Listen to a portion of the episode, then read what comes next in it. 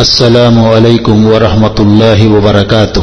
أعوذ بالله من الشيطان الرجيم. بسم الله الرحمن الرحيم. قال الله تعالى في القرآن المجيد قل لمن الأرض ومن فيها إن كنتم تعلمون. سيقولون لله قل أفلا تذكرون. قل من رب السماوات السبع ورب العرش العظيم. سيقولون لله قل أفلا تتقون قل من بيده ملكوت كل شيء وهو يجير ولا يجار عليه إن كنتم تعلمون سيقولون لله قل فأنا تسحرون బల్ అతైనాహుం bill Haq వ ఇన్నహుం లకాజిబూన్ ప్రియ సోదరులు మిత్రులు మహాశయులు అందరికీ అస్సలాము అలైకుం వరహమతుల్లాహి వబర్కాతు సోదరులారా ఈనాడు మనం తౌహీద్ వాస్తవికతను గురించి తెలుసుకుందాం. తౌహీద్ అంటే ఏకత్వం. అల్లాహ్ పరిపూర్ణుడు. ఆయనే ఈ విశ్వానికి యజమాని చక్రవర్తి. ఆయనే సర్వశక్తి సంపన్నుడు. ఈ విషయాన్ని మానవులందరూ స్వీకరించు అసలు తౌహీద్ వాస్తవికతను గురించి సరిగా తెలియకపోవటం వల్లనే విగ్రహారాధనకు గురి కావటం జరుగుతుంది. వారిని సృష్టించింది అల్లహయే అని అవిశ్వాసులు విగ్రహారాధకులు విశ్వసించేవారు. వారిని సృష్టించిన వాడు అల్లహయే అయినప్పుడు వారు అల్లహని ఆరాధించాలి వారిని విగ్రహాలు సృష్టించలేదు మరి విగ్రహాలనెందుకు ఆరాధించాలి? అల్లహయే ఆహారాన్ని ప్రసాదిస్తున్నాడనే సత్యాన్ని విగ్రహారాధకులు అవిశ్వాసులు అంగీకరించేవారు. అల్లహయే ఆహారం ప్రసాదిస్తున్నప్పుడు అల్లహకే దైవానికే కృతజ్ఞతలు తెలుపుకోవాలి. విగ్రహాలు ఆహారాన్ని ప్రసాదించలేవు అందువల్ల విగ్రహాలకు కృతజ్ఞతలు తెలుపుకోనక్కరలేదు. వారి నావ తుఫానులో చిక్కుకొని వారు ప్రమాదానికి గురైతే అల్లహనే మొరపెట్టుకునేవారు. ఎందుకంటే అల్లహయే వారిని రక్షించగలడని విశ్వసించేవారు. అలాంటప్పుడు మొక్కుబడులు నైవేద్యాలు అల్లహకే చెల్లించుకోవాలి. ఆయన పేరు మీదే జంతువులను జబా చెయ్యాలి సమర్పించుకోవాలి. విగ్రహాలు మహాపురుషులు వారిని రక్షించలేరు రక్షించలేరు కూడా. అందువల్ల వారికి మొక్కుబడులు నైవేద్యాలు సమర్పించుకోనక్కరలేదు. వారి పేర జంతువులను జబా చేయనక్కరలేదు అల్లాహతాలా తన గ్రంథమైన కురానే మజీదులో ఇలా ఆదేశిస్తున్నాడు. ఒకవేళ మీకు తెలిసి ఉంటే భూమి దానిలో ఉన్న ప్రాణులన్నీ ఎవరివి? అని అడగండి. వారు వెంటనే అల్లహ అని సమాధానం ఇస్తారు. మరి మీరు ఉపదేశం స్వీకరించరెందుకు? అని అడగండి. అదేవిధంగా సప్తాకాశాలకు ఉజ్వల సింహాసనానికి ప్రభు ఎవరు? అని ప్రశ్నిస్తే వారు అల్లహయ్యే అని సమాధానం ఇస్తారు. మరి మీరెందుకు దైవభీతి చెందరు? అని వారిని అడగండి. అదేవిధంగా సమస్త విషయాల అధికారం ఎవరి చేతిలో ఉందని అభయం ఇచ్చేవారెవరని అతనికి వ్యతిరేకముగా అభయం ఇవ్వబడని వాడెవడని మీకు తెలిసి ఉంటే చెప్పండని వారిని అడగండి. దానికి వారు అల్లహయ్య అని సమాధానం ఇస్తారు. మరి మీరు ఎటువైపు మంత్రాలకు గురి చేయబడుతున్నారు అని వారిని అడగండి. వాస్తవం ఏమిటంటే సత్యాన్ని వారికి అందజేయడం జరిగింది. నిస్సందేహంగా మీరు అసత్యం పలుకుతున్నారు. సోదరులారా అంటే విశ్వములో ఉన్న ప్రతి వస్తువుకు సృష్టికర్త ఆకాశాలకు మహాసింహాసనానికి యజమాని అల్లహయ్యే. మరి అల్లహయ్యే ఆరాధనకు అర్హుడని అంగీకరించడంలో ఆటంకం ఏమిటి? మరి మీరు ఆయన ఏకత్వాన్ని అంగీకరించి ఆయన శిక్ష నుండి తప్పించుకునే ఏర్పాటు ఎందుకు చేసుకోరు? మీ బుద్ధి జ్ఞానాలకు ఏమైంది? ఈ జ్ఞానం అంగీకారం కలిగి ఉన్నప్పటికీ మీరు ఆయన ఆరాధనలో ఇతరులను భాగస్వాములుగా నిలబెడుతున్నారు. భూమ్యాకాశాల సృష్టిలో వారి పాత్ర ఉందని కాదు వారు కూడా అల్లహ ప్రియ భక్తులు అని వారికి కూడా అల్లహ కొన్ని అధికారాలు ఇచ్చి ఉన్నాడని మాత్రమే వారి ద్వారా అల్లహ సాన్నిహిత్యాన్ని పొందటానికి ప్రయత్నిస్తున్నారు. ఇటువంటి తప్పుడు ఆలోచనలే ఈనాటి బిదాతీలలో కూడా ఉన్నాయి. దీని ఫలితంగా వీరు మృతులను పిలుస్తారు. వారిని మొరపెట్టుకుంటారు. వారి పేర మొక్కుబడులు నైవేద్యాలు సమర్పిస్తారు. వారిని అల్లాహ్ ఆరాధనలో భాగస్వాములుగా భావిస్తారు. అందువల్లే అల్లాహ్ మేము వారికి సత్యాన్ని అందజేశామని సెలవిచ్చాడు అంటే అల్లహ తప్ప ఆరాధ్యులెవరూ లేరని స్పష్టంగా తెలియజేయడం జరిగింది. సోదరులారా తౌహీద్ అంటే ఏమిటి? కేవలం అల్లాహ్ను మాత్రమే ఆరాధించటాన్ని తౌహీద్ అంటారు. కేవలం దైవాన్ని మాత్రమే ఆరాధించటాన్ని తౌహీద్ ఏకత్వం అంటారు. ఇబాదత్ ఆరాధన అంటే ఏమిటి? సజ్దా చెయ్యాలి. తౌహీద్ అంటే ఇదే. రుకు చేయడం కూడా ఆరాధనే. అందువల్ల రుకు కేవలం అల్లాహ్ కొరకే చెయ్యాలి. తవాఫ్ కూడా ఆరాధనే. కేవలం బైతుల్లాహ్ చుట్టూ తవాఫ్ చేయడం ఆరాధన అవుతుంది. మొక్కుబడులు నైవేద్యాలు కూడా ఆరాధనే. మొక్కుబడులు నైవేద్యాలు కేవలం అల్లాహకు చెల్లించటమే తౌహీద్ కుర్బానీ ఆరాధనే. కేవలం అల్లాహ్ కొరకు కుర్బానీ చేయటమే తౌహీద్ ఏకత్వమవుతుంది. ప్రార్థన కూడా ఆరాధనే. కేవలం అల్లాహ్ను ప్రార్థించడమే తౌహీద్ అంటే ఏకత్వం అవుతుంది సోదరులారా అల్లాహ్ను వదలి ఇతరులను ఆరాధించటం షిర్క్ అవుతుంది. సజ్దా చేయడం కూడా ఆరాధనే. సజ్దా కేవలం అల్లాహ్ కొరకే.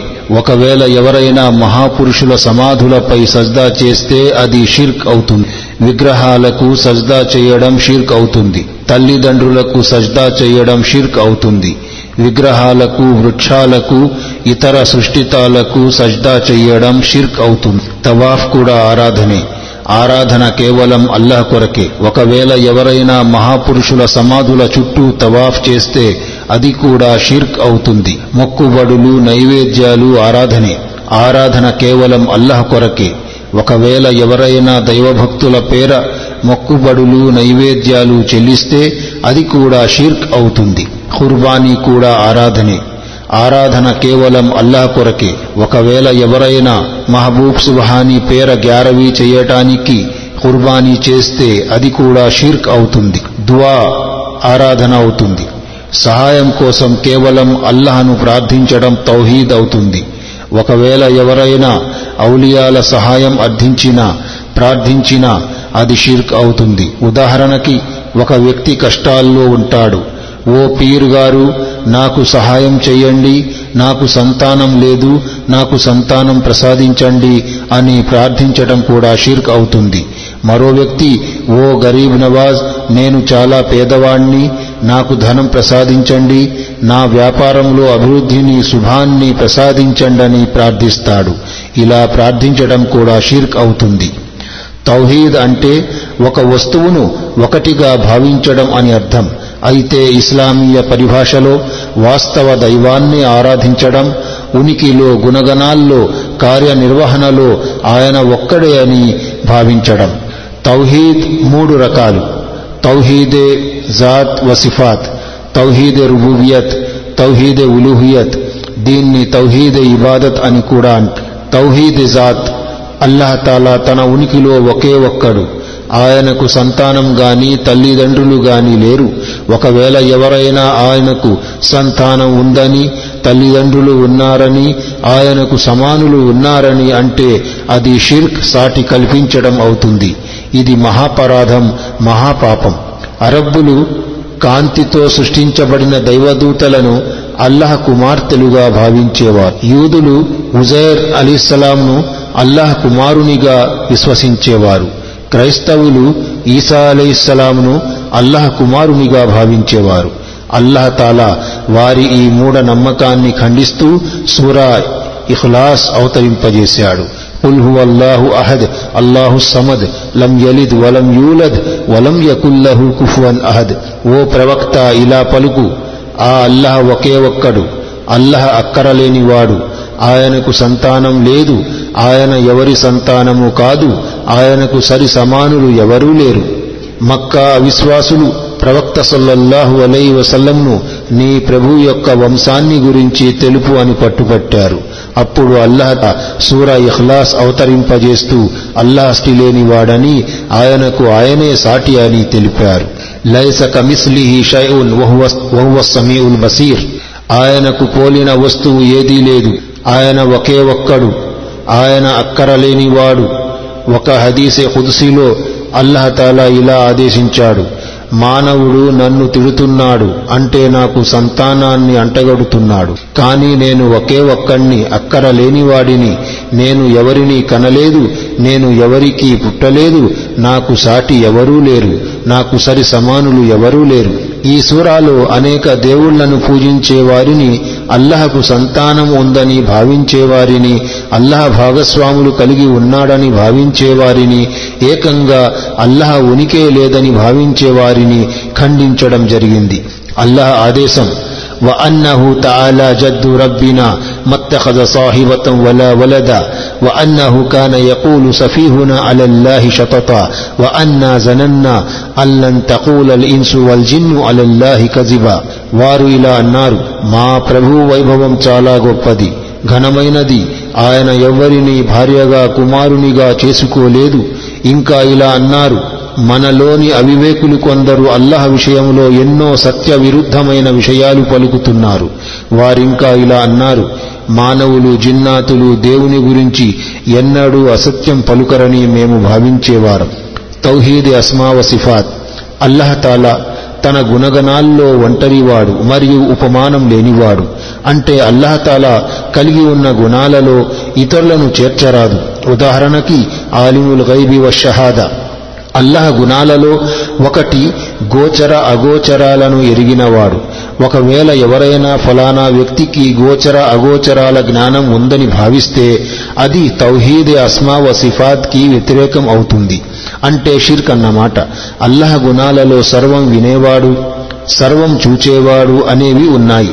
అల్లహతాలా ప్రపంచంలోని సృష్టితాల యొక్క ప్రతి పిలుపును మొరలను ఎక్కడ నుండైనా ఏ సమయాన్నైనా ఏ స్థితిలో ఉన్నా వింటాడు. సృష్టితాల విషయాలన్నీ అల్లాహకు తెలుసు. సృష్టితాల కదలికలన్నీ అల్లాహకు తెలుసు.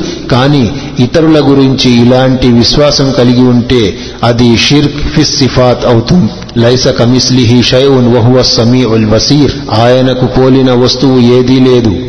ఇంకా ఆయన అన్నీ వినేవాడు అన్నీ చూచేవాడును. మానవుడు కూడా వినే శక్తి చూచే శక్తి కలిగి ఉన్నాడు. మానవుడు సృష్టితాల్లో ఒకడు అల్లహ దాసుడు. మానవుని వినే వినే శక్తి కూడా అసంపూర్ణం చూచే శక్తి కూడా అసంపూర్ణం కానీ అల్లహ చూచే వినే శక్తులు పరిపూర్ణమైనవి. అల్లహ వింటాడు మానవుడు కూడా వింటాడు. కానీ మానవుడు మానవుడు వినికిడి అల్లహ వినికిడి వంటిది కాదు. అల్లాహ్ దూరం నుండి కూడా వింటాడు దగ్గర నుండి కూడా వింటాడు కానీ మానవుడు అలా వినలేడు. ప్రవక్తలు ఔలియాలు కూడా మానవులే వారు కూడా అలా వినలేరు. అల్లాహ్ తాలా భూమిపై నడుస్తున్న చీమ శబ్దం కూడా వినగలడు. ఆకాశములో ఉన్న దైవదూతల మాటలు కూడా వినగలడు కానీ మానవుడు అలా వినలేడు. అల్లాహ్ దూరం దగ్గర అన్నీ చూస్తాడు. అల్లహ భూవాసులను చూస్తాడు ఆకాశవాసులను చూస్తాడు భూమిలో ఏమున్నది ఆకాశములో ఏమున్నది అన్నీ చూస్తాడు. కాని మానవుడు అలా చూడలేడు. ప్రవక్తలు మహాపురుషులు మానవులే. వీరు దైవంలా చూడలేరు. అల్లహ వెలుగులోనూ చీకటిలోనూ చూడగలడు. కాని మానవుడు అలా చూడలేడు. ప్రవక్తలు మహాపురుషులు మానవులే. వీరు దైవంలా చూడలేరు. అల్లహ వెలుగులోనూ చీకటిలోనూ చూడగలడు. కానీ మానవుడు అలా చూడలేడు. ఎందుకంటే అల్లాహకు మానవునికి చాలా తేడా ఉంది. అల్లాహ్ పరిపూర్ణుడు మానవుడు అసంపూర్ణుడు. అల్లహ దృఢమైన శక్తి గలవాడు మానవుడు బలహీనుడు. అల్లాహ్ సంపదలన్నిటికీ నిలయం కాని మానవుడు అక్కరగలవాడు నిస్సహాయుడు. అల్లాహ సజీవుడు నిత్యం సజీవంగా ఉంటాడు. మానవునికి మరణం సంభవిస్తుంది. ప్రవక్తలు మహాపురుషులు కూడా మరణించారు. ఆదం అలీస్లాం మరణించారు. ముహమ్మద్ సల్లల్లా వసల్లం కూడా మరణించారు. ప్రవక్తలకు మరణం సంభవించినప్పుడు మహాపురుషులకు మరణం ఎందుకు రాదు? మహాపురుషులు కూడా మరణించారు. చనిపోయిన వారు వినలేరు చూడలేరు. చనిపోయిన వారు మన మాట వినలేరు మన స్థితిని చూడలేరు. అదేవిధంగా మరణించిన ప్రవక్తలు కూడా మన మాట వినలేరు మన స్థితిని చూడలేరు. అల్లాహ్ తాలా సముద్రములో చేపల పిలుపును కూడా వింటాడు. ఆకాశములో ఉన్న దైవదూతల మాటలు కూడా వింటాడు. కాని మానవుడు చేపల శబ్దం వినలేడు. ఆకాశములో దైవదూతల మాటలు వినలేడు. మానవుడు బ్రతికి ఉన్నా వినలేడు. అటువంటప్పుడు మరణించిన వ్యక్తి ఎలా వినగలడు? ప్రవక్తలు మహాపురుషులు మానవులే వారు బ్రతికి ఉన్న భూమి ఆకాశాల్లో ఉన్న ఏ వస్తువును చూడలేరు. చేపల పిలుపు వినలేరు. దైవదూతల మాటలు వినలేరు. ఇప్పుడు వీరందరూ మరణించి ఉన్నారు. అటువంటప్పుడు వారిలో చూచే శక్తి వినే శక్తి ఎక్కడి నుండి వస్తుంది? అయితే ఇప్పుడు చాలా మంది ప్రజలు ప్రవక్తల మహాపురుషుల సమాధుల వద్దకు వెళ్ళి సహాయం కొరకు వర్ధిస్తారు తమ దీనస్థితిని గురించి విలపిస్తారు. ఇదంతా మహాపరాధం. ధర్మ వ్యతిరేకం. ఎందుకంటే సమాధుల్లో ఉన్న ప్రవక్తలు మహాపురుషులు మన మొరలను వినలేరు మన దుస్థితిని చూడలేరు. అంతేకాదు ఎవరు పిలుస్తున్నారనేది కూడా వారికి తెలియదు. ఒకవేళ వీరు అల్లాహకు మొరపెట్టుకుంటే సహాయం కొరకు అల్లాహను అర్థిస్తే తమ దుస్థితి గురించి అల్లాహకు విన్నవించుకుంటే ఎంతో బాగున్ను. ఎందుకంటే అల్లాహ్ వినగలడు చూడగలడు ఎటువంటి సహాయమైనా చేయగలడు. ఆయనే ఈ విశ్వానికి యజమాని మరియు ఆహార ప్రదాత వఇజా సఅలక ఇబాది అన్నీ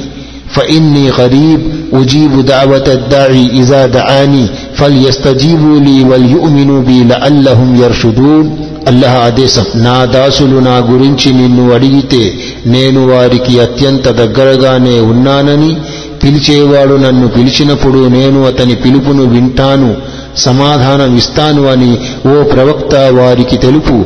వారు నా సందేశాన్ని స్వీకరించాలి. నన్ను విశ్వసించాలి. వారు రుజుమార్గం పొందే అవకాశం ఉంది.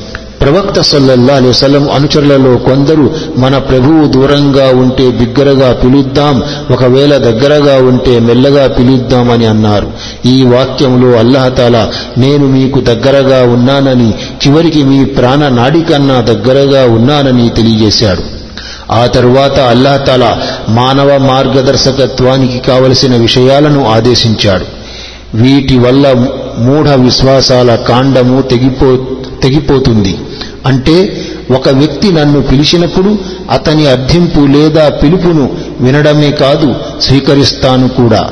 దీనివల్ల అల్లహతాలా పాపాత్ముల మొరలను ఆలకించడం ఆలకించడు స్వీకరించడు. అందువల్ల పుణ్యాత్ములను మహాపురుషులను ఆశ్రయించడం వారి ముందు తమ కష్టాలను విన్నవించుకోవడం తప్పనిసరి అనే మూఢనమ్మకాలను ఖండించడం జరిగింది. ఈ వాక్యములో అల్లాహతాల తన ప్రియ భక్తుల ప్రియ భక్తులది వింటాడు పాపాత్ములది వింటాడు. అంతేకాదు వాటిని స్వీకరిస్తాడు అని సమాధానం ఇవ్వబడింది. وقال ربكم ادعوني استجب لكم ان الذين يستكبرون عن عبادتي سيدخلون جهنم داخرين అల్లాహ్ ఆదేశం నీ ప్రభు ఇలా ఆదేశించాడు నన్నే ప్రార్థించండి నేను మీ ప్రార్థనలను స్వీకరిస్తాను గర్వానికి లోనై నా ప్రార్థనకు విముఖత చూపేవారు తప్పనిసరిగా అవమానానికి పరాభవానికి గురై నరకములో ప్రవేశిస్తారు ప్రార్థన ఆరాధన రెండూ ఒకటే. పైగా దువా ఆరాధన యొక్క గుజురు వంటిది. అంటే అల్లాహతో దువా చేయని వారిని అల్లాహ్ నరకములోనికి ప్రవేశింపజేస్తాడు. ఈ వాక్యములో అల్లహతాల నేరుగా నన్నే ప్రార్థించండని ఇతరుల సిఫారసు ఎంత మాత్రం అవసరం లేదని ఆదేశించాడు. ఈ వాక్యంలోని రెండవ భాగంలో నా ప్రార్థన పట్ల అహంకారంగా ప్రవర్తించిన వారిని నరకములో పడవేస్తానని హెచ్చరించాడు. అర్థిస్తే సంతోషిస్తాడు. అల్లాహ్ అర్థించని వల్ల అర్థించకపోవడం వల్ల అల్లాహ్ ఆగ్రహం వ్యక్తం చేస్తాడు. ప్రార్థన యొక్క ప్రత్యేకత ఇదే. మానవుడు అల్లాహను ప్రార్థిస్తాడు. ప్రార్థన ఒక్కోసారి ఫలిస్తుంది ఒక్కోసారి ఫలించదు. ప్రార్థన ఫలించలేదు అంటే అశ్రద్ధగా ప్రార్థించాడన్నమాట. ప్రవక్త సొల్లల్లాలో సల్లం ఇలా ప్రవచించారు. ఆయన తప్పకుండా స్వీకరిస్తాడనే దృఢ నమ్మకంతో అల్లాహ్ను ప్రార్థించాలి. గుర్తుంచుకోండి అల్లాతాలా అశ్రద్ధగా ప్రార్థించే వారి ప్రార్థనను స్వీకరించడు. బుఖారి. ప్రవక్తలందరూ అల్లహనే ప్రార్థించేవారు. సహాయం కొరకు ఆయన్నే అర్థించేవారు. అంతేకాదు మీరు కూడా అల్లహనే ప్రార్థించండని మనకు హితబోధ చేశారు. ఉదాహరణకు ఆదం అలీస్సలాం అల్లహను ఇలా ప్రార్థించారు قال ربنا ظلمنا أنفسنا وإن لم تغفر لنا وترحمنا لنكونن من الخاسرين ఓ మా ప్రభు మమ్మల్ని మేము అన్యాయం చేసుకున్నాము నీవు గనక మమ్మల్ని మన్నించకపోయినా కరుణించకపోయినా మేము నిస్సందేహంగా సర్వనాశనం అయిపోతాం యూనుస్ అలైసలాంను చేప మింగివేసింది ఆయన చాలా విచారించారు అల్లాను ఇలా ప్రార్థించారు ఫనాదా أن لا إله ఇలాహ ఇల్లా అంత إني ఇన్ని కుంతు الظالمين. చివరకు అతను అంధకారమైన చీకట్లలో నుండి ఇలా మొరపెట్టుకున్నారు. నీవు తప్ప ఆరాధ్యుడు లేనేలేడు నీవు పరిశుద్ధుడవు. నిస్సందేహంగా నేనే అపరాధిని. అప్పుడు అల్లాహతాలా అతన్ని రక్షించాడు. సజీవముగా అతన్ని చేప కడుపులో నుండి బయటికి తీసివేశాడు. అదేవిధంగా ఇబ్రాహీం అలెస్సలాం వృద్ధాప్యానికి చేరుకున్నారు. సంతాన కోరిక కలిగింది. అల్లాహను ఇలా ప్రార్థించారు. రబ్బి హబ్లి మినస్సాలిహీన్ ఓ నా ప్రభు నాకు ఉత్తమ సంతానాన్ని ప్రసాదించు. అదేవిధంగా అయ్యూబ్ అలీస్సలాం వ్యాధికి గురయ్యారు. అల్లాహను ఇలా ప్రార్థించారు. వ అయ్యూబ ఇజ్ రబ్బహు అన్నీ మస్తనియ జుర్రు వ అంత అర్హముర్ రాహిమీన్.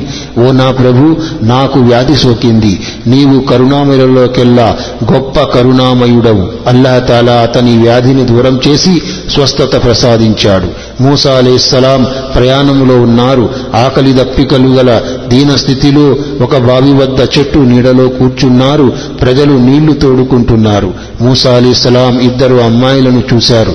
వారు ఒక మూల ఒంటరిగా నిలబడి తమ పశువులను ఆపి ఉన్నారు. మూసా అలీస్లాం వారిని అడిగి సంగతి తెలుసుకున్నారు. ప్రజలను ఆపి వారి పశువులకు నీరు త్రాపించారు. ఆ తరువాత అల్లాహను ఇలా ప్రార్థించారు. ఫకాల రబ్బి ఇన్ని లిమా అంజల్త ఇలయ్య మిన్ ఖైరిన్ ఫకీర్. ఓ నా ప్రభు నీవు నాపై ఏ మేలును అవతరింపజేసినా నేను దాని అవసరం కలవాడినే. అల్లాహ్ సన్నిధిలో మూసా ప్రార్థన స్వీకరించబడింది. ఇల్లు దొరికింది ఇల్లాలు లభించింది శాంతి లభించింది. షోయబ్ అలీసలాం గౌరవాభిమానాలు లభించాయి. మన ప్రవక్త ముహమ్మద్ సల్లల్లాహు సలం కూడా అల్లాహనే అర్థించారు. మక్కా అవిశ్వాసులు ముస్లింలను నాశనం చేయాలని మదీనాపై దాడి చేశారు. ప్రవక్త సల్లల్లాహు అలైహి వసల్లం మూడు వందల పదమూడు పదమూడు మంది ముస్లిములను వెంటబెట్టుకొని వాళ్ళను ఎదుర్కొనడానికి వెళ్ళారు వాళ్ళు వీళ్ళకంటే రెండింతలు అధికంగా అంటే వెయ్యి మంది ఉన్నారు. ఇరు వర్గాలు బద్రు ప్రాంతానికి చేరుకున్నాయి. ప్రవక్త సలాసలం అల్లహను ఇలా ప్రార్థించారు. ఓ నా ప్రభు నీవు నాతో చేసిన వాగ్దానాన్ని పూర్తి చెయ్యి. ఓ నా ప్రభు ముస్లిముల్లోని ఈ కొందరు యువకులు హతమార్చబడితే నిన్ను ఆరాధించటానికి ఎవరూ ఉండరు. అప్పుడు అల్లాహతాలా ఈ ప్రార్థనను మన్నించి బదరు యుద్ధంలో ఈ పిడికెడు మంది యువకులకు విజయాన్ని సాఫల్యాన్ని ప్రసాదించాడు. తౌహీదే రుబూబియత్. దీని అర్థం అల్లాహయే ఈ విశ్వానికంతటికీ సృష్టికర్త యజమాని ఆహార ప్రదాత పరిపోషకుడు జీవన్మరణాలను ప్రసాదించేవాడు సృష్టితాల అవసరాలను తీర్చేవాడు విశ్వాన్ని నడిపిస్తున్న ఏకైక చక్రవర్తి మక్కా అవిశ్వాసులు తమ విగ్రహాలను ఎంతో గౌరవించేవారు. వాటి పట్ల ఇంత చిన్న అగౌరవాన్ని కూడా భయించేవారు కారు. వాటి పట్ల ఇంత భక్తిభావం ఉన్నా వాటికి ఒక్క గింజైనా సృష్టించే శక్తి ఉందని మాత్రం భావించేవారు కారు. ఎందుకంటే ఈ విశ్వానికి సృష్టికర్త పాలకుడు పరిపోషకుడు నిర్వాహకుడు అల్లహయ్యే అని విగ్రహాలు ఇవేవి చెయ్యలేవని భావించేవారు అల్లాహతాలా ఇలా ఆదేశించాడు قل من يرزقكم من السماء والأرض أمن يملك السمع والأبصار ومن يخرج الحي من الميت ويخرج الميت من الحي ومن يدبر الأمر فسيقولون الله ఫకుల్ అఫల తత్తకూల్ వారిని అడుగు భూమి ఆకాశాల నుండి మీకు ఉపాధి ప్రసాదించేవారెవరు? వినే శక్తి చూచే శక్తి ఎవరి అధీనంలో ఉన్నాయి? ప్రాణము లేని దాని నుండి ప్రాణమున్న దానిని ప్రాణమున్న దాని నుండి ప్రాణము లేని దానిని వెలుపలకు తీసేవాడు ఎవడు? విగ్రహాల పట్ల విగ్రహారాధకుల వ్యర్థ నమ్మకాలు. విగ్రహారాధకులు మూఢ నమ్మకాల వల్ల విగ్రహాలను ఆరాధించేవారు. ఈ విగ్రహాలు మా ప్రమాదాలు కష్టాలు దూరం చేస్తాయని వారిని మేము ఎక్కడి నుండి పిలిచినా వింటారని సహాయం చేస్తారని భావించేవారు. అల్లాహ్ మా ప్రార్థనలు వినడు. మా విగ్రహాలు మధ్యవర్తులుగా వ్యవహరిస్తారు. వీరు మమ్మల్ని అల్లహకు దగ్గర చేస్తారు. ఒకవేళ తీర్పు దినమే సంభవిస్తే వీరు అల్లహ వద్ద మా కొరకు సిఫారసు చేస్తారు. మమ్మల్ని నరక శిక్ష నుండి రక్షించుకుంటారు అని కూడా భావించేవా వీరిలో మరికొందరు ఫలానా పీరు సాహెబు గారి చేతిపై వాగ్దానం చేసుకోవడమే నరక శిక్ష నుండి రక్షణ పొందటానికి చాలు అని భావిస్తారు.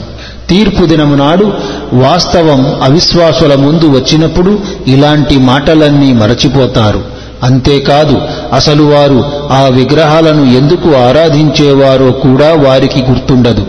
మక్కా అవిశ్వాసులు ఈ వాక్యములో ఉన్న విషయాలన్నిటినీ స్వీకరించేవారు. వీటి వల్ల అల్లాహయే ప్రభు అని విశ్వ సర్వాధికారాలు ఆయన చేతుల్లోనే ఉన్నాయని తెలుస్తుంది.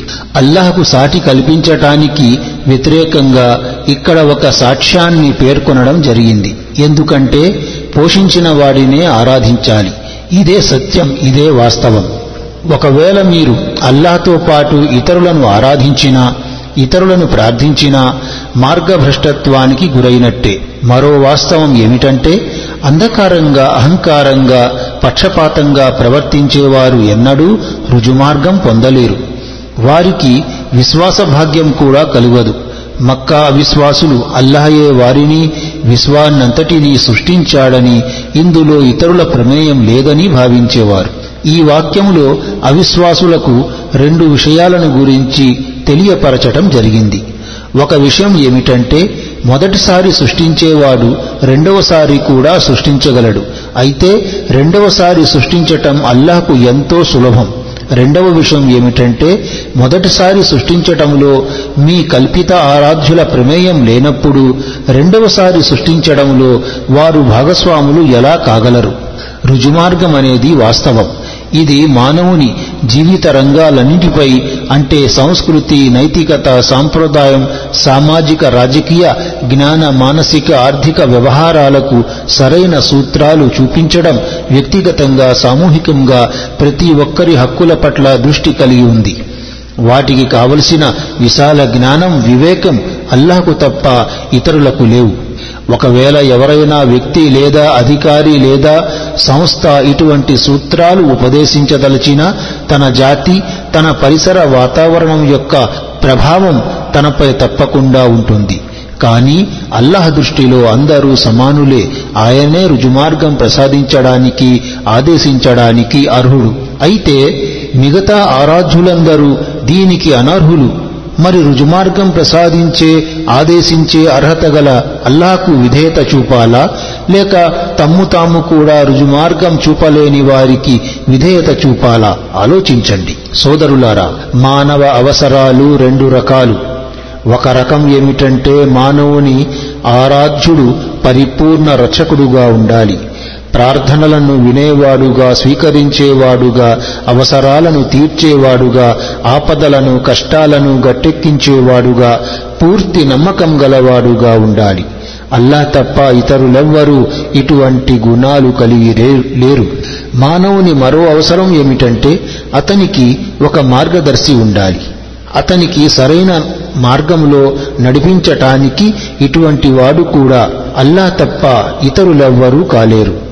అందువల్ల తెలిసి వచ్చిందేమిటంటే అల్లాహ్ తప్ప ఆరాధనకు విధేయతకు అర్హులు ఇతరులెవ్వరూ లేరు ఇక మిగిలిందల్లా పక్షపాతం మొండితనమే మిగిలి ఉంటుంది వీటి వల్ల మానవుడు అవిశ్వాసానికి దైవానికి సాటి కల్పించటానికి మూర్ఖత్వానికి అధర్మ పద్ధతులకు గురవుతాడు అల్లా ఆదేశం قل من رب السماوات السبع ورب العرش العظيم సయకూలూన లిల్లాహ్ కుల్ అఫలా తత్తకూన్ ఇలా పలుకు సప్తాకాశాలకు మహాసింహాసనానికి ప్రభు ఎవరని వారు తప్పకుండా అల్లా అని అంటారు. ఈ వాక్యములో భూమి ఆకాశాలకు వాటిలో ఉన్న సర్వానికి సృష్టికర్త అల్లహయే అని భావిస్తున్నప్పుడు ఆరాధనకు కూడా ఆ ఒక్క అల్లహయే అర్హుడని భావించడానికి గల ఆటంకం ఏమిటని ప్రశ్నించడం జరిగింది.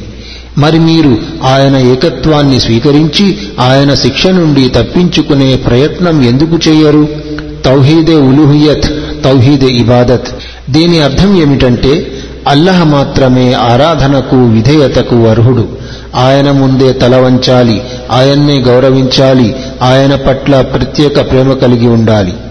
ఆయన్నే ఆపదల్లో కష్టాల్లో దుఃఖాల్లో మొరపెట్టుకోవాలి అల్లాహయే లాభనష్టాలు చేకూర్చేవాడని భావించాలి ఆయనకే భయపడాలి అతని ఆరాధన అతని జీవన్మరణాలు అన్నీ అల్లాహ్ కొరకే అయి ఉండాలి దీనినే తౌహీద్ ఇబాదత్ అని కూడా అంటారు అల్లాహ్ ఆదేశం وما أرسلنا من قبلك من رسول إلا نوحي إليه أنه لا إله إلا أنا فاعبدون మేము నీకంటే ముందు ఏ ప్రవక్తను పంపినా నా తప్ప ఆరాధ్యుడు లేడు మరి నన్నే ఆరాధించండి అనే దైవవాణిని అవతరింపజేశాము నూ అలీస్లాం తన జాతిని ఇలా ఉపదేశించారు. లقد అర్సల్నా నూహన్ ఇలా కౌమిహి ఫకాల యా కౌమి ఇబుదుల్లాహ మా లకుం మిన్ ఇలాహిన్ గైరుహు. ఓ నా జాతి సోదరులారా అల్లహని ఆరాధించండి. ఆయన తప్ప మీకు మరో ఆరాధ్యుడు లేడు. హూద్ అలీ ఇలా ఉపదేశించారు. యా కౌమి బుదుల్లాహ మా లకుం మిన్ ఇలాహిన్ గైరుహు అఫలా తత్తఖూన్ నా జాతి సోదరులారా అల్లహని ఆరాధించండి ఆయన తప్ప మీకు మరో ఆరాధ్యుడు లేడు మరి మీరు భయపడరెందుకు సాలి అలీస్లాం ఇలా ఉపదేశించారు قال يا قوم اعبدوا الله ما لكم من إله غيره ఓ నా జాతి సోదరులారా అల్లహని ఆరాధించండి ఆయన తప్ప మీకు మరో ఆరాధ్యుడు లేడు ఈసా అలీస్లాం ఇలా ఉపదేశించారు అనీబుదుల్లాహ రబ్బీ వరబ్బకుం అల్లహని ఆరాధించండి ఆయన నాకు ప్రభువే మీకు ప్రభువే ప్రవక్త ముహమ్మద్ సల్లల్లా అలైహి వసల్లం సందేశ ప్రస్తావన قل يا أهل الكتاب تعالوا إلى كلمة سواء بيننا وبينكم ألا نعبد إلا الله ولا نشرك به شيئا ولا يتخذ بعضنا بعضا أربابا من دون الله ప్రవక్త ఇలా పలుకు ఓ గంధ ప్రజలారా మాకు మీకు మధ్య సమానమైన ఒక విషయం వైపుకు రండి. అది మనం అల్లాహ్ను తప్ప ఇతరులెవ్వరినీ ఆరాధించరా? ఆయనకు భాగస్వాములుగా ఎవరిని నిలబెట్టరాదు. అల్లాహను వదలి మనలో ఒకరు ఇంకొకరిని మన ప్రభువులుగా నిలబెట్టరాదు. ఈ వాక్యములో విగ్రహాలను గాని శిలువలను గాని అగ్నిని గాని మరే వస్తువును గాని ఆరాధించరాదని కేవలం దైవాన్నే ఆరాధించాలని హితబోధ చేయడం జరిగింది. ప్రవక్తలందరి సందేశ సారాంశం కూడా ఇదే. మీరు ఈసా అలీస్లాంను ఉజైర్ అలీస్లాంను అల్లహ కుమారులుగా దైవత్వంలో భాగస్వాములుగా కల్పించుకున్నారు. ఇది ఘోరమైన అపరాధం. వారికి దైవత్వంలో ఎటువంటి స్థానము లేదు. వాళ్ళు మానవులే అని సూచించడం జరిగింది. రెండవ విషయం ఏమిటంటే మీరు మీ ధార్మిక పండితులకు విద్వాంసులకు ధర్మాధర్మ అధికారాన్ని అప్పజెప్పి దైవత్వంలో వారికి కూడా భాగస్వామ్యం కల్పించారు. ఇది కూడా ఘోర అపరాధమే.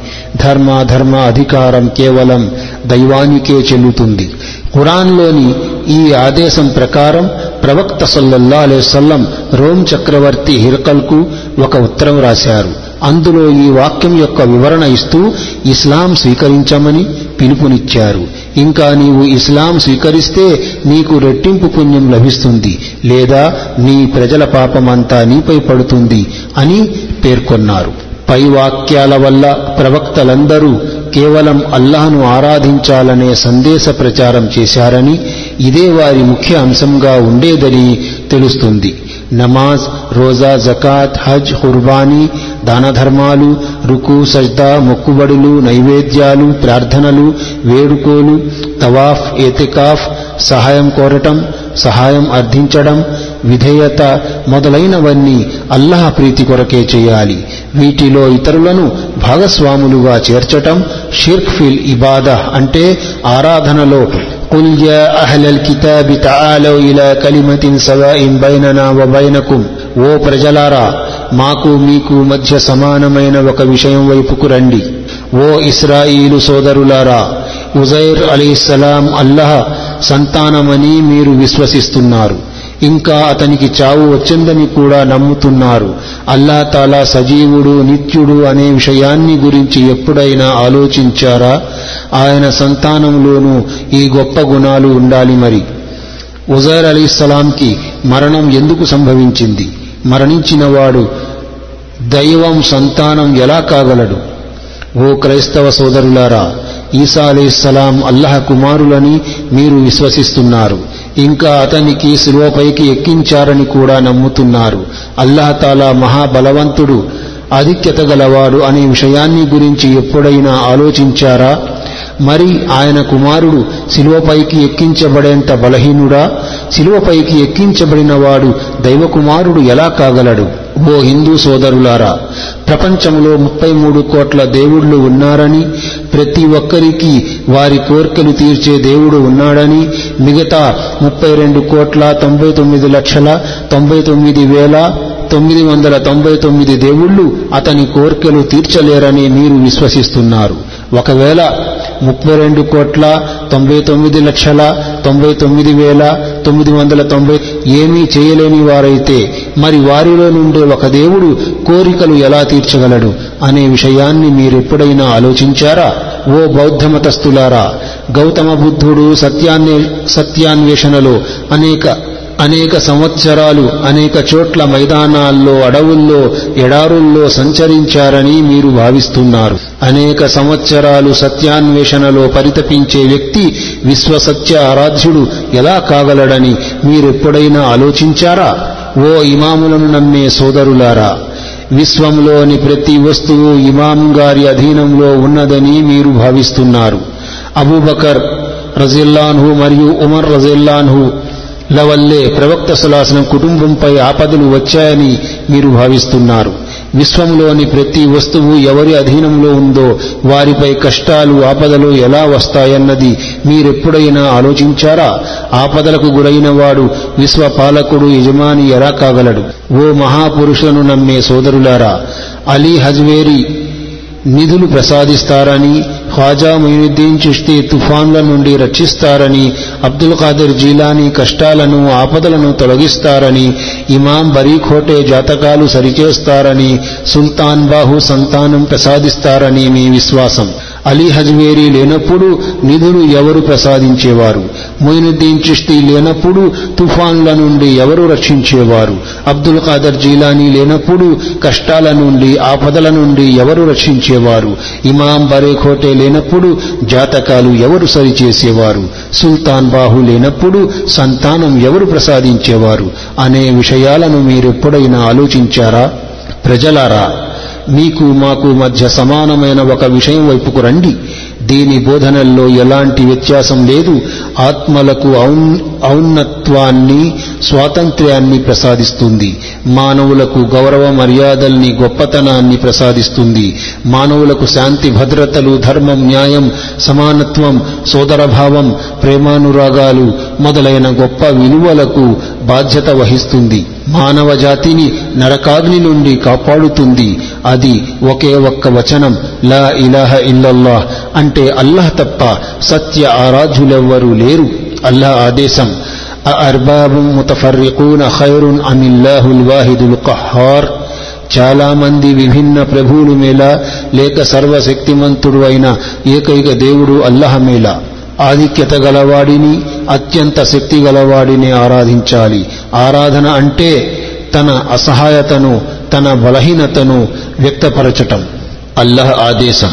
لا تسجدوا للشمس ولا للقمر واسجدوا لله الذي خلقهن సూర్య చంద్రులకు సాష్టాంగపడకండి మీరు నిజంగానే దైవాన్ని ఆరాధించేవారైతే వాటిని సృష్టించిన అల్లహని ఆరాధించండి రెండవ విషయం ఆరాధన అంటే విధేయత ఆజ్ఞాపాలన అనే అర్థం వస్తుంది అల్లహ ఆదేశం అలం ఆహద్ ఇలైకుం యాబని ఆదమ అల్లా తఅబుదు షైతాన ఇన్నహు లకుం అదువ్వుం ముబీన్ ఓ ఆదం సంతానమా? శైతానుకు దాస్యం చేయవద్దని నేను మీకు ఆదేశించలేదా? ఎందుకంటే వాడు మీకు బహిరంగ శత్రువు. ఏకత్వమే ఆరాధనకు పునాది. ఏకత్వాన్ని అంగీకరించని వ్యక్తి ఆరాధన స్వీకరించబడదు.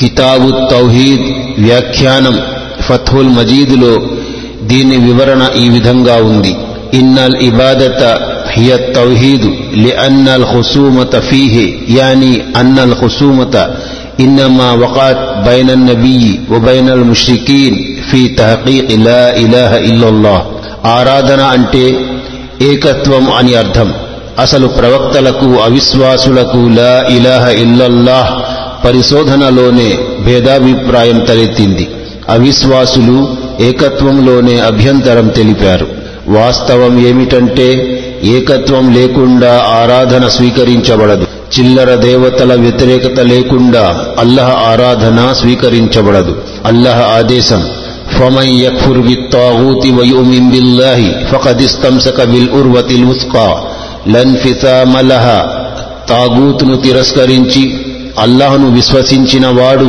దృఢమైన ఎన్నటికీ తెగిపోని ఆధారాన్ని పొందినట్టే అంటే అల్లాహను వదలి ఇతరులను ఆరాధించటమే తాగూత్ అవుతుంది ولقد بعثنا في كل أمة رسولا أن اعبدوا الله واجتنبوا الطاغوت మేము ప్రతి జాతిలోనూ ఒక ప్రవక్తను అల్లహనే ఆరాధించండి కల్పిత దైవాల ఆరాధనకు దూరంగా ఉండండనే ఆదేశంతోనే ప్రభవింపజేశాము అదే విధంగా మరో చోట ఇలా ఆదేశించాడు వాబుదుల్లాహ వలా తుష్రికు బిహి షయా అల్లహనే ఆరాధించండి ఇతరులను ఆయనకు భాగస్వాములుగా కల్పించకండి وقضى ربك ألا تعبدوا إلا إياه وبالوالدين إحسانا మీ ప్రభు మీరు కేవలం ఆయనను తప్ప మరెవ్వరిని ఆరాధించకండని తల్లిదండ్రులతో గౌరవ మర్యాదలతో వ్యవహరించమని తీర్మానించాడు قل تعالوا أتلوا ما حرم ربكم عليكم ألا تشركوا به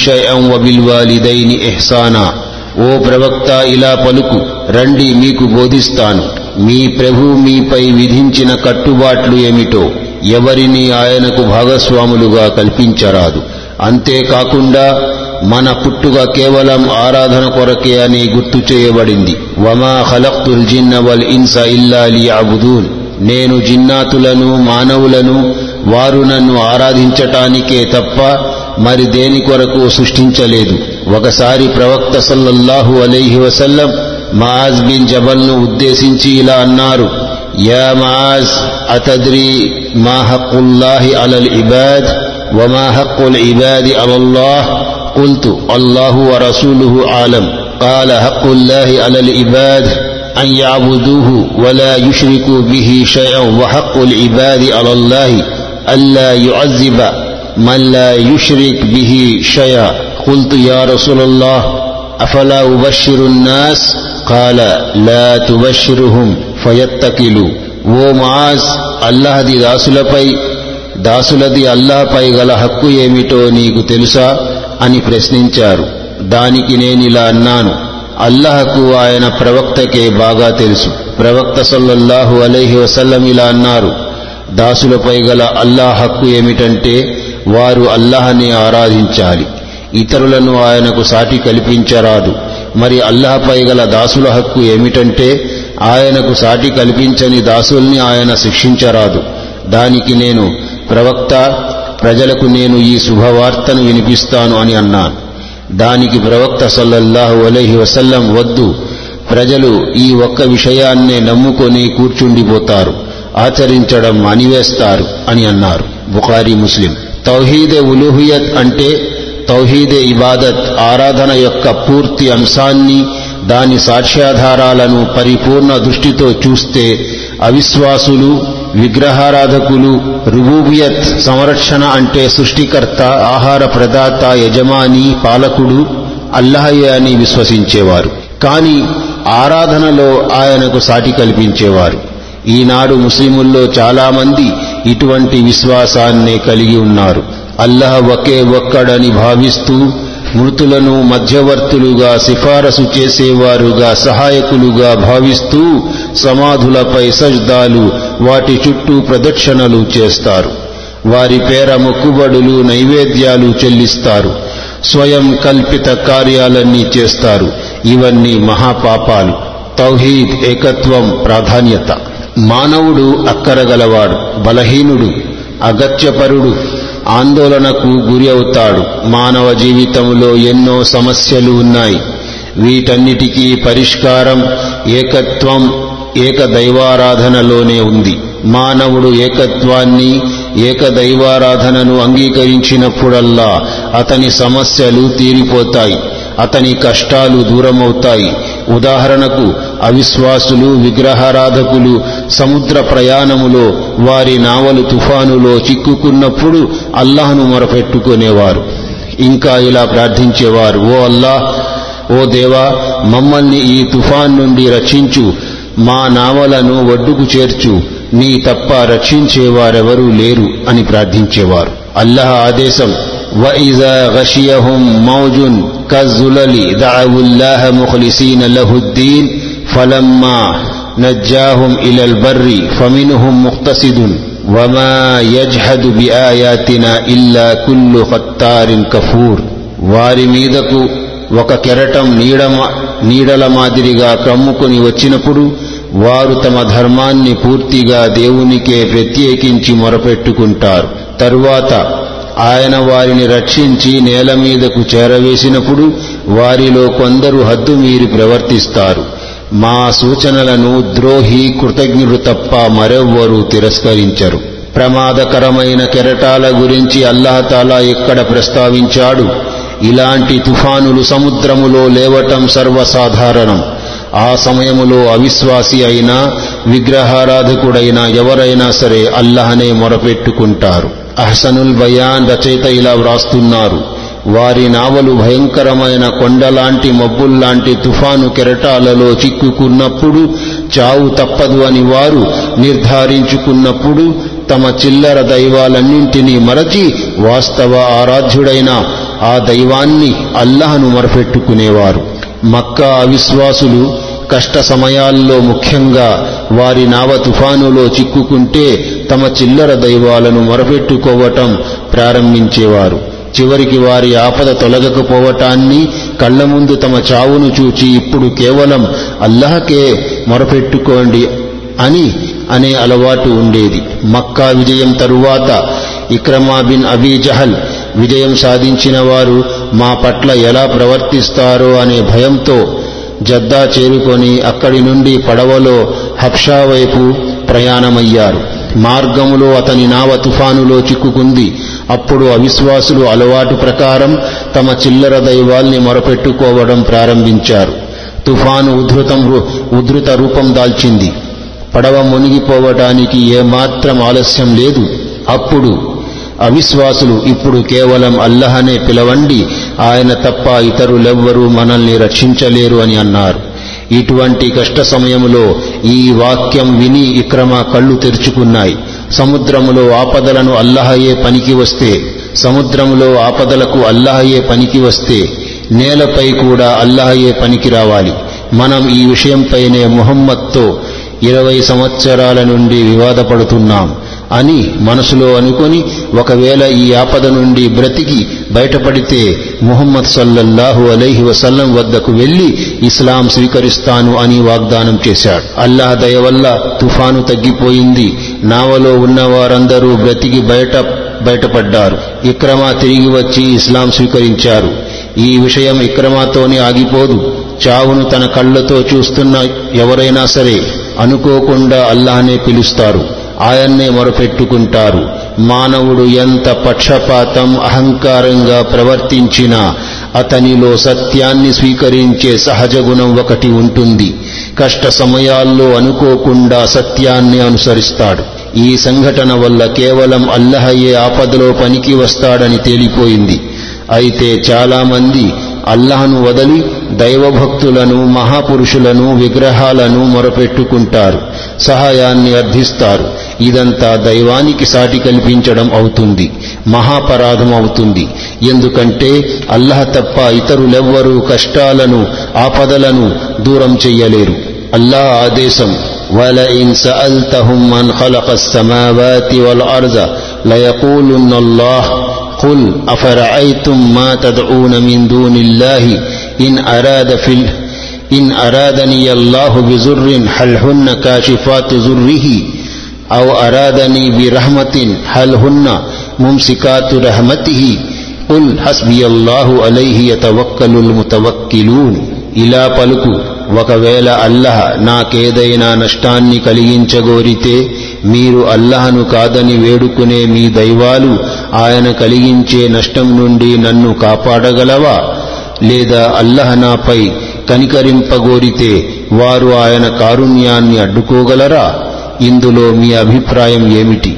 వారితో ఇలా పలుకు నాకు అల్లహ ఒక్కడే చాలు నమ్ముకునేవారు ఆయననే నమ్ముకో నమ్ముకుంటారు. అల్లా ఆదేశం మా యఫ్తహిల్లాహు లిన్నాసి మిర్ రహ్మ ఫలా ముంసిక లహా వమా యుమ్సిక్ ఫలా ముర్సిల లహు మిన్ బఅదిహి వహువల్ అజీజుల్ హకీం అల్లాహ్ ప్రజల కోసం ఏ కారుణ్య ద్వారాన్ని తెరిచినా దానిని అడ్డుకునేవాడెవ్వడూ లేడు.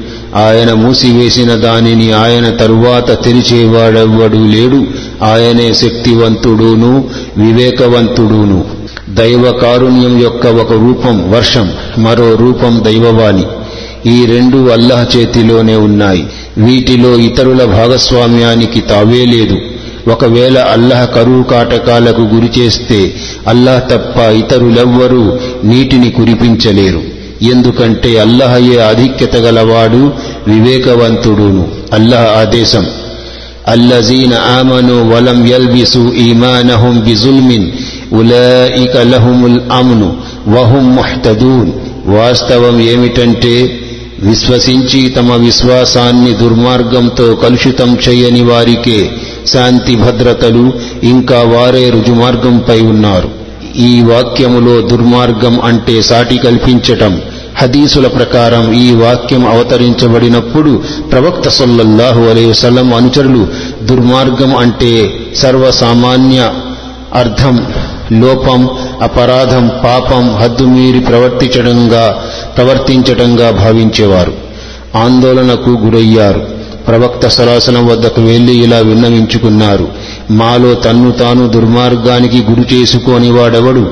అప్పుడు ప్రవక్త సలాసలం ఇక్కడ దుర్మార్గం అంటే దైవానికి సాటి కల్పించడం అని బోధించారు ఉదాహరణకు లుక్మాన్ అలీ సలాం తన కుమారునికి ఇలా హితబోధ చేశారు قال لقمان لابنه وهو يعزه يا بني لا تشرك بالله إن الشرك لظلم عظيم నిస్సందేహంగా సాటి కల్పించటం మహా దుర్మార్గం సోదరులారా మనము మన సంతానానికి ఎన్నో విలువైన కానుకలు ఇస్తాం ఏది చెబితే అది కొని ఇస్తాం కానీ మనమేనాడైనా మన సంతానానికి హితోపదేశం చేశామా అల్లాను వదలి ఇతరులను ఆరాధించకూడదని ఏనైడ ఏనాడైనా వారికి చెప్పామా ఆలోచించండి ఉత్బాన్ ఉల్లేఖన قال رسول الله صلى الله عليه وسلم فإن الله حرم على النار من قال لا إله إلا الله يبتغي بذلك وجه الله ప్రవక్త సల్లల్లా అలెసల్లం ఇలా ప్రవచించారు దైవ ప్రీతి కోసం లా ఇలాహ ఇల్లల్లాహను అంగీకరించిన వ్యక్తిపై అల్లహ నరకాగ్నిని నిషేధించాడు. బుఖారీ ముస్లిం. మానవునికి అన్నింటికంటే గొప్ప కారుణ్యం ఏకదైవారాధన మరియు సర్వ కష్టాల ఆపదల నివారిని ఏకదైవారాధన. అల్లా ఆదేశం అలంతర కైఫ జరవల్లాహు మసలన్ కలిమతన్ తయ్యిబతన్ كشجرة طيبة أصلها ثابت وفرعها في السماء تؤتي أكلها كل حين بإذن ربها ويضرب الله الأمثال للناس لعلهم يتذكرون పరిశుద్ధ వాక్కును అల్లహ ఏ వస్తువుతో పోల్చాడో మీరు గమనించటం లేదా దాని ఉదాహరణ ఇలా ఉంది ఒక మేలుజాతి చెట్టు ఉంది దాని వేళ్లు భూమిలో పటిష్టంగా నాటుకొని ఉన్నాయి కొమ్మలు ఆకాశాన్ని అంటుకొని ఉన్నాయి అది ప్రతి క్షణం తన ప్రభువు ఆదేశానుసారం తన పండ్లను ఇస్తుంది. దీని అర్థం ఏమిటంటే విశ్వాసి ఒక వృక్షం వంటి వాడు ఏ కాలమైనా పండ్లు ఇస్తూ ఉంటాడు. అదేవిధంగా విశ్వాసి యొక్క సత్కార్యాలు రాత్రి పగలు ఎల్లప్పుడూ ఆకాశం వైపు తీసుకుని వెళ్ళబడతాయి. కలిమా తయ్యిబా అంటే ఇస్లాం లేదా లా ఇలాహ ఇల్లల్లా షజరతున్ తయ్యిబా అంటే ఖర్జూరం చెట్టు. దీన్ని గురించి సహీ బుఖారీలోని కితాబుల్ ఇల్ములో వివరంగా పేర్కొనడం జరిగింది. ప్రవక్త సల్లల్లాహు అలై వసల్లం ఇలా ఉపదేశించారు. మన్ షహిద అల్లా ఇలాహ ఇల్లల్లా వహదహు లా షరీక లహు وأن محمدا عبده ورسوله وأن, وأن عيسى عيسى ابن مريم عبد الله ورسوله وكلمته ألقاها إلى مريم وروح منه والجنة حق والنار حق أدخله الله الجنة على ما كان من العمل الله تبا ఆరాధ్యులు లేరని ఆయన ఒకే ఒక్కడని ఆయనకు ఎవరు సాటి లేరని ముహమ్మద్ సల్లల్లాహు అలై వసల్లం ఆయన దాసులు మరియు ప్రవక్త అని ఈసా బిన్ మరియం అల్లహ దాసులు మరియు ఆయన ప్రవక్త మరియు ఆయన శుభవచనం మరియు మరియం శుభవచనం అని మరియు మరియం వైపు పంపబడిన ఆత్మ అని స్వర్గం వాస్తవమని నరకం వాస్తవమని సాక్ష్యమిచ్చిన వ్యక్తిని అల్లాహ్ స్వర్గంలోనికి ప్రవేశింపజేస్తాడు. అతని కర్మలు ఎలా ఉన్నా సరే బుఖారీ ముస్లిం సోదరులారా తౌహీద్ ఇస్లాం ధర్మం పునాదిరాయి. ఇబ్నె అబ్బాస్ రజీల్లాహు అన్హు ఉల్లేఖన. ప్రవక్త సల్లల్లాహు అలైవసల్లం మాజ్ బిన్ జబల్ని యమన్కి అధికారిగా నియమించి పంపుతూ ఇలా ఉపదేశించారు. ప్రజలకు ముందు లా ఇలాహ ఇల్లల్లాహ్ అల్లాహ్ తప్ప ఆరాధ్యులెవరూ లేరని ఆ తరువాత నేను అంటే ముహమ్మద్ సల్లల్లా అలైవసల్లం అల్లాహ్ ప్రవక్త అని బోధించు. ఒకవేళ దాన్ని వారు స్వీకరిస్తే రాత్రి పగలలో వారిపై ఐదు గూటల నమాజు విధించబడిందని బోధించు. దాన్ని కూడా వారు ఒప్పుకుంటే అల్లా వారి ధనంలో జకాత్ విధించాడు అని చెప్పు. అది వారి ధనవంతుల నుండి తీసుకోబడుతుంది వారి పేదల్లో పంచిపెట్టబడుతుంది. బుఖారి. మరో హదీసులో లా ఇలాహ ఇల్లల్లా అని పలికి చిల్లర దేవతల ఆరాధనను తిరస్కరిస్తే అతని ధన ప్రాణాలు నిషిద్ధమవుతాయి. అంటే అతని ధనాన్ని దోచుకోవటం గాని అతన్ని చంపే ప్రయత్నం చేయటం గాని చెయ్యరాదు. మరియు అతని బాధ్యత అల్లాహపై ఉంది. తౌహీద్ అన్నిటికంటే విలువైనది ప్రామాణికమైనది అబూ సయీద్ కుద్రి రజియల్లాహు ఉల్లేఖన. ప్రవక్త సల్లల్లాహు అలై వసలం ఇలా ప్రవచించారు. మూసా అలీస్లాం అల్లాను ఇలా విన్నవించుకున్నారు. ఓ దేవా నాకేదైనా మంచి మంత్రాన్ని తెలుపు. దాని ద్వారా నేను నిన్ను స్మరించటానికి నిన్ను ప్రార్థించటానికి దానికి అల్లాహ్ ఇలా సెలవిచ్చాడు. ఓ మూసా లా ఇలాహ ఇల్లల్లా అని పలుకు. దానికి మూసా అలీస్లాం దీన్నైతే అందరూ పఠిస్తారు అని విన్నవించుకున్నారు. దానికి అల్లాహ్ ఓ మూసా సప్తాకాశాలను భూములను విశ్వాన్నంతటినీ ఒక పల్లెములో పెట్టి రెండవ పల్లెములో లా ఇలాహ ఇల్లల్లా పెడితే తూనిక లా ఇలాహ ఇల్లల్లాహ్ వైపే వంగుతుంది అని ఆదేశించాడు. తౌహీద్ పాపాలన్నిటినీ తుడిచివేస్తుంది. అనస్ రజియల్లాహు అన్హు ఉల్లేఖన ప్రవక్త సల్లల్లాహు సల్లం ఇలా ప్రవచించారు. యబ్న ఆదమ లవ్ అతైతని బి కురాబిల్ అర్జ్ ఖతాయా సుమ్మ లకీతని లా తుషిక్ బి షయన్ లా అతైతుక బి కురాబిహా మగ్ఫిరా ఓ ఆదం కుమారా ఒకవేళ నువ్వు భూమి నిండా పాపాలు చేసి నా దగ్గరకు వచ్చినా నీవు నాకు సాటి కల్పించకుండా ఉంటే నేను అదే పరిమాణంలో మన్నింపు క్షమాపణ తీసుకుని వస్తాను ప్రతి వ్యక్తి ఏకదైవారాధకుడుగానే జన్మిస్తాడు అల్లాహ్ ఆదేశం فأقم وجهك للدين حنيفا فطرة الله التي فطر الناس عليها لا تبديل لخلق الله జాలిక దీనుల్ కయ్యం వలాకిన్న الناس لا يعلمون. కనుక ఓ ప్రవక్త ఏకాగ్రతతో మీ ముఖాన్ని ఈ ధర్మం వైపు స్థిరంగా నిలపండి. ఏ స్వభావం ఆధారముగా అల్లహ మానవులను సృష్టించాడో దానిపైనే స్థిరంగా ఉండండి. అల్లాహ్ సృష్టి స్వభావాలు మార్చటానికి వీలు కానివి ఇదే స్థిరమైన ధర్మం కానీ చాలామందికి తెలియదు. సహజ స్వభావం అంటే పుట్టుకాని అర్థం. ఇక్కడ ఇస్లాం ఏకత్వంగా భావించడం జరిగింది. అంటే మానవులందరూ విధేయతా భావంతోనే జన్మిస్తారు. అందువల్లే విధేయత గుణం అందరిలోనూ ఉంటుంది. అయితే వాతావరణం పరిస్థితుల కారణంగా సహజ స్వభావానికి దూరం అవుతారు ఫలితంగా అవిశ్వాసానికి గురవుతారు. ప్రవక్త సల్లల్లాలు సల్లం ప్రవచనం ప్రతి బిడ్డ సహజ స్వభావంతోనే జన్మిస్తాడు. కానీ వారి తల్లిదండ్రులు వారిని యూదులుగానో క్రైస్తవులుగానో నాస్తికులుగానో మార్చేస్తారు బుఖారి. వాస్తవ ఏకదైవారాధకుడు విచారణ లేకుండా స్వర్గంలోనికి ప్రవేశిస్తాడు. అబ్దుల్లా బిన్ అబ్బాస్ ఉల్లేఖన. ప్రవక్త సల్లల్లాలో సల్లం ఇలా ప్రవచించారు. అనేక జాతులను నా ముందుకు రప్పించడం జరిగింది. ఒక ప్రవక్తతో చాలా పెద్ద సమూహం ఉండటం ఒక ప్రవక్తతో ఒక్కరూ లేక ఇద్దరు ఉండటం ఒక ప్రవక్తతో నైతే ఎవరూ లేకపోవటం నేను చూశాను. అదే సమయంలో ఒక పెద్ద సమూహం నాకు కనబడింది. అది నా అనుచర సంఘమని నేను అనుకున్నాను. కానీ అది మూసా అలీస్లాం అనుచర సంఘమని తెలియపరచబడింది. ఆ తర్వాత మరో పెద్ద సమూహాన్ని చూచాను.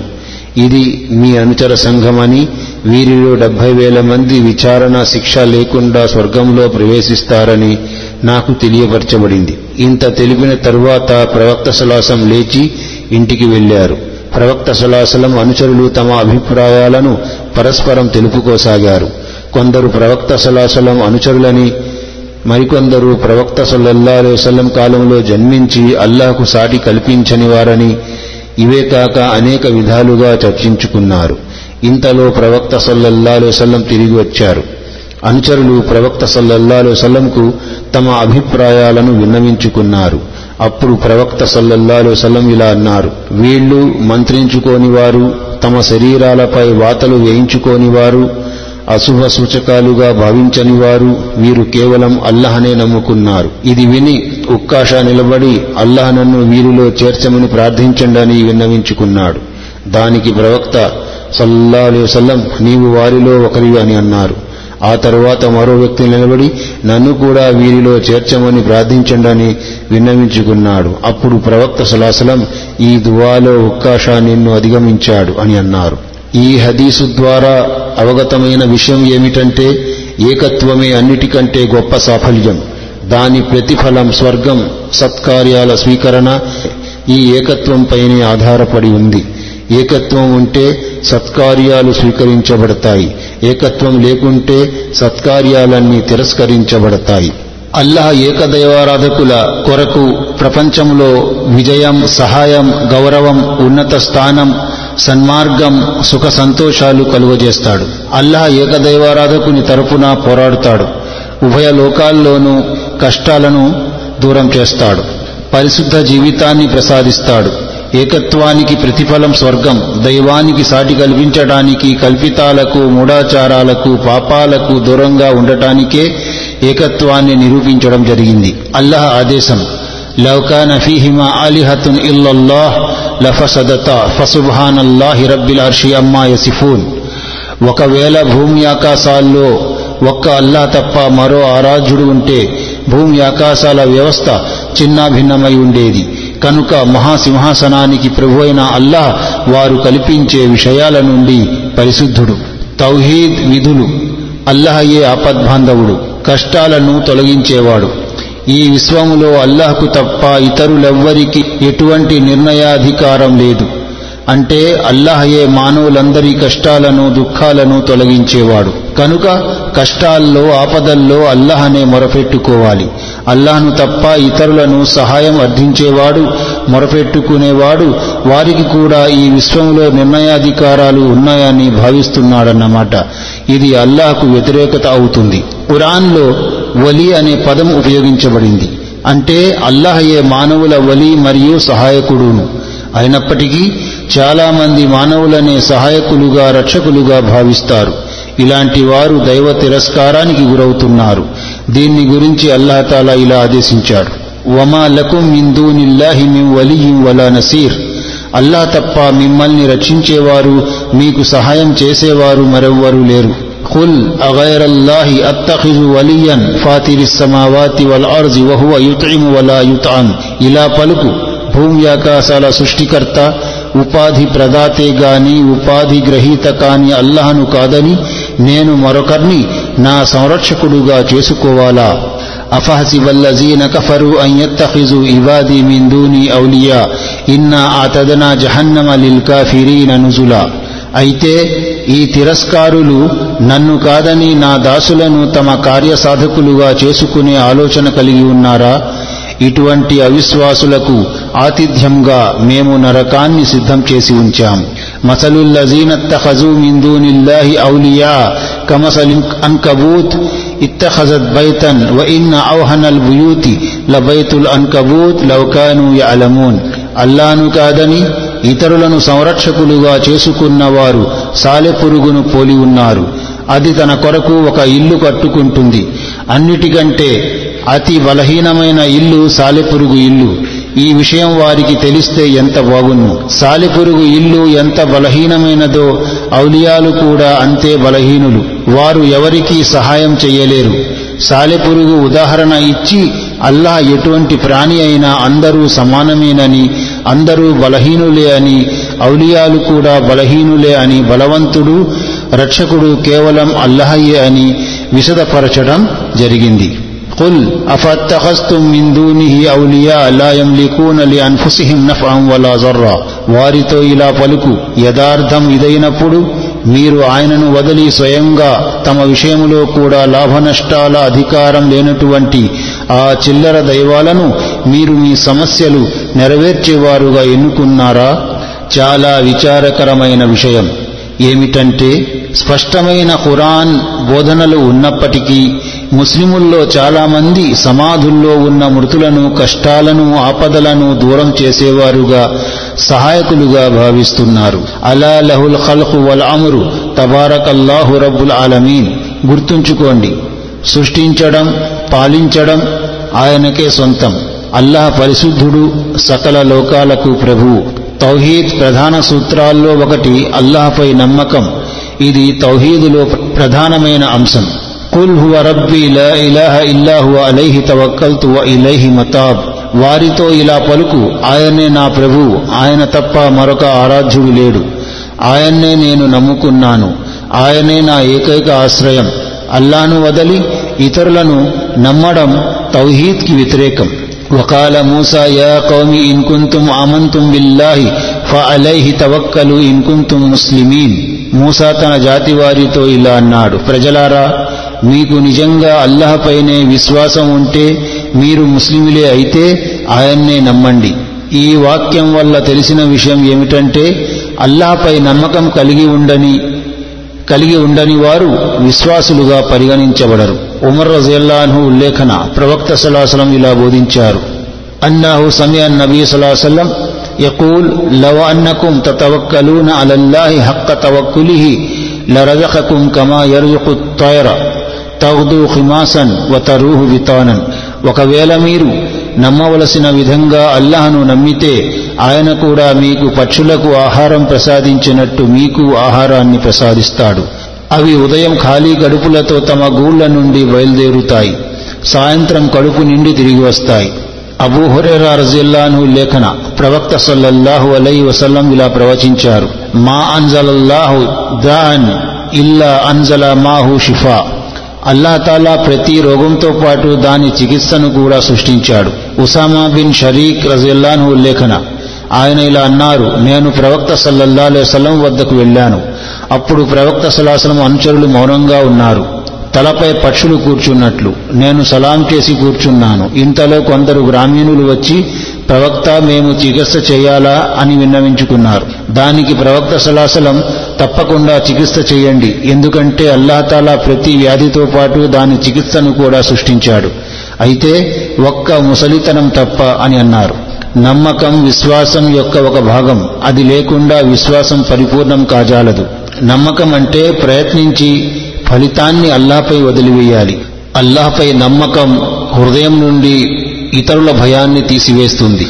అల్లాహ్ ఆజ్ఞ లేనిదే ఎవరు ఎవరిని లాభము గాని నష్టము గాని చేకూర్చలేరు అల్లాహ్ ఆదేశం వత్లు అలైహిం నబా నూహిన్ ఇజ్ قال لقومه يا قوم إن كان كبر عليكم مقامي وتذكيري بآيات الله فعلى الله توكلت فأجمعوا أمركم وشركاءكم ثم لا يكن أمركم عليكم غمة ثم قضوا إلي ولا تنذرون వారికి నూహు గాథను వినిపించు. అతను తన జాతి వారితో ఇలా అన్నాడు నా జాతి ప్రజలారా నేను మీ మధ్య ఉండటం అల్లాహ్ వాక్యాలను మాటి మాటికి వినిపించి మిమ్మల్ని ఏమరుపాటు నుండి మేల్కొలపటం మీరు సహించకుంటే నేను మాత్రం అల్లానే నమ్ముకున్నాను. మీరు కల్పించుకున్న భాగస్వాములను తీసుకుని ఒక ఏకగ్రీవ నిర్ణయానికి రండి. మీ పథకం గురించి శ్రద్ధగా ఆలోచించండి. దానికి సంబంధించిన ఏ విషయం మీకు గోప్యంగా ఉండకూడదు. ఆ తరువాత దానిని నాకు వ్యతిరేకంగా ప్రయోగించండి. నాకు ఏ మాత్రం వ్యవధి ఇవ్వకండి. అల్లహ నూ జాతిని ముంచివేశాడు. షిర్క్ నూ అలీస్లాం జాతి నుండి ప్రారంభమయ్యింది షిర్క్ అంటే దేవునికి సాటి కల్పించడం. నూ నూహ్ అలీస్లాం దైవ సందేశ ప్రచారం చేశారు. కానీ ప్రజలు అతని పట్ల హాస్యంగా ప్రవర్తించారు. అల్లాహతాలా నూ అలీస్లాంను పడవ తయారు చేయమని ఆదేశించాడు. ఆ పడవ తయారు చేసిన తర్వాత తన జాతిని మీపై దైవశిక్ష అవతరించనున్నదని అయితే మీలో నుండి ఈ పడవలో ఎక్కిన వారు దైవశిక్ష నుండి తప్పించుకుంటారు అని హెచ్చరించారు. వకాలర్కబు ఫీహా బిస్మిల్లాహి మజ్రేహా వ ముర్సాహా ఇన్న రబ్బీ లగఫూరు రహీం. నూహ్ అలీస్లాం ఇలా అన్నారు. ఇందులోకి ఎక్కండి. అల్లాహ్ పేరుతోనే దాని పయనం కూడా దాని ఆగటం కూడా. నా ప్రభు క్షమించేవాడు కరుణించేవాడును. అంటే దాని ప్రయాణం దాని ఆగటం అల్లాహ్ పేరుతోనే. దీని ద్వారా విశ్వాసులను ఓదార్చుతూ ప్రోత్సహిస్తూ నిర్భయంగా పడవలో ఎక్కండని ఆదేశించడం జరిగింది. అల్లహయే ఆ పడవకు రక్షకుడు సంరక్షకుడును. ఆయన ఆదేశంతోనే నడుస్తుంది. ఆయన ఆదేశంతోనే ఆగుతుంది. మరో చోట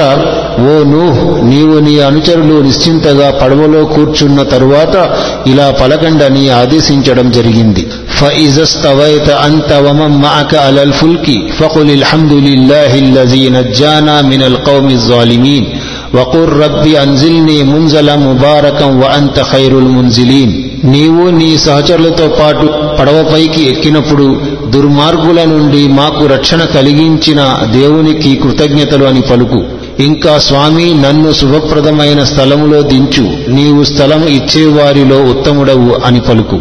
అందువల్లే కొందరు పండితులు వాహనంపై కూర్చున్న తరువాత బిస్మిల్లాహి మజరేహ ఓ ముర్సాహ అని పఠించడం అభిలషణీయంగా భావించడం జరిగింది. కానీ హదీసులో మాత్రం ఇలా పఠించడమే ఉత్తమం. మరోచోట వహ్య తజ్రీ బిహిం ఫీ మౌజిన్ కల్ జివాలి వనాదా నూహుబ్నహు وكان في معزل يا بني اركب معنا ولا تكن مع الكافرين పడవ వారిని తీసుకుని నడవసాగింది ఒక్కొక్క కెరటం పర్వతంగా పర్వతం మాదిరిగా లేస్తూ ఉంది నూహు కుమారుడు చాలా దూరాన ఉన్నాడు నూహు ఎలుగెత్తి ఇలా పిలిచాడు కుమారా మాతో పాటు ఎక్కిపో అవిశ్వా అవిశ్వాసులలో చేరకు కాని నూహు కుమారుడు నేనైతే పెద్ద కొండపైకి ఎక్కి నన్ను నేను రక్షించుకోగలను అది నన్ను నీటి నుండి కాపాడుతుంది అని గర్వంగా సమాధానమిచ్చాడు దానికి నూ అలీస్లాం ఇలా అన్నారు قال لا آسم اليوم من أمر الله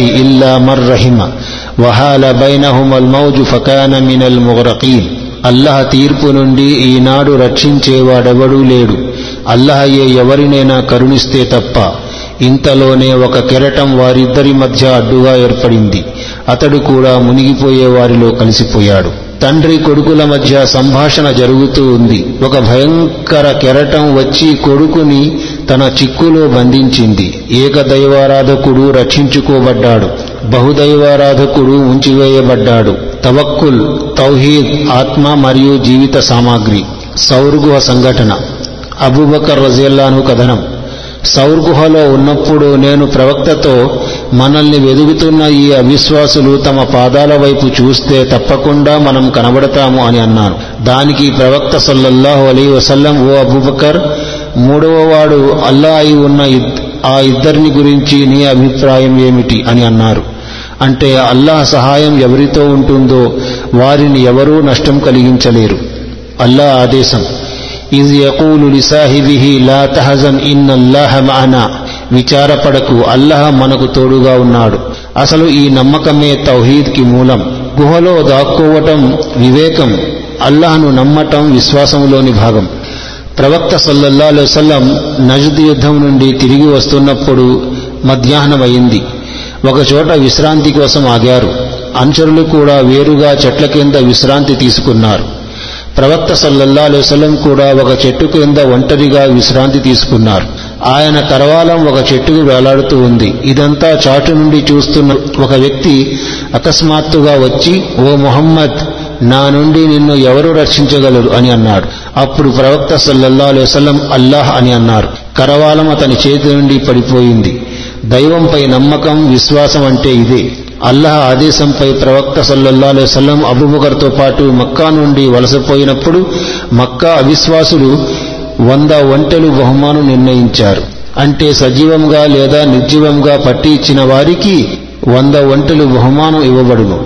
సురాఖా బిన్ మాలిక్ బిన్ జూషుం నేను బహుమానం ఆశలో బయలుదేరాను. వారిని వెంబడిస్తూ వారి వెంటపడ్డాను నేను ప్రవక్త సల్లల్లా అలైవలం పఠనాన్ని వింటూ ఉన్నాను. చివరికి నేను వారికి దగ్గరయ్యాను. ప్రవక్త సల్లల్లా అలైవలం పఠనాన్ని వినగలిగాను. ప్రవక్త సల్లల్లా అలైవలం నా వైపు తిరిగి చూడటం లేదు. కానీ అబూబకర్ రజల్లాను అనేక సార్లు వెనుతిరిగి చూశారు. ఇదే అల్లాహపై అసలైన నమ్మకం. ఇదే వాస్తవ ఏకదైవారాధన. ఇది అల్లాహయేతరుల భయాన్ని హృదయాల నుండి తీసివేస్తుంది. ముస్లిములు అల్లాహపై దృఢ నమ్మకం ప్రదర్శించినప్పుడల్లా విజయం సాధించారు. వాతీవుల్లాహ వరసూలహు ఇన్ మోమినీన్ إنما المؤمنون الذين إذا ذكر الله وجلت قلوبهم وإذا تليت عليهم آياته زادتهم إيمانا وعلى ربهم يتوكلون మీరు విశ్వాసులే అయితే అల్లహకు ఆయన ప్రవక్తకు విధేయత చూపండి సత్య విశ్వాసుల హృదయాలు అల్లహ ప్రస్తావన విన్న వెంటనే భయంతో కంపిస్తాయి వారి సమక్షములో అల్లహ వాక్యాలు పఠించబడినప్పుడు వారి విశ్వాసం అధికమవుతుంది వారు తమ ప్రభువు పట్ల నమ్మకం కలిగి ఉంటారు. ఈ వాక్యంలో విశ్వాసుల గుణగణాలు పేర్కొనడం జరిగింది. అల్లహకు ఆయన ప్రవక్తకు విధేయులై ఉంటారు. దైవ స్మరణ వల్ల వారి హృదయాలు కంపిస్తాయి. ఖురాన్ పారాయణం వల్ల వారి వారి విశ్వాసం అధికమవుతుంది. వారు తమ ప్రభువు పట్ల దృఢమైన నమ్మకం కలిగి ఉంటారు. తవక్కులు అంటే సాధన సంపత్తులను వినియోగించి అంతిమ ఫలితాన్ని దైవంపై వదిలివేయాలి. సాధన సంపత్తినే విజయకారకాలుగా భావించరాదు. అల్లాహ్ నిర్ణయం లేనిదే ఏ సాధనం ఏ ఆయుధం ఏమీ చేయజాలదు. ఒక్క నిమిషానికి కూడా వీరు అల్లాహ్ పట్ల ఏమరపాటుకు గురికారు.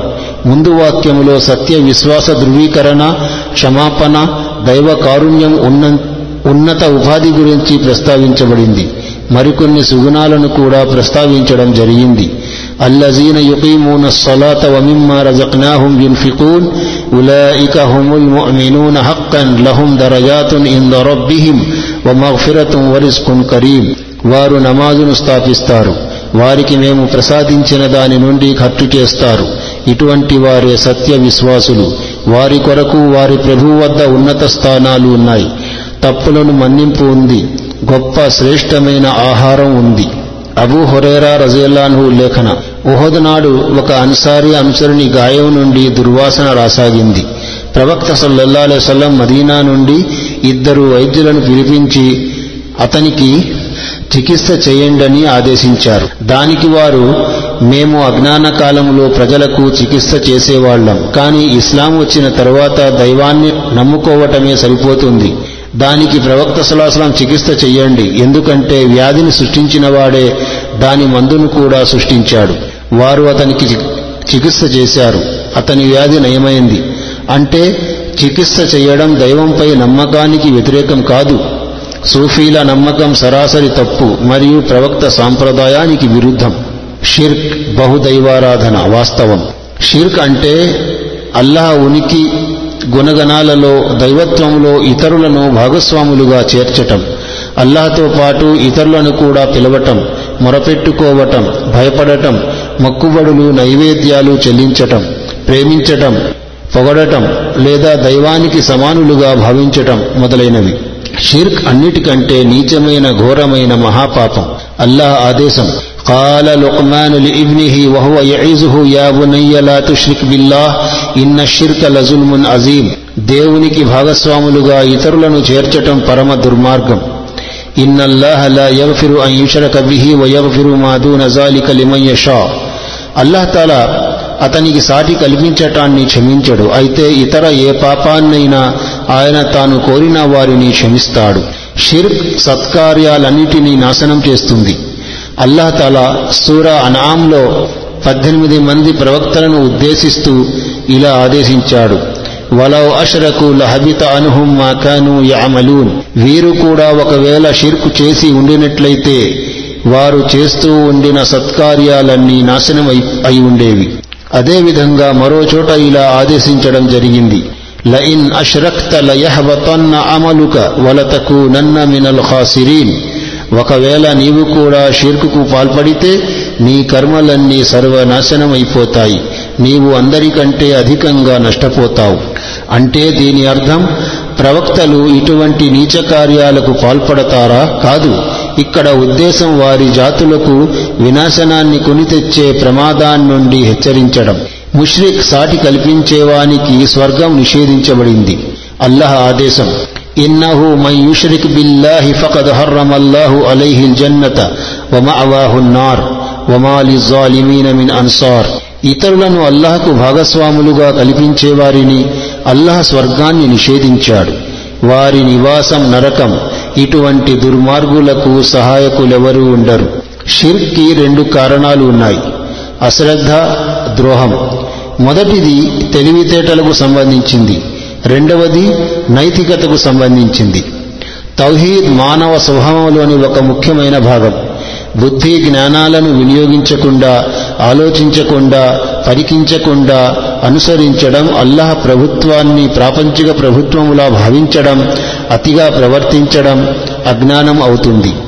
అనుకరణ అనేది షిర్క్ ముఖద్వారాల్లో ఒకటి. నూహు జాతి అంధానుసరణకు పాల్పడి ముషికులుగా పరిగణించబడ్డారు. నూహు జాతిలో ఐదుగురు మహాపురుషులు ఉండేవారు. వద్ సువా యగూస్ యూహ్ నస్ర్ మొదలైన వారు అల్లా ఆదేశం. వకాలు లా తజరున్న ఆలిహతకుం వలా తజరున్న వద్దం వలా సువాం వలా యగూస వయూక వనస్రా వారు మీరు మీ ఆరాధ్య దైవాలను ఎంత మాత్రం వదిలిపెట్టకండి. వద్ సువాలను విడిచిపెట్టకండి.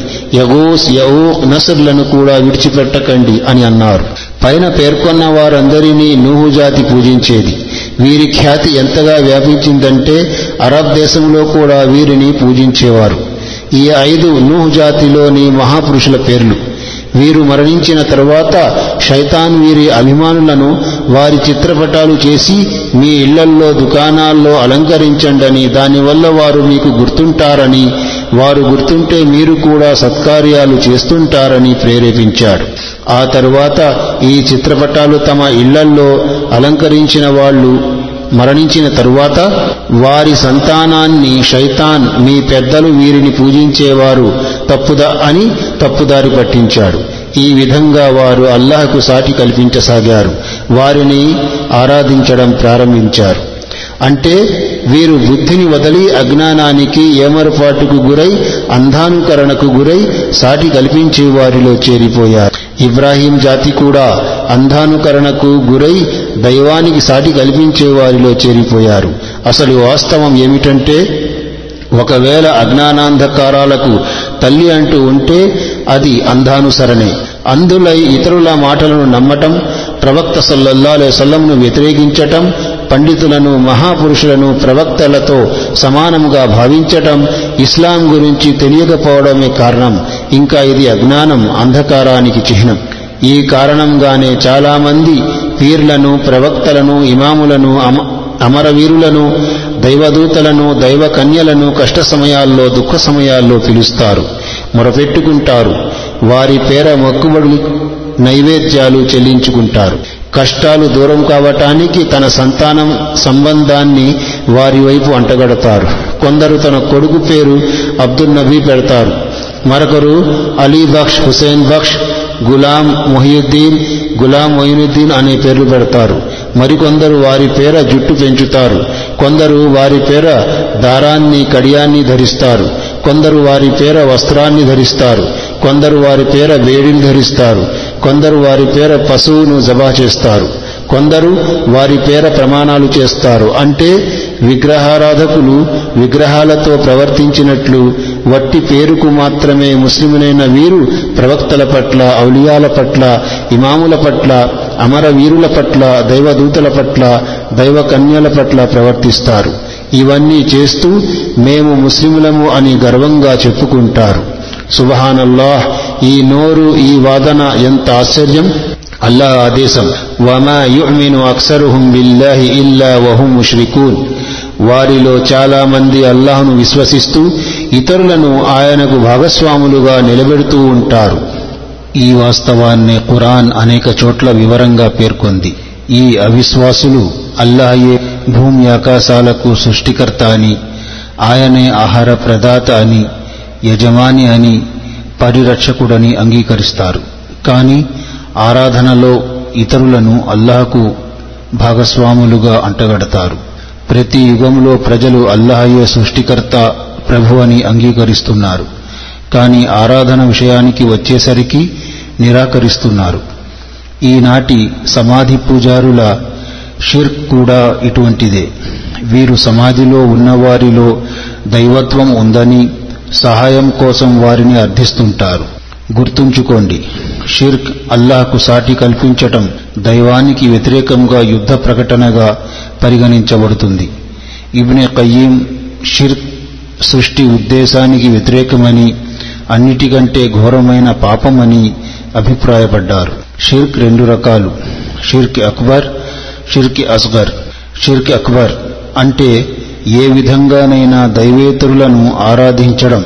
ఉదాహరణ దైవాన్ని వదిలి ఇతరులను ప్రార్థించడం మొక్కుబడులు నైవేద్యాలు చెల్లించడం దైవేతరుల కొరకు కుర్బానీ బలి ఇవ్వడం దైవేతరులను ఆపదలను దుఃఖాలను సమస్యలను తీర్చేవారుగా భావించడం సమాధుల్లో ఉన్నవారు సహాయం చేయగలరని భావించడం దీన్నే షిర్కి అక్బర్ అని అంటారు. అల్లాహతాలా దీన్ని కఠినంగా నిషేధించాడు ويعبدون من دون الله ما لا يضرهم ولا ينفعهم ويقولون هؤلاء شفعاؤنا عند الله ప్రజలు అల్లాహను కాదని తమకు నష్టాన్ని గాని లాభాన్ని గాని కలిగించలేని వారిని పూజిస్తున్నారు పైగా వారు అల్లాహ్ వద్ద మా కొరకు సిఫారసు చేస్తారు అని అంటున్నారు వీరు ప్రార్థిస్తూ ఆరాధిస్తున్న ఈ వస్తువులు వీరికి లాభాన్ని గాని నష్టాన్ని గాని కలిగించలేవు. అసలు వీరు ఆరాధించటానికి కారణం ఏమిటంటే వారు అల్లాహ్ వద్ద సిఫారసు చేస్తారని భావించడమే. అంటే వారి సిఫారసు వల్ల అల్లాహ్ మాకు లాభాన్ని కలిగించి నష్టాన్నుండి రక్షిస్తాడని భావించడం. అవిశ్వాసులు కూడా విగ్రహాలు లాభాలు నష్టాలు కలుగజేస్తాయని భావించేవారు కారు. వీరు అల్లాహకు మాకు మధ్యవర్తులు అని భావించేవారు. అల్లాహ్ ఆదేశం హువల్లజీ యుసయ్యిరుకుం ఫిల్ బర్రి వల్ బహరి హత్తా ఇజా కుంతుం ఫిల్ ఫుల్కి వజరైన బిహిం బిరీహిం తయ్యిబతిం వఫరిహు బిహా جاءتها ريح آسف وجاءهم الموج من كل مكان وظنوا أنهم أهيت بهم دعوا الله مخلصين له الدين لئن أنجيتنا من هذه లనకునన్న మిన షాకిరీన్ మిమ్మల్ని నేలపైన నీటిపైన నడిపేవాడు అల్లహయే అందువల్ల మీరు ఓడలపై ఎక్కి అనుకూల గాలులు వీస్తూ ఉండగా ఆనందంగా ఆహ్లాదంగా ప్రయాణం చేస్తూ ఉంటారు. ఆ తరువాత అకస్మాత్తుగా ఎదురుగాలి ఉధృతమై అన్ని దిశల నుండి అలల దెబ్బలు తగలగా ప్రయాణికులు తాము తుఫానులో చిక్కుకుపోయామని నిర్ధారించుకుంటారు. ఆ సమయములో అందరూ తమ ఆరాధనను కేవలం అల్లాహకే ప్రత్యేకించి నీవు గనుక మాకు ఈ ఆపద నుండి విముక్తి ప్రసాదిస్తే మేము తప్పకుండా నిన్నే కృతజ్ఞతలు తెలుపుకుంటాము అని అంటారు. ఆ కష్ట సమయంలో ఇతరులను అల్లాహకు భాగస్వాములుగా కల్పించరు. సుఖ సంతోషాలలో మాత్రం ఈ మహాపురుషులకు కూడా దైవత్వములో స్థానముందని వీరి ద్వారా మేము అల్లహ సాన్నిహిత్యం పొందగలమని భావిస్తారు. కష్టాన్ని చూడగానే చిల్లర దైవాలన్నిటినీ మరచి అల్లహనే ప్రార్థిస్తారు వేడుకుంటారు. దీనివల్ల తెలిసిన విషయం ఏమిటంటే తౌహీద్ ఏకత్వం మానవుని సహజ గుణం. దీన్ని ఏ మానవుడు తిరస్కరించ తిరస్కరించలేడు. ఎందుకంటే దీన్ని తిరస్కరిస్తే సహజ ప్రకృతిని తిరస్కరించినట్టవుతుంది. ఇది మహా అపరాధం. షిర్కి అస్గర్ దీనికి పాల్పడినవాడు ఇస్లాం పరిధి నుండి తొలగిపోడు. కానీ షిర్కే అక్బర్కి చేరువయ్యే అవకాశం ఉంది. ఇందులో రెండు రకాలు ఉన్నాయి. షిర్కె జలి బహిర్గత షిర్క్ దైవాన్ని వదిలి ఇతరుల పేర ప్రమాణం చేయుట. ప్రవక్త సల్లల్లాహు అలైహి వసల్లం ఉపదేశం మన్ హలఫ బిగైరిల్లాహి ఫకద్ కఫర ఔ అషరక్ రవాహు త్రిమిజి. అల్లాహ్ను వదిలి ఇతరుల పేర ప్రమాణం చేసిన వాడు దైవ ధిక్కారణకు పాల్పడ్డాడు లేదా దైవానికి సాటి కల్పించాడు. అదేవిధంగా ఒకవేళ అల్లహ మీరు లేకపోతే ఈ పని అయ్యేది కాదు అని పలకటం షిర్కవుతుంది. అయితే ఒకవేళ అల్లహ మరియు మీరు లేకపోతే ఈ పని అయ్యేది కాదు అని అనాలి. మరియు అని చేర్చటం వల్ల మానవుని శక్తి సామర్థ్యాలు ప్రయత్నాలు అల్లహకు అనుగుణంగా ఉన్నాయని తెలుస్తుంది. అల్లహ ఆదేశం వమా తషాఊన ఇల్లా అన్ యషా అల్లాహు రబ్బుల్ ఆలమీన్.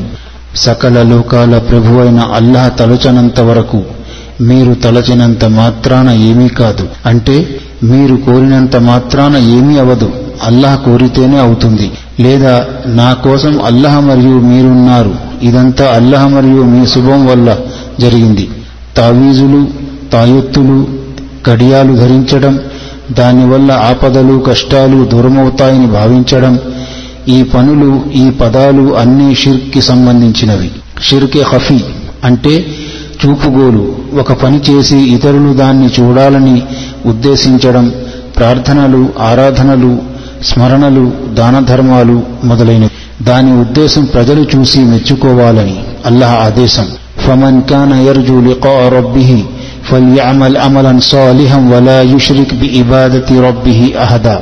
కనుక తన ప్రభువును కలవగోరేవారు సత్కార్యాలు చెయ్యాలి. తన ప్రభువు ఆరాధనలో ఇతరులను భాగస్వాములుగా చేర్చరాదు. ప్రవక్త సల్లల్లా సల్లం సాంప్రదాయానికి అనుగుణంగా నెరవేర్చేదే సత్కార్యం అవుతుంది. అంటే తన ప్రభువును కలవగోరేవారు చేసే ప్రతి సత్కార్యం ప్రవక్త సల్లల్లా అలైవల్లం సాంప్రదాయానికి అనుగుణంగా ఉండాలి. అంతేకాదు అల్లాహ్ ఆరాధనలో ఇతరులను భాగస్వాములుగా చేర్చరాదు. ఎందుకంటే సాటి కల్పించటం ధర్మంలో లేనివి కల్పించటం రెండూ సత్కార్యాలు వ్యర్థమవడానికి కారణాలు. అల్లాహతాలా ప్రతి ముస్లింని ఈ రెంటి నుండి కాపాడుగాక. అల్లాహ్ ఆదేశం ఇలైహి ఎస్ ఇలైహి ఎస్ అదుల్ కలిము తయ్యిబు వల్ అమలు సాలిహు యర్ఫౌహు ఆయన వైపు పరిశు పరిశుద్ధ వచనాలు ఆయన వైపు పరిశుద్ధ వచనాలు మాత్రమే ఎక్కుతాయి. ఈ పరిశుద్ధ వచనాన్ని సత్కార్యాలు మాత్రమే పైకి ఎక్కిస్తాయి. అంటే ఈ ప్రపంచంలో గౌరవ అంటే ఈ ప్రపంచంలో గౌరవ ప్రతిష్టలు కోరేవారు అల్లాహకు విధేయులై ఉండాలి. ఎందుకంటే ఉభయ లోకాలకు యజమాని అల్లాహయే. గౌరవం అంతా ఆయన వద్దే ఉంది. గౌరవం ప్రసాదించబడిన వాడే గౌరవనీయుడు. అదేవిధంగా అల్లహతాలా అవమానపరిచిన వాడు ఎంత ప్రయత్నించినా గౌరవం పొందలేడు. పరిశుద్ధ వచనాలు అంటే ధ్యానం ప్రార్థన ఖురాన్ పఠనం మంచిని ఆదేశించడం చెడును నిర్మూలించడం మొదలైనవి. అంటే స్వీకరించబడతాయి. దైవదూతలు వాటిని తీసుకుని దైవ సన్నిధికి చేరటం వాటికి తగిన ప్రతిఫలం ఇవ్వటానికి పరిశుద్ధ వచనం సత్కార్యం లేకుండా చేరదు అంటే స్వీకరించబడదు. الله حديثا قل أندعو من دون الله ما لا ينفعنا ولا يزرنا ونرد على آقابنا بعد إذ هدانا الله كالذي استهوته الشياطين في الأرض حيرانا له أصحاب يدعونه إلى الهداتنا قل إن هدى الله هو الهدى وأمرنا لنسلم لرب العالمين ఓ ప్రవక్త వారిని ఇలా ప్రశ్నించు. అల్లాను వదలి మాకు లాభము గాని నష్టము గాని చేకూర్చలేని వారిని మేము వేడుకోవాలా? అల్లాహ్ మాకు రుజుమార్గం చూపిన తర్వాత మేము ముందుకు వేసిన అడుగు వెనక్కు తీసుకోవాలా? శైతానులు ఎడారిలో దారి తప్పించగా సహచరులు ఇటురా సరైన మార్గం ఇక్కడుంది అని పిలుస్తూ ఉన్నప్పటికీ తొందరపడి కలవరపాటుతో తిరుగాడే వాని స్థితి మాదిరిగానే మేము మా స్థితిని కూడా చేసుకోవాలా? వారితో ఇలా అను. వాస్తవానికి నిజమైన మార్గం దర్శకత్వం కేవలం అల్లహ మార్గదర్శకత్వమే. ఆయన దగ్గర నుండి మాకు ఇవ్వబడిన ఆజ్ఞ ఇదే. విశ్వ ప్రభు ముందు విధేయతతో తల వంచండి. ఈ వాక్యంలో ఒక గొప్ప వాస్తవాన్ని పేర్కొనడం జరిగింది. అదేమిటంటే వాస్తవ ఆరాధ్యుడే లాభనష్టాలు చేకూర్చగలవాడు. లాభనష్టాలు చేకూర్చగలడు.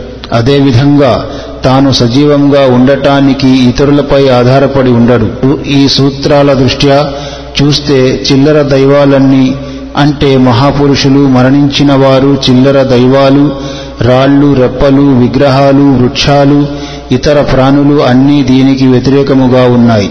వీరు మొరపెట్టుకుంటున్న ప్రతి ఒక్కరి జీవితంలో ఎన్నో కష్టనష్టాలు సంభవించాయి. వాళ్ళు తమంతట తాము కష్టాలను దూరం చేసుకున్నారా? లేదు. వాళ్ళు తమ కష్టాలను దూరం చేసుకోలేనప్పుడు ఇతరుల కష్టాల నుండి ఆపదల నుండి ఎలా రక్షించగలరు? దీర్ఘంగా ఆలోచిస్తే అల్లహయే రక్షించగలడని తెలుస్తుంది. అందువల్ల అల్లహయే లాభం చేకూర్చగలడు నష్టాలకు గురి చేయగలడు. కానీ దురదృష్టకరమైన విషయం ఏమిటంటే ఈనాడు ముస్లిములకు ప్రతి ఒక్కరూ కష్టాలను ఆపదలను దూరం చేసేవారుగా కనబడుతున్నారు. వీరి పరిస్థితి ఎలా ఉందంటే ఒక సమాధిని దర్శించినా మొక్కుకున్న తన అవసరం తీరకపోతే మరో సమాధికి వెళ్ళి అక్కడ కూడా అదే పనిగా జరుగుతుంది. ఇలా లెక్కలేనన్ని సమాధులను దర్శించడం జరుగుతుంది. వీళ్ళను పంపేవాళ్ళు కూడా శైతానులే. అల్లాహతాల విగ్రహారాధకులతో వాదనకు దిగవద్దని హితబోధ చేశాడు. ఇంకా మనమంతా ఆయనకే విధేయులమై ఉండాలని ఆయన పట్లే భీతి కలిగి ఉండాలని ఆయన ఆదేశాల ప్రకారమే ఆచరించాలని వారికి బోధిస్తూ ఉండమని ఆదేశించడం జరిగింది. ప్రవక్త సల్లల్లా సల్లం ఉపదేశం. డబ్బు దాసుడు నాశనమవుగాక. పట్టు దుప్పటి దాసుడు నాశనం అవుగాక ఒకవేళ ఇవ్వబడితే సంతోషిస్తాడు. ఇవ్వకపోతే దుఃఖానికి గురవుతాడు. ఈ హదీసులో ప్రాపంచిక వ్యామోహం గురించి ప్రస్తావించబడింది. ప్రాపంచిక భోగభాగ్యాలను పొందటానికి మనిషి ధర్మాధర్మాలను లక్ష్యపెట్టడు దైవ శాసనాల్ని ఉల్లంఘిస్తాడు. ఒక హదీసులో ప్రవక్త సల్లల్లాహు అలైహి వసల్లం మీ గురించి నేను అన్నిటికంటే అధికంగా షిర్కి అస్గర్ గురించే భయపడుతున్నాను అని తెలిపారు. దానికి అనుచరులు షిర్కి అస్గర్ అంటే ఏమిటి? అని విన్నవించుకున్నారు. అప్పుడు ప్రవక్త సల్లల్లాహు సల్లం ప్రదర్శనా బుద్ధి అని తెలిపారు. ప్రదర్శనా బుద్ధితో హజ్ చేయడం అజాన్ పలకడం ఇమామత్ చేయడం మొదలైనవన్నీ షిర్కి ఖఫీ పరిధిలోనికే వస్తాయి. బహుదైవారాధకులు నరకంలో శాశ్వతంగా ఉంటారు. అబ్దుల్లాహ్ బిన్ మసూద్ రజియల్లాహు ఉల్లేఖన అల్లాహకు సాటి కల్పించే స్థితిలో మరణించిన వాడు నరకంలో వేయబడతాడు. షిర్క్ నాలుగు రకాలు. షిర్క్ ఫిల్ ఇబాదా అల్లాహ్ ఆరాధనలో ఇతరులను భాగస్వాములుగా భావించడం. అల్లాహ్ హక్కును ఇతరులకు అందజేయడం లేదా వారిని దానికి తగినవారుగా భావించడం లేక ఆయనకు సమానులుగా భావించడం. ఉదాహరణ రుకు సజ్దా మొక్కుబడులు నైవేద్యాలు ఖుర్బానీ మొదలైనవి. షిర్క్ ఫిల్ ఇల్మ్.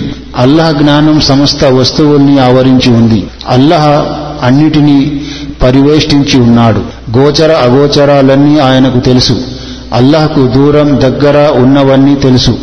అల్లాహకు ఉన్న జ్ఞానం వంటిది ప్రవక్తలకు మహాపురుషులకు పీర్లకు దైవభక్తులకు ఉందని భావించడం షిర్క్ అంటే మహాపరాధం. షిర్క్ ఫిత్ తసర్రుఫ్ అంటే అల్లాహయే సృష్టికర్త ఆహార ప్రదాత యజమాని పర్యవేక్షకుడు నీటిని కురిపించేవాడు జీవన్మరణాల ఆదేశాలు జారీ చేయడం మొదలైనవన్నీ కేవలం అల్లాహ్ చేతుల్లోనే ఉన్నాయి. ఇవన్నీ ప్రవక్తల్లో వలీల్లో మహాపురుషుల్లో ఉన్నాయని భావించడం మహాపాపం. వ్యాపారంలో శుభాన్ని ప్రసాదించడం సంతానం ప్రసాదించడం ఆరోగ్యం ప్రసాదించడం గౌరవం ప్రసాదించడం విజయం ప్రసాదించడం ఇవన్నీ అల్లాహ్ చేతుల్లోనే ఉన్నాయి. ఇతరుల్లో కూడా ఈ శక్తులు ఉన్నాయని భావిస్తే అది షిర్క్ మహాపాపం అవుతుంది. షిర్క్ ఫిల్ ఆదా. సాధారణంగా అల్లాహ్ కొరకు చేసే పనులను ఇతరుల కొరకు చేయడం. ఉదాహరణ ప్రమాణం చేయటం లేస్తూ కూర్చుంటూ యా గౌస్ అల్ మదద్ లేదా యా పీర్ అజ్మీరి అని అని పలకటం ఆహార పానీయాలను త్రాగేటప్పుడు అల్లాహ్ను వదిలి ఇతరుల పేర్లు పలకటం మొదలైనవి షిర్క్ అవుతాయి. బహుదైవారాధకులు వారి చిల్లర దైవాలు ఇద్దరూ బలహీనులే. యా అయ్యుహన్నాసు జురిబ మసలున్ ఫస్తమిఊ లహు ఇన్నల్లజీన తద్ఊన మిన్ దూనిల్లాహి లన్ యఖ్లుqu జుబాబం వల ఇజ్తమఊ లహు وإن يسلبهم الذباب شيئا لا يستنقذوه منه జౌఫ తాలిబు వల్ మత్లూబ్ ఓ మానవులారా ఒక ఉపమానం ఇవ్వబడింది దాన్ని శ్రద్ధగా వినండి అల్లాహను కాదని మీరు వేడుకుంటున్న చిల్లర దైవాలు అందరూ కలిసి ఒక్క ఈగను కూడా సృష్టించదలచినా అలా సృష్టించలేరు అంతేకాదు ఒకవేళ ఈగ వారి నుండి ఏదైనా వస్తువును తీసుకుని పోయినా దాన్ని వారు విడిపించుకు రానూలేరు సాయాన్ని అర్థించేవారు అర్థించబడేవారు ఇద్దరూ బలహీనులే. సహాయాన్ని అర్థించేవాడు బలహీనుడే అర్థించబడేవాడు కూడా బలహీనుడే అంటే ఇద్దరూ సమానులే. సమాధి పూజారులు సమాధుల్లో ఉన్నవారు ఇద్దరూ మానవులే ఇద్దరూ బలహీనులే. అల్లాహతాలా మానవులందరినీ ఈ విషయం గురించి ఛాలెంజ్ చేశాడు. ప్రజలారా మీ ముందు ఒక ఉపమానం ఇవ్వబడింది. శ్రద్ధగా వినండి. మీరు మీ చిల్లర దైవాలు ఇద్దరు బలహీనులు అసహాయులు మానవులు ఎంత బలహీనులంటే మానవులందరూ కలిసి ఒక్క ఈగను కూడా సృష్టించలేరు. పెద్ద పెద్ద సృష్టితాలు తరువాత విషయం. ఈగను సృష్టించడం కూడా ఒంటే ఏనుగులను సృష్టించడంతో సమానం. అంటే చిన్న చిన్న పనులు చేయలేని ఈ చిల్లర దైవాలు పెద్ద పెద్ద పనులు ఎలా చేయగలవు? అల్లాహతాలా వారి బలహీనతను విపులంగా విప్పి చూపించాడు. ఈ చిల్లర దైవాలు ఎంత బలహీనులంటే ఈగలు వారి నుండి ఏదైనా తీసుకుని పోతే అవి తిరిగి తీసుకురాలేవు. ఈ చిల్లర దైవాలు జీవులైనా నిర్జీవులైనా ఈగ మాత్రం రోగాలను వ్యాపింపజేస్తూ ఉంటుంది. కొన్ని సమయాల్లో మానవుని ప్రధాన అవయవాలు కూడా పనికి రాకుండా పోతాయి. కంటి జబ్బు అవయవాలు పనికి రాకుండా పోవటం దగ్గు టైఫాయిడ్ ప్రాణం కూడా పోతుంది. అల్లాహతాల జౌఫత్ తాలిబు వల్ మత్లూబ్ అని తెలిపి అల్లాహ్ తప్ప ఇతరులందరూ బలహీనులే అని నిరూపించాడు. అబ్దుల్లా బిన్ అబ్బాస్ ఉల్లేఖన అరబ్బులు విగ్రహాల ముందు సువాసన ద్రవ్యాలు రుచికరమైన తినుబండారాలు ఉంచేవారు. ఈగలు ఆ వస్తువులను లాక్కోదలిస్తే ఆ విగ్రహాలు వాటిని పట్టుకోవడం అలా ఉంచి తన స్థానం నుండి కదల్లేవు కూడా. అందువల్లే అర్థించేవారు అర్థించబడేవారు ఇద్దరూ బలహీనులే. ఒక హదీసే కుదుసీలో చిల్లర దైవాల బలహీనత ఈ విధంగా వివరించబడింది. నాలా సృష్టించదలుచుకున్న వాడికంటే పరమ దుర్మార్గుడెవడు? ఒకవేళ ఎవరిలో అయినా ఈ శక్తే ఉంటే ఒక్క రవ్వ లేదా ఒక్క గింజనైనా సృష్టించి చూపన చూపమనండి అని అల్లహతాలా ఆదేశించాడు. ఒక విలువైన ఉపమానం ఉంది. అజ్ఞాన కాలంలో రాషిద్ బిన్ అబ్దురబ్బియా అనే ఒక కవి ఉండేవాడు. అతను ఒక విగ్రహాన్ని ఆరాధించేవాడు. దాన్ని చాలా ప్రేమించేవాడు. ఒకరోజు ఆ విగ్రహంపై నీటి చుక్కలు పడి ఉండడం చూశాడు. ఆలోచనలో మునిగిపోయాడు. మరో రోజు విగ్రహాన్ని దర్శించడానికి వెళ్ళాడు.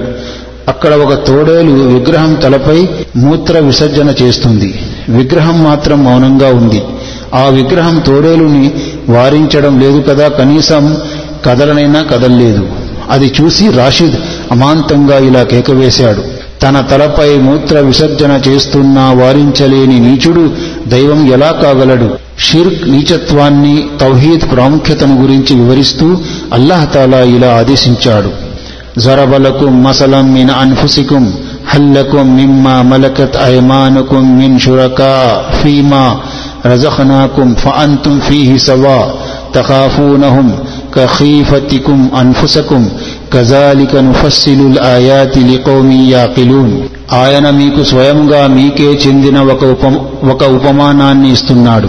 మీ అధీనంలో ఉన్న బానిసలలో కొందరు మేము మీకు ఇచ్చిన ధన సంపదలలో మీతో పాటు సమానమైన భాగస్వాములుగా ఉన్నవారు మీరు పరస్పరం మీ మీ సమానులకు భయపడే విధంగా మీరు భయపడేటటువంటి వారు వారిలో ఎవరైనా ఉన్నారా? ఈ విధంగా బుద్ధిమంతుల కొరకు మేము సూచనలను స్పష్టంగా వివరిస్తాము. అంటే మీరు మీలాంటి మానవులే అయిన మీ సేవకులను మీ ధనంలో భాగస్వాములుగా చేర్చడానికి సిద్ధపడనప్పుడు అల్లాతాలా సృష్టితాలైన దైవదూతలు దైవభక్తులు ఇతర సృష్టితాలు అల్లాహ్ దైవత్వంలో భాగస్వాములు ఎలా కాగలరు? అందువల్లే అల్లాహ్తో పాటు ఇతరులను ఆరాధించడం వారిని లాభనష్టాలు చేకూర్చేవారుగా భావించడం సరాసరి తప్పు. అల్లాహ్ ఆదేశం. జరబల్లాహు మసలన్ అబ్దం మమ్లూకన్ లా యక్దిరు అలా షైన్ వమన్ రజఖనాహు మిన్నా రిజ్కన్ హసనన్ ఫహువ యున్ఫిఖు మిన్హు. సిర్రం వజహరన్ హల్ యస్తవూన్ అల్హమ్దులిల్లాహ్ బల్ అక్సరుహుం లా యఅలమూన్ అల్లాహ్ ఒక ఉదాహరణ ఇస్తున్నాడు. ఒక వ్యక్తి బానిస ఇతరుల యాజమాన్యంలో ఉన్నవాడు స్వయముగా ఏ అధికారము లేనివాడు ఇక రెండవ వ్యక్తి అతనికి మేము మా తరపు నుండి మంచి ఉపాధిని ప్రసాదించాము. అతడు అందులో నుండి బహిరంగంగా రహస్యంగా తన ఇష్ట ప్రకారం ఖర్చు చేస్తాడు. ఇప్పుడు మీరే చెప్పండి వారిద్దరూ సమానులేనా? స్తోత్రాలన్నీ అల్లాహ్ కొరకే కానీ చాలామంది ఈ విషయాన్ని ఎరుగరు. కొందరు దీన్ని ఇది సేవకుల దాసుల ఉపమానం అని అంటారు. కొందరు దీన్ని విశ్వాసి అవిశ్వాసుల ఉపమానం అంటారు కొందరు దీన్ని అల్లహ మరియు విగ్రహాల ఉపమానం అంటారు ఇద్దరూ సమానులు కాలేనప్పుడు అల్లహకు రాతి రాతి విగ్రహాలైన మట్టి దిబ్బ అయిన సమాధి అయిన సమానులెలా కాగలరు? అల్లహకు రాతి విగ్రహాలైన మట్టి దిబ్బ అయిన సమాధి అయిన సమానులెలా సమానులెలా కాగలరు? మరో ఉదాహరణ. وضرب الله مثل الرجلين أحدهما أبكم ويقدر على شيء وهو كل على مولاه أينما يوجهه لا يأتي بخير هل يستوي, هل يستوي هو ومن يأمر بالعدل وهو على صراط مستقيم అల్లాహ్ తాలా మరొక ఉపమానం ఇస్తున్నాడు ఇద్దరు మనుషులున్నారు ఒకడు మూగవాడు చెవిటివాడు ఏ పని చెయ్యలేడు తన యజమానికి భారమై కూర్చున్నాడు ఆయన అతన్ని ఎక్కడికి పంపినా అతని వల్ల మంచి పని ఏదీ జరగదు. ఇక రెండో మనిషి అతడు న్యాయం చెయ్యండి అని ఆజ్ఞాపిస్తాడు. స్వయముగా సన్మార్గములో స్థిరంగా ఉన్నాడు. చెప్పండి ఇద్దరు సమానులెలా కాగలరు? అవిశ్వాసుల గురించి మరో ఉపమానం ఉంది.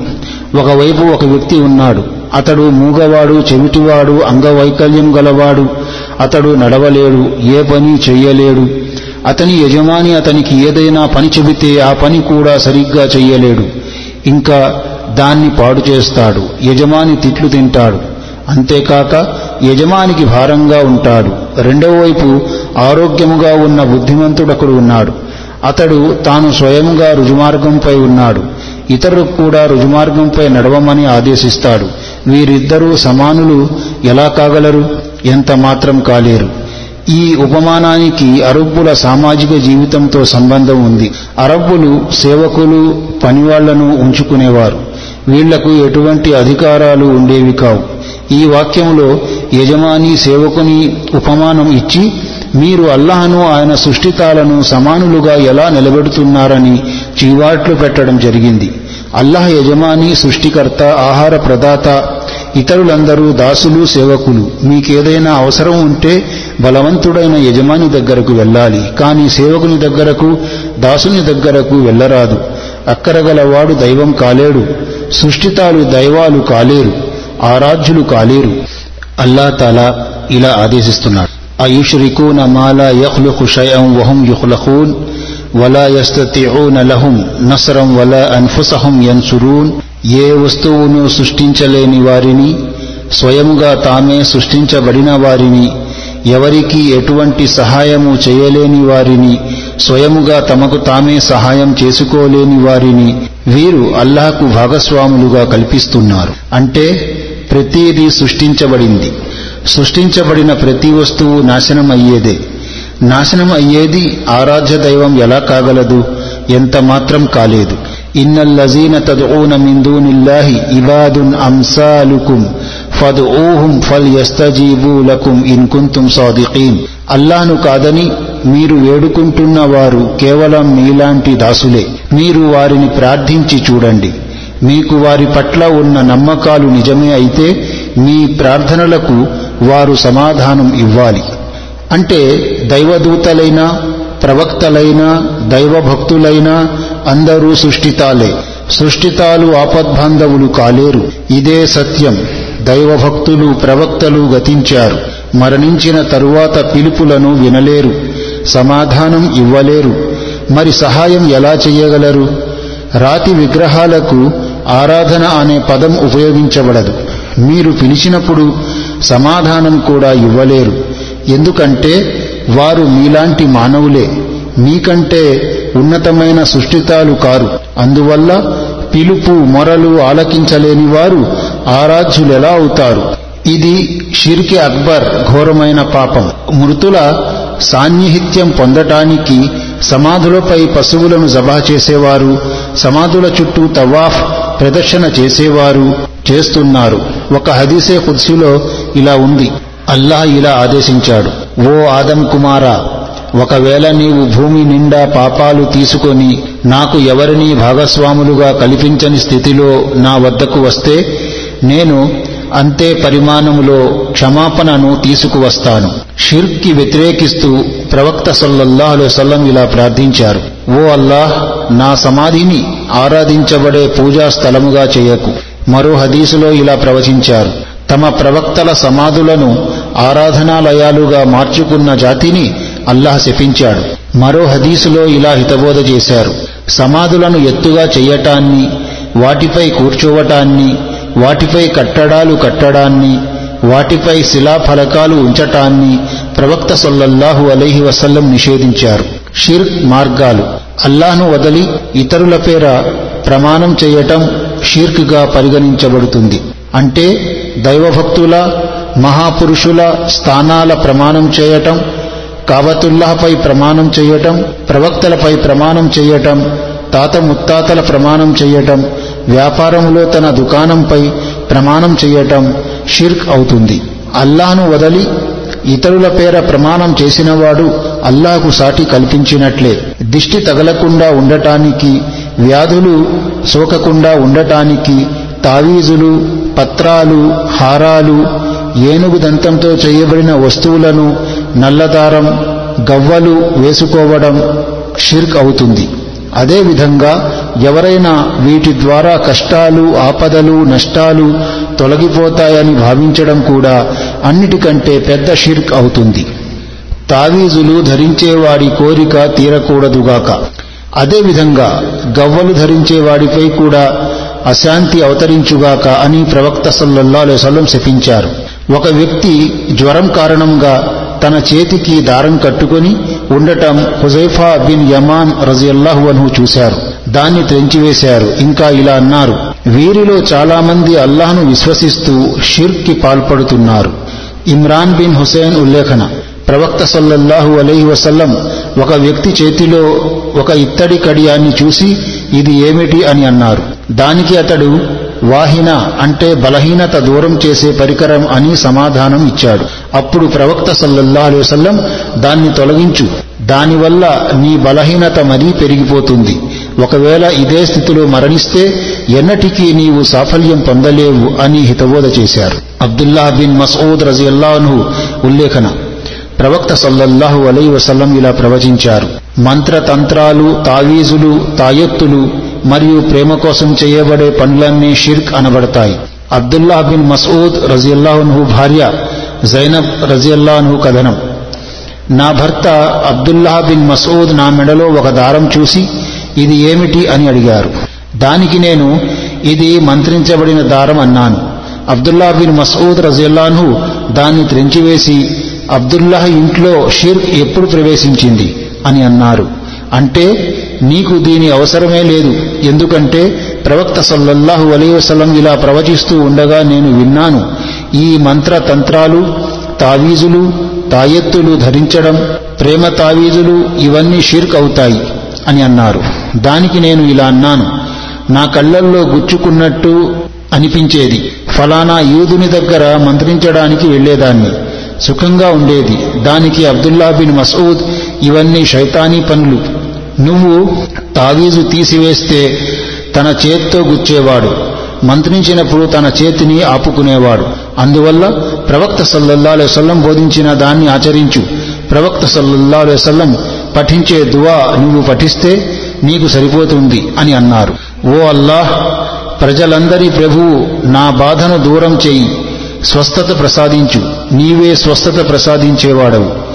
నీ తప్ప ఇతరులెవ్వరూ స్వస్థత ప్రసాదించలేరు. ఎవరు దేన్ని ధరిస్తే అతన్ని దానికే అప్పగించడం జరుగుతుంది? విగ్రహారాధకుల సాక్ష్యాధారాలు. ఖురానే మజీదులో విగ్రహారాధకులు తాము చేస్తున్న షిర్కును సమర్థిస్తూ మూడు రకాల సాక్ష్యాధారాలను పేర్కొనేవారు. వాటన్నిటినీ క్రింద వేరువేరుగా పేర్కొనడం జరిగింది. మొదటి సాక్ష్యం విగ్రహారాధకులు అల్లహతాలాను తమ ప్రభువుగా స్వామిగా తమ సృష్టికర్తగా ఆహార ప్రదాతగా యజమానిగా అంగీకరించేవారు. అతి కష్ట సమయాల్లో చిల్లర దైవాలన్నిటినీ వదిలి అల్లాహనే మొరపెట్టుకునేవారు.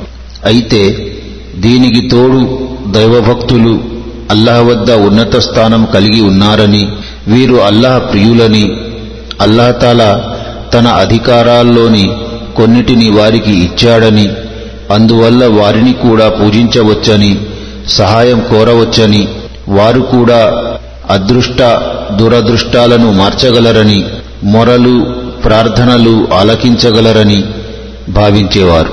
అల్లాహతాల ఖురాని మజీదులో బహుదైవారాధకుల ఈ నమ్మకాలను గురించి ఈ విధంగా పేర్కొన్నాడు.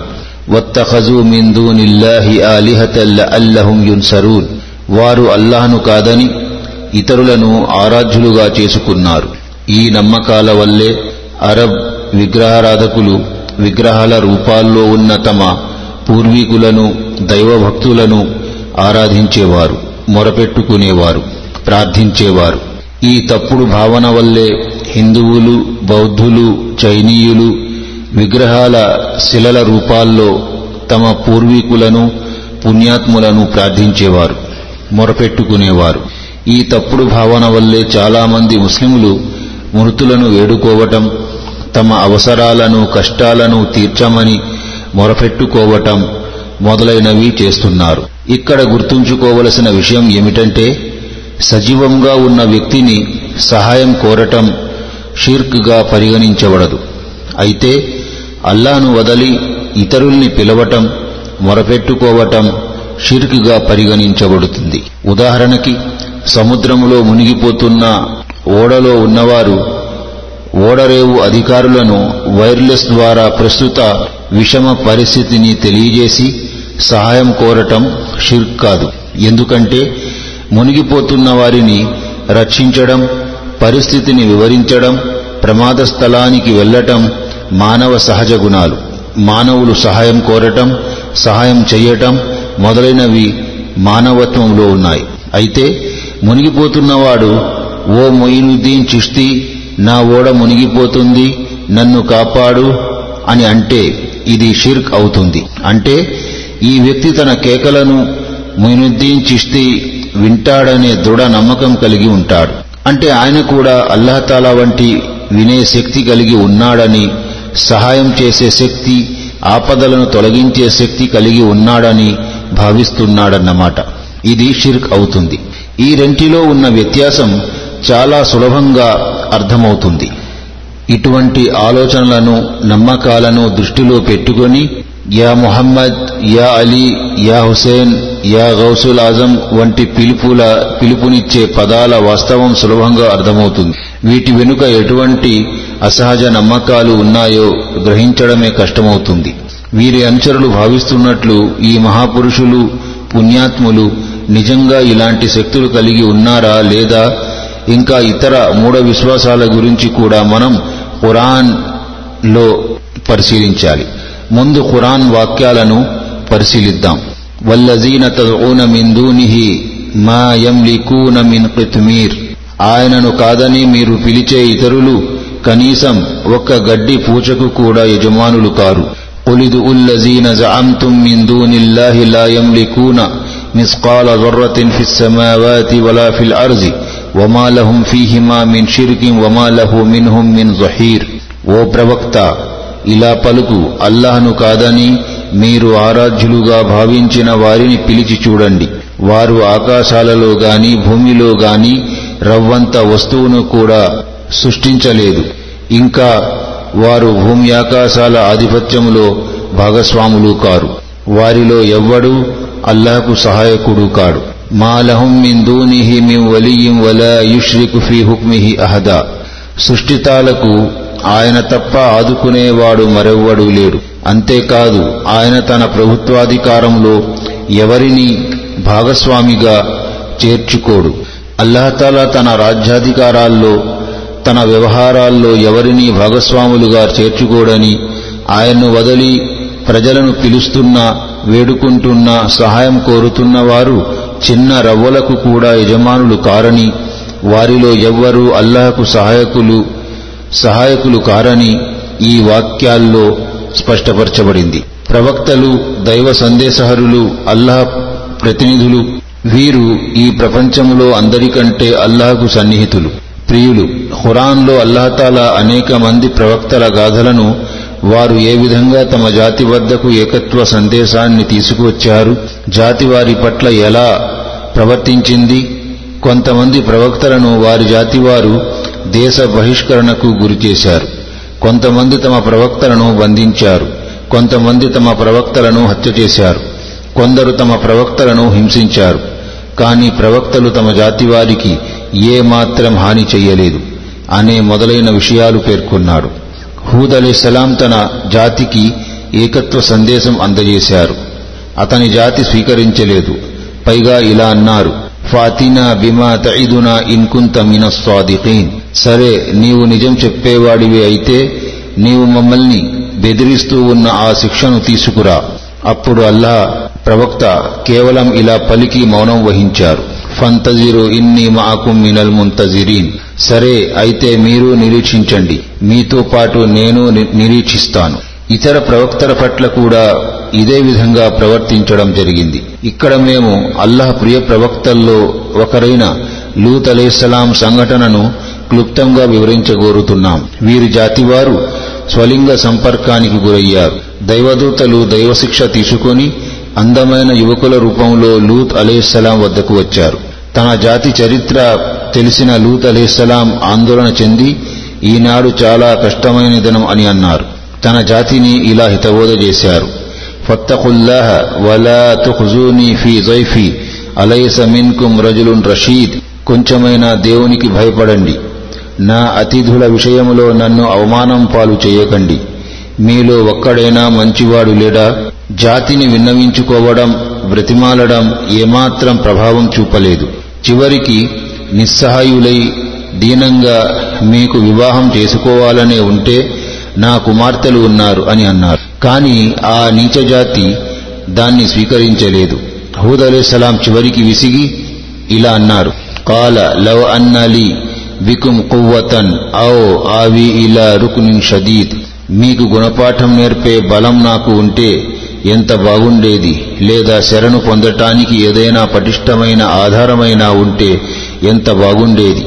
లూత్ అలీస్లాం యొక్క ఈ గాథను దృష్టిలో పెట్టుకొని ఆలోచించండి. అంత పెద్ద దైవ ప్రవక్త నిస్సహాయ స్థితిలో దీనంగా బ్రతిమాలాడు. ఆలోచించవలసిన విషయం ఏమిటంటే దైవశక్తులు గల వ్యక్తి అతిథుల ముందు ఇలా విలపిస్తాడా? లేదా బలవంతుడు తన కూతుళ్ళను పోకురీ విధవలకు ఇచ్చి పెళ్ళి చేయ నిర్ణయిస్తాడా? ఒక్కసారి ప్రవక్తల నాయకులు చివరి ప్రవక్త అయిన మొహమ్మద్ సల్లల్లాహు అలై వసల్లం జీవిత చరిత్రపై దృష్టి సారించండి. ఆయన మస్జిదుల్ హరాములో నమాజు చదువుతున్నప్పుడు అవిశ్వాసులు సజ్దా స్థితిలో ఆయన వీపుపై ఒంటె ప్రేగులను వేసేవారు. ఫాతిమా రజుల్లాన్హా వచ్చి తన తండ్రి వీపుపై నుండి వాటిని తొలగించేవారు. ఒకసారి ఒక అవిశ్వాసి ఒక అవిశ్వాసి ఉక్బా బిన్ అబీ ముయీద్ ప్రవక్త సొల్లల్లాలు సలం మెడలో దుప్పటి వేసి బలంగా పీక పిసగనారంభించాడు వెంటనే అబూబకర్ రజిల్లాన్హు వచ్చి ప్రవక్త సల్లల్లాహు అలై వసల్లంను రక్షించారు. తాయిఫ్లో విగ్రహారాధకులు ప్రవక్త సల్లల్లాహు అలై రాళ్ళతో కొట్టి తీవ్రంగా గాయపరిచారు. ఫలితంగా చెప్పులు రక్తమై రక్తమయం అయిపోయాయి. ప్రవక్త సల్లల్లా అలైవల్లం పట్టణానికి వెలుపల ఒక తోటలో విశ్రాంతి తీసుకున్నారు. తాయఫ్ నుండి తిరిగి వచ్చిన తర్వాత మక్కా నగరంలో ప్రవేశించడానికి ప్రవక్త సలాసలంకు ఒక అవిశ్వాసి ముతాంబిన్ అది శరణు పొందవలసి వచ్చింది. అవిశ్వాసుల హింసలు దౌర్జన్యాలు భరించలేక రాత్రికి రాత్రి చీకట్లో ప్రవక్త సలాసలంకు తన ఇల్లు వాకిలి వదలవలసి వచ్చింది. ఓహద్ యుద్ధంలో ఒక అవిశ్వాసి ప్రవక్త సల్లల్లాహు అలై వసల్లంను రాళ్ళతో కొట్టాడు. దానివల్ల ప్రవక్త సల్లల్లా వసల్లం క్రింద పడిపోయారు. కింద పన్ను ఒకటి విరిగిపోయింది. అదే యుద్ధంలో మరో అవిశ్వాసి ప్రవక్త సల్లల్లాహు అలై వసల్లం ముఖంపై కరవాలంతో దాడి చేశాడు. ఫలితంగా తీవ్రంగా గాయపడ్డారు. ప్రవక్త సల్లల్లా సలం అనుచరులు చికిత్స చేశారు. ప్రవక్త సల్లల్లా సలం భార్య అయిన ఆయిషా రజల్లావన్హాపై అపనింద మోపబడింది. నలభై రోజుల వరకు ప్రవక్త సల్లల్లా సలం తీవ్ర ఆందోళనకు గురయ్యారు. చివరికి దైవవాణి ద్వారా ఆయిషా రజిల్లాహు అన్హా నిరపరాధి అని సమర్థిస్తూ దైవవాణి అవతరించబడింది. ప్రవక్త సల్లల్లా అలై పదిహేను వందల మంది అనుచరులను వెంటబెట్టుకుని మదీనా నుండి ఉమ్రా చేయడానికి బయలుదేరారు. అవిశ్వాసులు ప్రవక్త సల్లల్లా సల్లంను మార్గ మధ్యలో అడ్డుకున్నారు. ప్రవక్త సల్లల్లా సల్లంను రెండుసార్లు మోసం చేసి దైవ సందేశ ప్రచారం పేరుతో ప్రవక్త సల్లల్లా సల్లం ప్రియ అనుచరులను తీసుకుని వెళ్ళి వీరి సంఖ్య డెబ్బై నుండి ఎనభై ఉండేది హత్య చేశారు. దీనివల్ల ప్రవక్త సల్లల్లా సల్లం తీవ్ర దుఃఖానికి గురయ్యారు. ప్రవక్త సల్లల్లా అలై యొక్క జీవిత చరిత్రలోని సంఘటనలన్నింటినీ పరిశీలిస్తే ఒక వ్యక్తి దైవ ప్రవక్త అయి ఉండి కూడా ఎటువంటి దైవిక శక్తులు లేని సామాన్య అసహాయ మానవుడిలా దర్శనమిస్తాడు.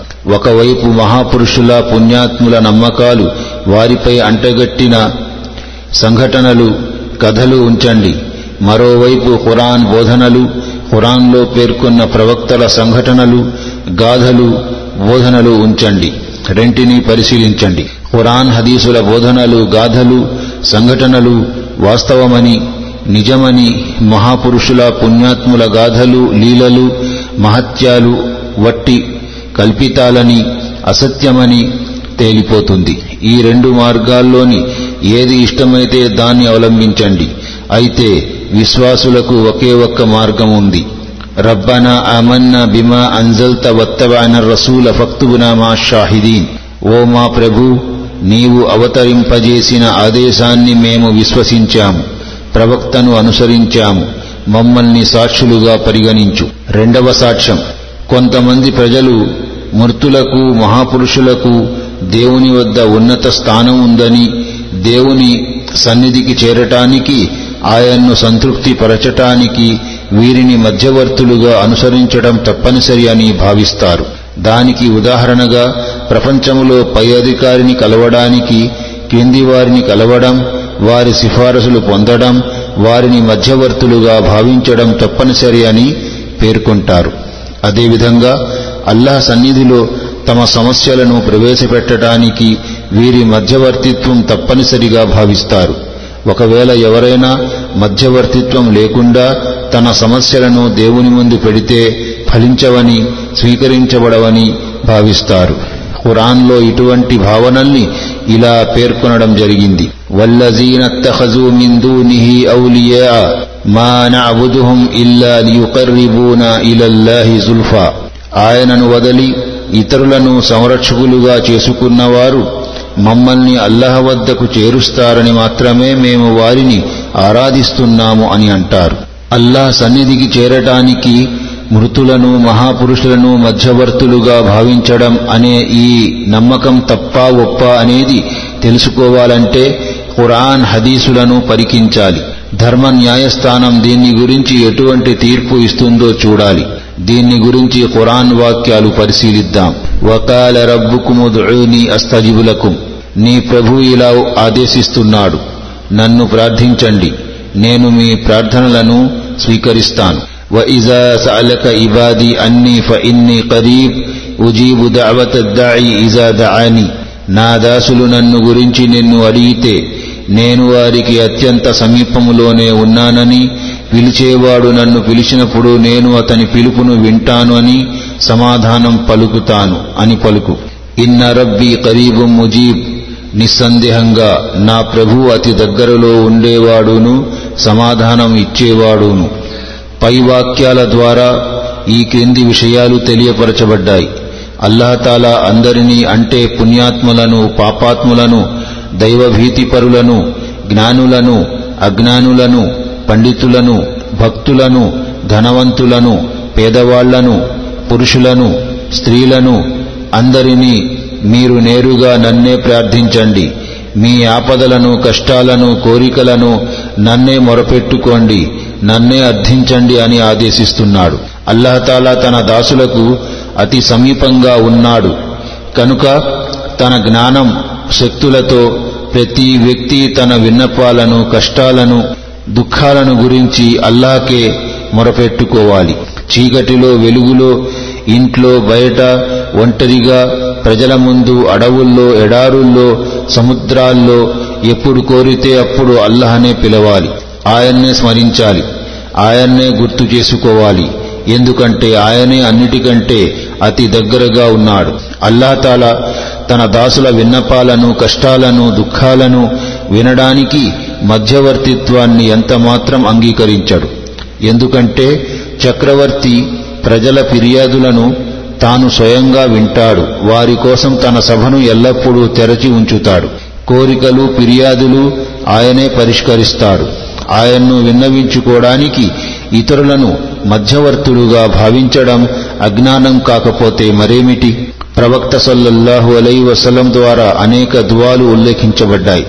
వీటిలో ఏ ఒక్క హదీసు కూడా మధ్యవర్తిత్వాన్ని సమర్థించేదిగా లేదు. అల్లాహతాలా ప్రవక్తల మధ్యవర్తిత్వాన్ని గాని పుణ్యాత్ముల మధ్యవర్తిత్వాన్ని గాని ఎంత మాత్రం సహించడు. అదేవిధంగా ప్రవక్త సల్లల్లా అలైవల్లం అనుచరులు ప్రవక్త సలాసలం మరణానంతరం తమ ప్రార్థనల్లో విన్నపాల్లో ప్రవక్త సల్లల్లాహు అలై వసల్లంను మధ్యవర్తిగా చేర్చడం ఎంతమాత్రం జరగలేదు. మధ్యవర్తిత్వానికి ప్రవక్త సల్లల్లా అలైవల్లంకు మించిన వ్యక్తి ఈ ప్రపంచంలోనే లేడు. అయితే మధ్యవర్తిగా వ్యవహరించడానికి ప్రవక్త సల్లల్లాహు అలైహి వసల్లంకు ఎంత మాత్రం అధికారం లేదు. మరి ఇతరులెలా మధ్యవర్తులుగా వ్యవహరిస్తున్నారు? వీరికి అధికారం ఎవరిచ్చారు?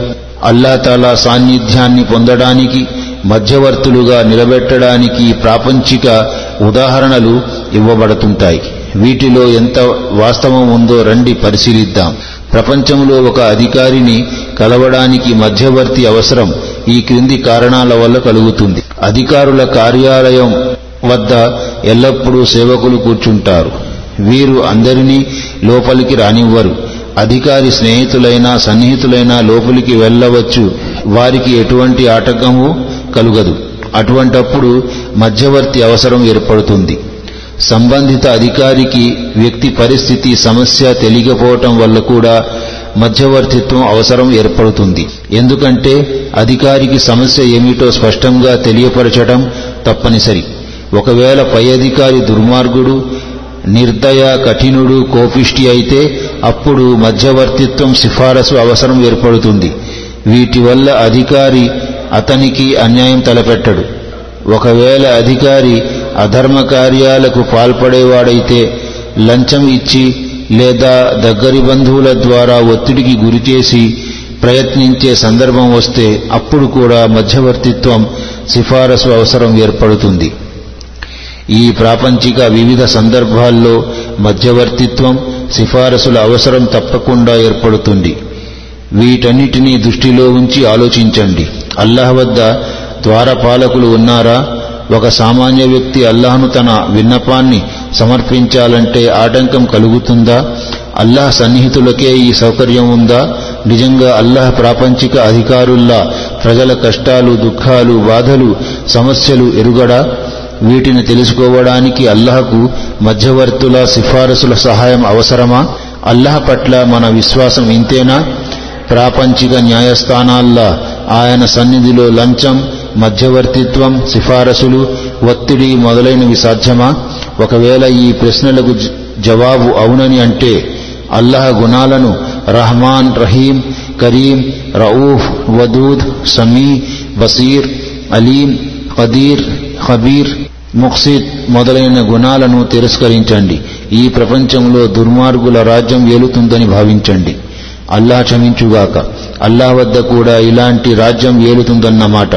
ఒకవేళ కాదు అని అంటే మరి ఈ మధ్యవర్తుల సిఫారసుల అవసరం ఎందుకు? అల్లాహ గుణాలను అంగీకరించిన అవిశ్వాసులను వాటి విధులను కూడా స్వీకరించాలని ఖురాన్ ఆదేశించింది. మీరు భూమి ఆకాశాల సృష్టికర్త యజమాని అల్లహయ్య అని అంగీకరిస్తున్నప్పుడు పాలకుడు కూడా అల్లహయ్య అని గుర్తించాలి అని సూర్య ఆరాఫ్లో ఉపదేశించడం జరిగింది. ఇన్న రబ్బకుముల్లాహుల్లజీ ఖలఖస్సమావాతి వల్ అర్జ.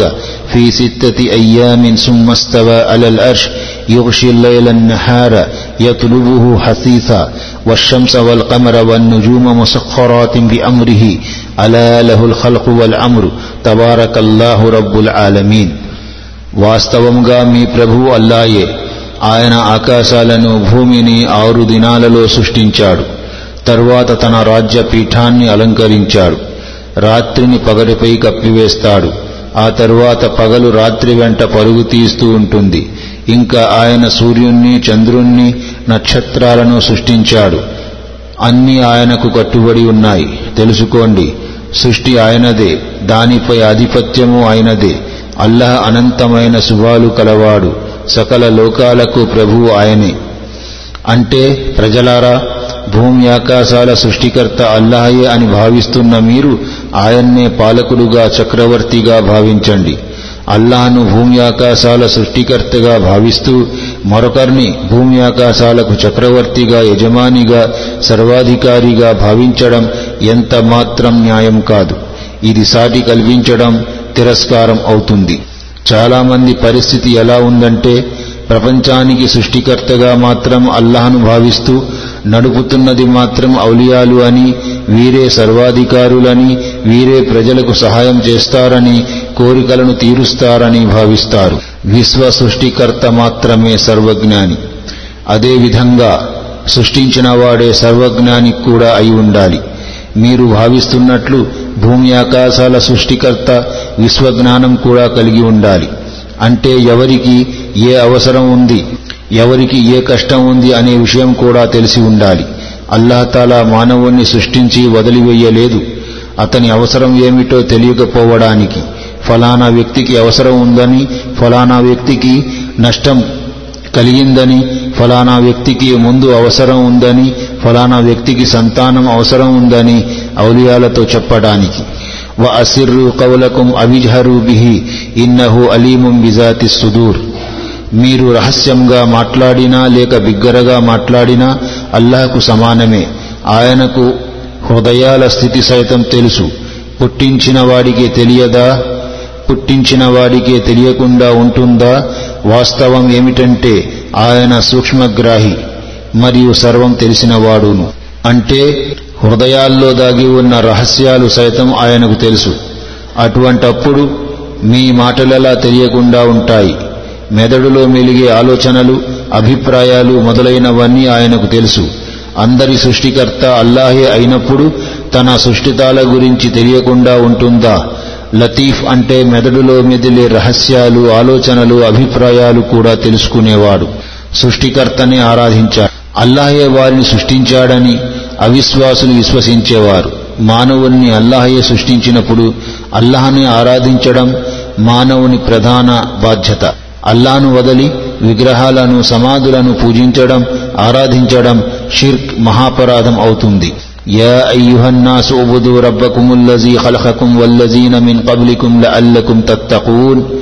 ఓ మానవులారా మిమ్మల్ని మీ పూర్వీకులను సృష్టించిన మీ ప్రభువుని ఆరాధించండి.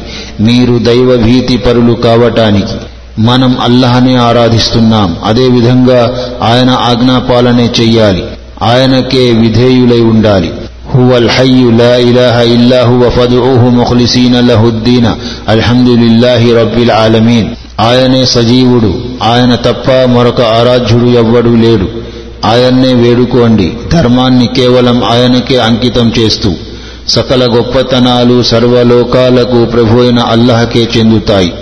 అల్లాహ్ సర్వశక్తి సంపన్నుడు పరిపూర్ణుడును. విగ్రహారాధకులు అల్లాను సర్వశక్తి సంపన్నుడని భావిస్తున్నప్పుడు ఆయన అధికారంలో ఆయన రాజరికంలో ఇతరులు భాగస్వాములు ఎలా కాగలరు? అంటే అల్లాహ్ ప్రభుత్వంలో వలీలను మృతులను భాగస్వాములుగా చేర్చటం మరో విధంగా అల్లాహ్ సర్వశక్తి సంపన్నుడు కాడని పరిపూర్ణుడు కాడని భావించడమన్నమాట. అందువల్లే ఆయనకు ఇతరుల అవసరం ఏర్పడింది. అల్లాహ్ బలహీనుడు అందువల్లే ఆయన తన ప్రభుత్వములో ఇతరులను చేర్చుకున్నాడు.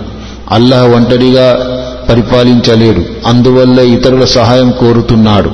ఇతరులను ఎవరైనా ఎవరినైనా అల్లాహ్ ప్రభుత్వంలో భాగస్వాములుగా చేర్చటం అల్లాహ్ పరిపూర్ణతకు పౌరుషానికి విరుద్ధం. భూమి ఆకాశాల సంరక్షణ భారంగా భావించిన వాడే ఇతరుల భాగస్వామ్యాన్ని అంగీకరించగలడు. లేదా కొద్దిగైనా పౌరుషం లేనివాడే ఇతరుల ప్రమేయాన్ని భరించగలడు. వాస్తవం ఏమిటంటే దైవత్వం సర్వ లోపాలకు అతీతంగా ఉంది. అల్లాహతాలా అరబ్బులకు అనేక చోట్ల అల్లాహతాలా సర్వశక్తి సంపన్నుడని పరిపూర్ణుడని ఆయనకు ఎవరూ భాగస్వాములు లేరని సూచించాడు. సంతానం దైవత్వానికి వ్యతిరేకం. ఎందుకంటే అల్లహ దైవం అంటే ఆయనకు సరిసమానులు ఎవరూ లేరు. అతనితో తలపడ్డానికి ఎవరూ లేరు అని అర్థం. ఒకవేళ మనం ఈసా దైవకుమారులుగా దైవ కుమారులుగా భావిస్తే ఈసా అల్లాహకు సమానులు అనే అర్థం వస్తుంది. ఇది మహాపరాధం. ఎందుకంటే దైవానికి సమానులు ఎవరూ లేరు. ఒకవేళ మనం ఈసా దైవ కుమారులుగా భావిస్తే అల్లాహకు సంతానం అవసరం ఉందని అర్థం.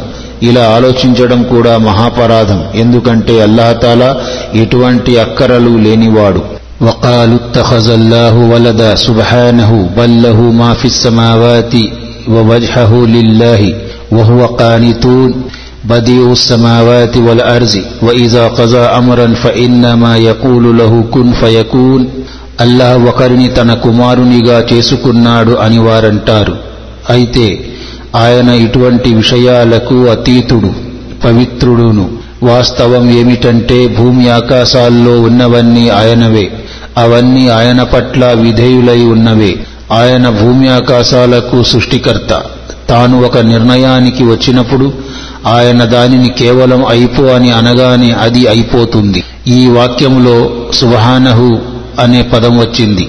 అంటే దైవానికి సంతానవంతుడుగా భావించడం దైవత్వానికే వ్యతిరేకం. దైవం అంటే సంతానం అక్కరలేనివాడు. ఇతరులెవ్వరూ ఆయనకు సరిసమానులు కానివాడు. అల్లాయే విశ్వ సృష్టికర్త.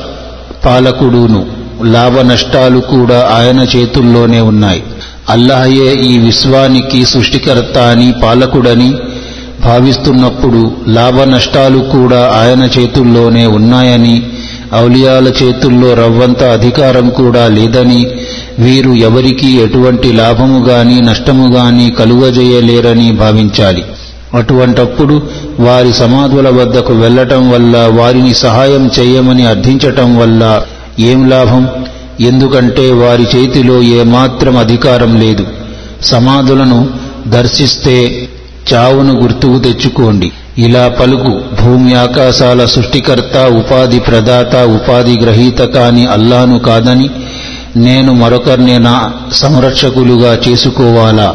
ఇలా పలుకు అందరికంటే ముందు నేను ఆయనకు విధేయుణ్ణి కావాలని నన్ను ఆదేశించడం జరిగింది. అదేవిధంగా నీవు మాత్రం విగ్రహారాధకుల్లో కలసిపోవద్దు. ఇంకా ఇలా పలుకు నేను ఒకవేళ నా ప్రభువు ఆజ్ఞలను ఉల్లంఘిస్తే ఒక మహాదిన ఒక మహాదినపు శిక్షను అనుభవించవలసి వస్తుందని నేను భయపడుతున్నా. ఆ రోజున శిక్ష నుండి తప్పించుకున్న వాడిని అల్లా నిజంగా కరుణించినట్లే. అదే స్పష్టమైన సాఫల్యం. అల్లా గనుక మీకు ఏదైనా నష్టం కలిగిస్తే ఆయన తప్ప ఆ నష్టం నుండి మిమ్మల్ని రక్షించగలిగే వారెవరూ లేరు. ఆయన మీకు ఏదైనా మేలు చేయకూ మేలు చేకూర్చదలిస్తే ఆయనకు అన్నింటిపైన అధికారం ఉంది. ఆయన తన దాసులపై పరిపూర్ణ అధికారాలు కలిగి ఉన్నాడు. ఇంకా అత్యంత వివేకవంతుడు అన్నీ తెలిసినవాడును. అల్లాహ్ పరిపూర్ణ శక్తియుక్తులు గలవాడు. అవిశ్వాసులందరూ అల్లాహ్ సర్వశక్తివంతుడుగా పరిపూర్ణ శక్తియుక్తులు గలవాడుగా భావిస్తారు. అటువంటప్పుడు ఆయనకు సాటి కల్పించడం ఆయనకు సహాయకులను కల్పించడం మహాపరాధం. అల్లాహ్ గురించి ఆయనకు భాగస్వాములు ఉన్నారని భావిస్తే అల్లాహ్ సర్వశక్తివంతుడు కాడని బలహీనుడని అర్థం. ఒకవేళ అల్లాహ్ బలహీనుడే అయితే ఆయనకు భాగస్వాములను కల్పించడం సమంజసమే. అయితే మరణించిన వారు మృతులు భాగస్వాములు ఎలా కాగలరు? ఎందుకంటే అల్లాహ్ నిత్య సజీవుడు. ఆయన భాగస్వాములు మృతులు బలహీనులు. ఓ మానవులారా ఒక ఉపమానం ఇవ్వబడింది. దాన్ని శ్రద్ధగా వినండి. అల్లాహను కాదని మీరు వేడుకుంటున్న దేవుళ్ళు అందరూ కలిసి కూడా ఒక్క ఈగను సృష్టించదల్చినా సృష్టించలేరు. అంతేకాదు ఒకవేళ ఈగ వారి నుండి ఏదైనా వస్తువును లాక్కుపోయినా దాన్ని వారు విడిపించుకురానూ లేరు. సహాయాన్ని అర్థించేవారు అర్థించబడేవారు ఇద్దరూ బలహీనులే. అల్లాహను గుర్తించవలసిందిగా అల్లాహను గుర్తించిన వలస్ అల్లాహను గుర్తించవలసిన విధంగా గుర్తించలేదు. వాస్తవం ఏమిటంటే అల్లాహ్ సర్వశక్తిమంతుడు గౌరవనీయుడును. విగ్రహాలు అల్లాహ్ వద్ద సిఫారసు చేస్తే అల్లాహ్ వారి సిఫారసు స్వీకరిస్తాడని వారు వారు శిక్ష నుండి రక్షించబడతారని విగ్రహారాధకులు భావించేవారు. ఇటువంటి సిఫారసు భావం మహాపరాధం అల్లాహ్ గొప్ప ఔన్నత్యం గలవాడు సర్వశక్తిమంతుడు ఆయన ఎవరికీ భయపడడు. ఔలియాలు వలీలు అందరూ ఆయన దాసులు బలహీనులు అల్లహ ఈ విశ్వాన్ని ఎటువంటి ఉద్దేశం లేకుండా సృష్టించలేదు. ఈ లోకంలో మానవుడు తాను కోరింది చేయగలడని అడిగేవాడు ఎవడూ లేడని కర్మలను విచారించడం జరగదని భావించరాదు. ఈ విశ్వాన్ని అల్లహతాల్లా సత్యంగా ఒక ముఖ్య ఉద్దేశంతో సృష్టించాడు. అంటే ఈ ప్రపంచంలో మానవుడు కర్మలు చేస్తాడు పరలోకములో దాని ప్రతిఫలాన్ని పొందుతాడు పాపకార్యాలు చేస్తే నరకానికి పోతాడు. సత్కార్యాలు చేస్తే స్వర్గంలోనికి ప్రవేశిస్తాడు. ఈ భావంతో సిఫారసు అర్ధరహిత భావనకు జత కుదరదు.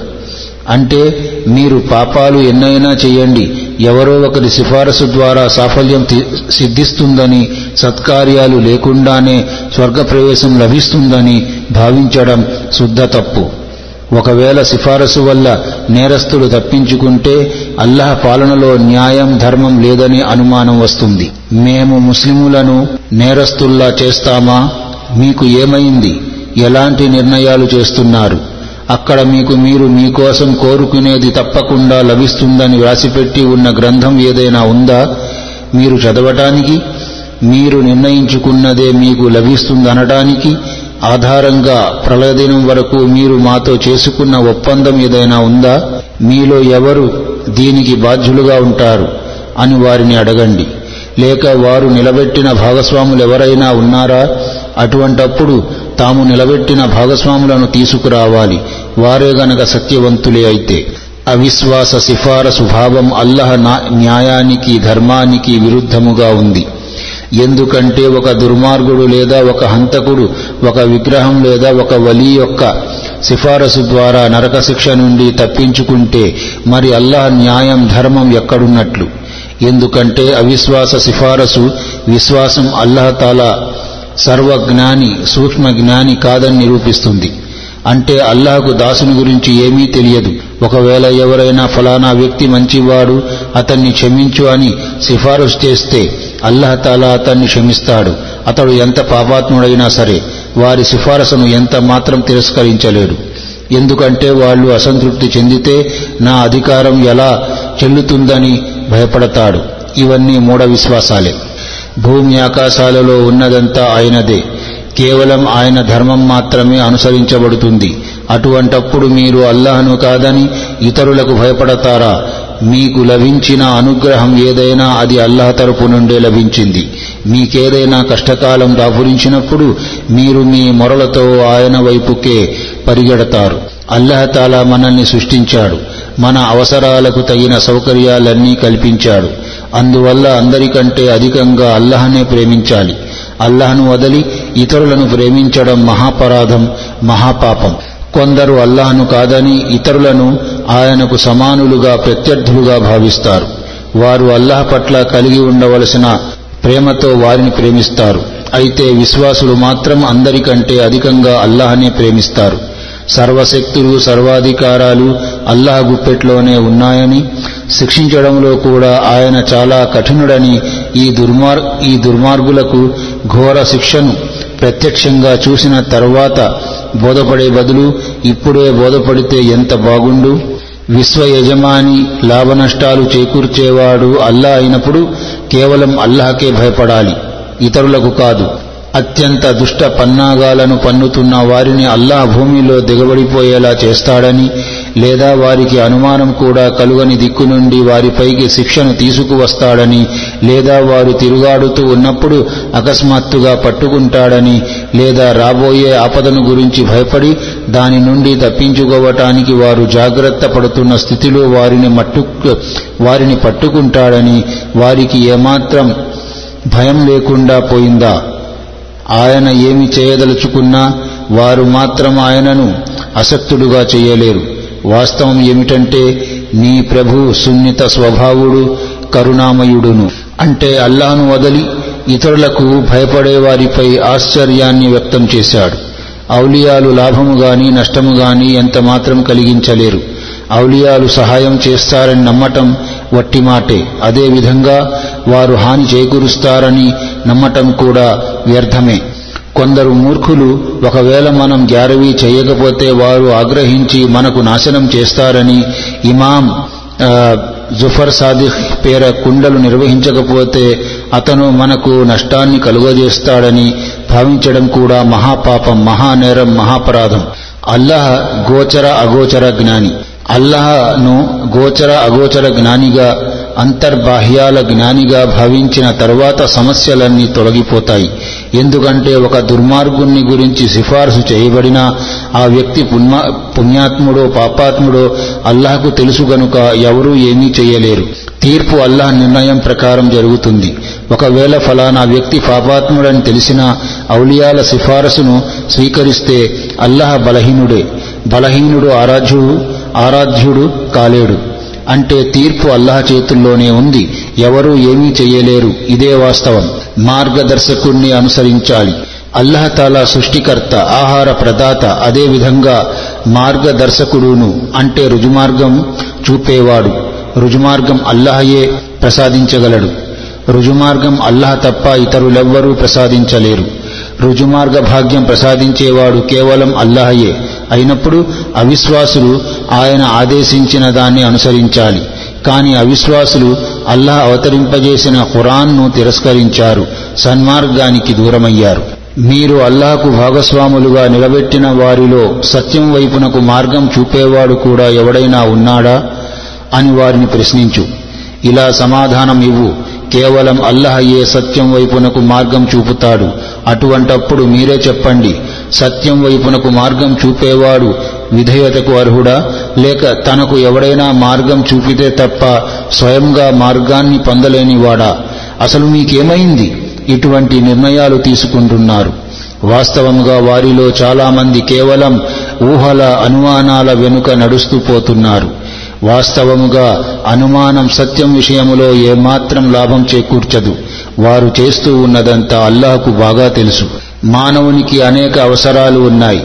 అయితే మానవుని అవసరాలు తీర్చేవారెవరు?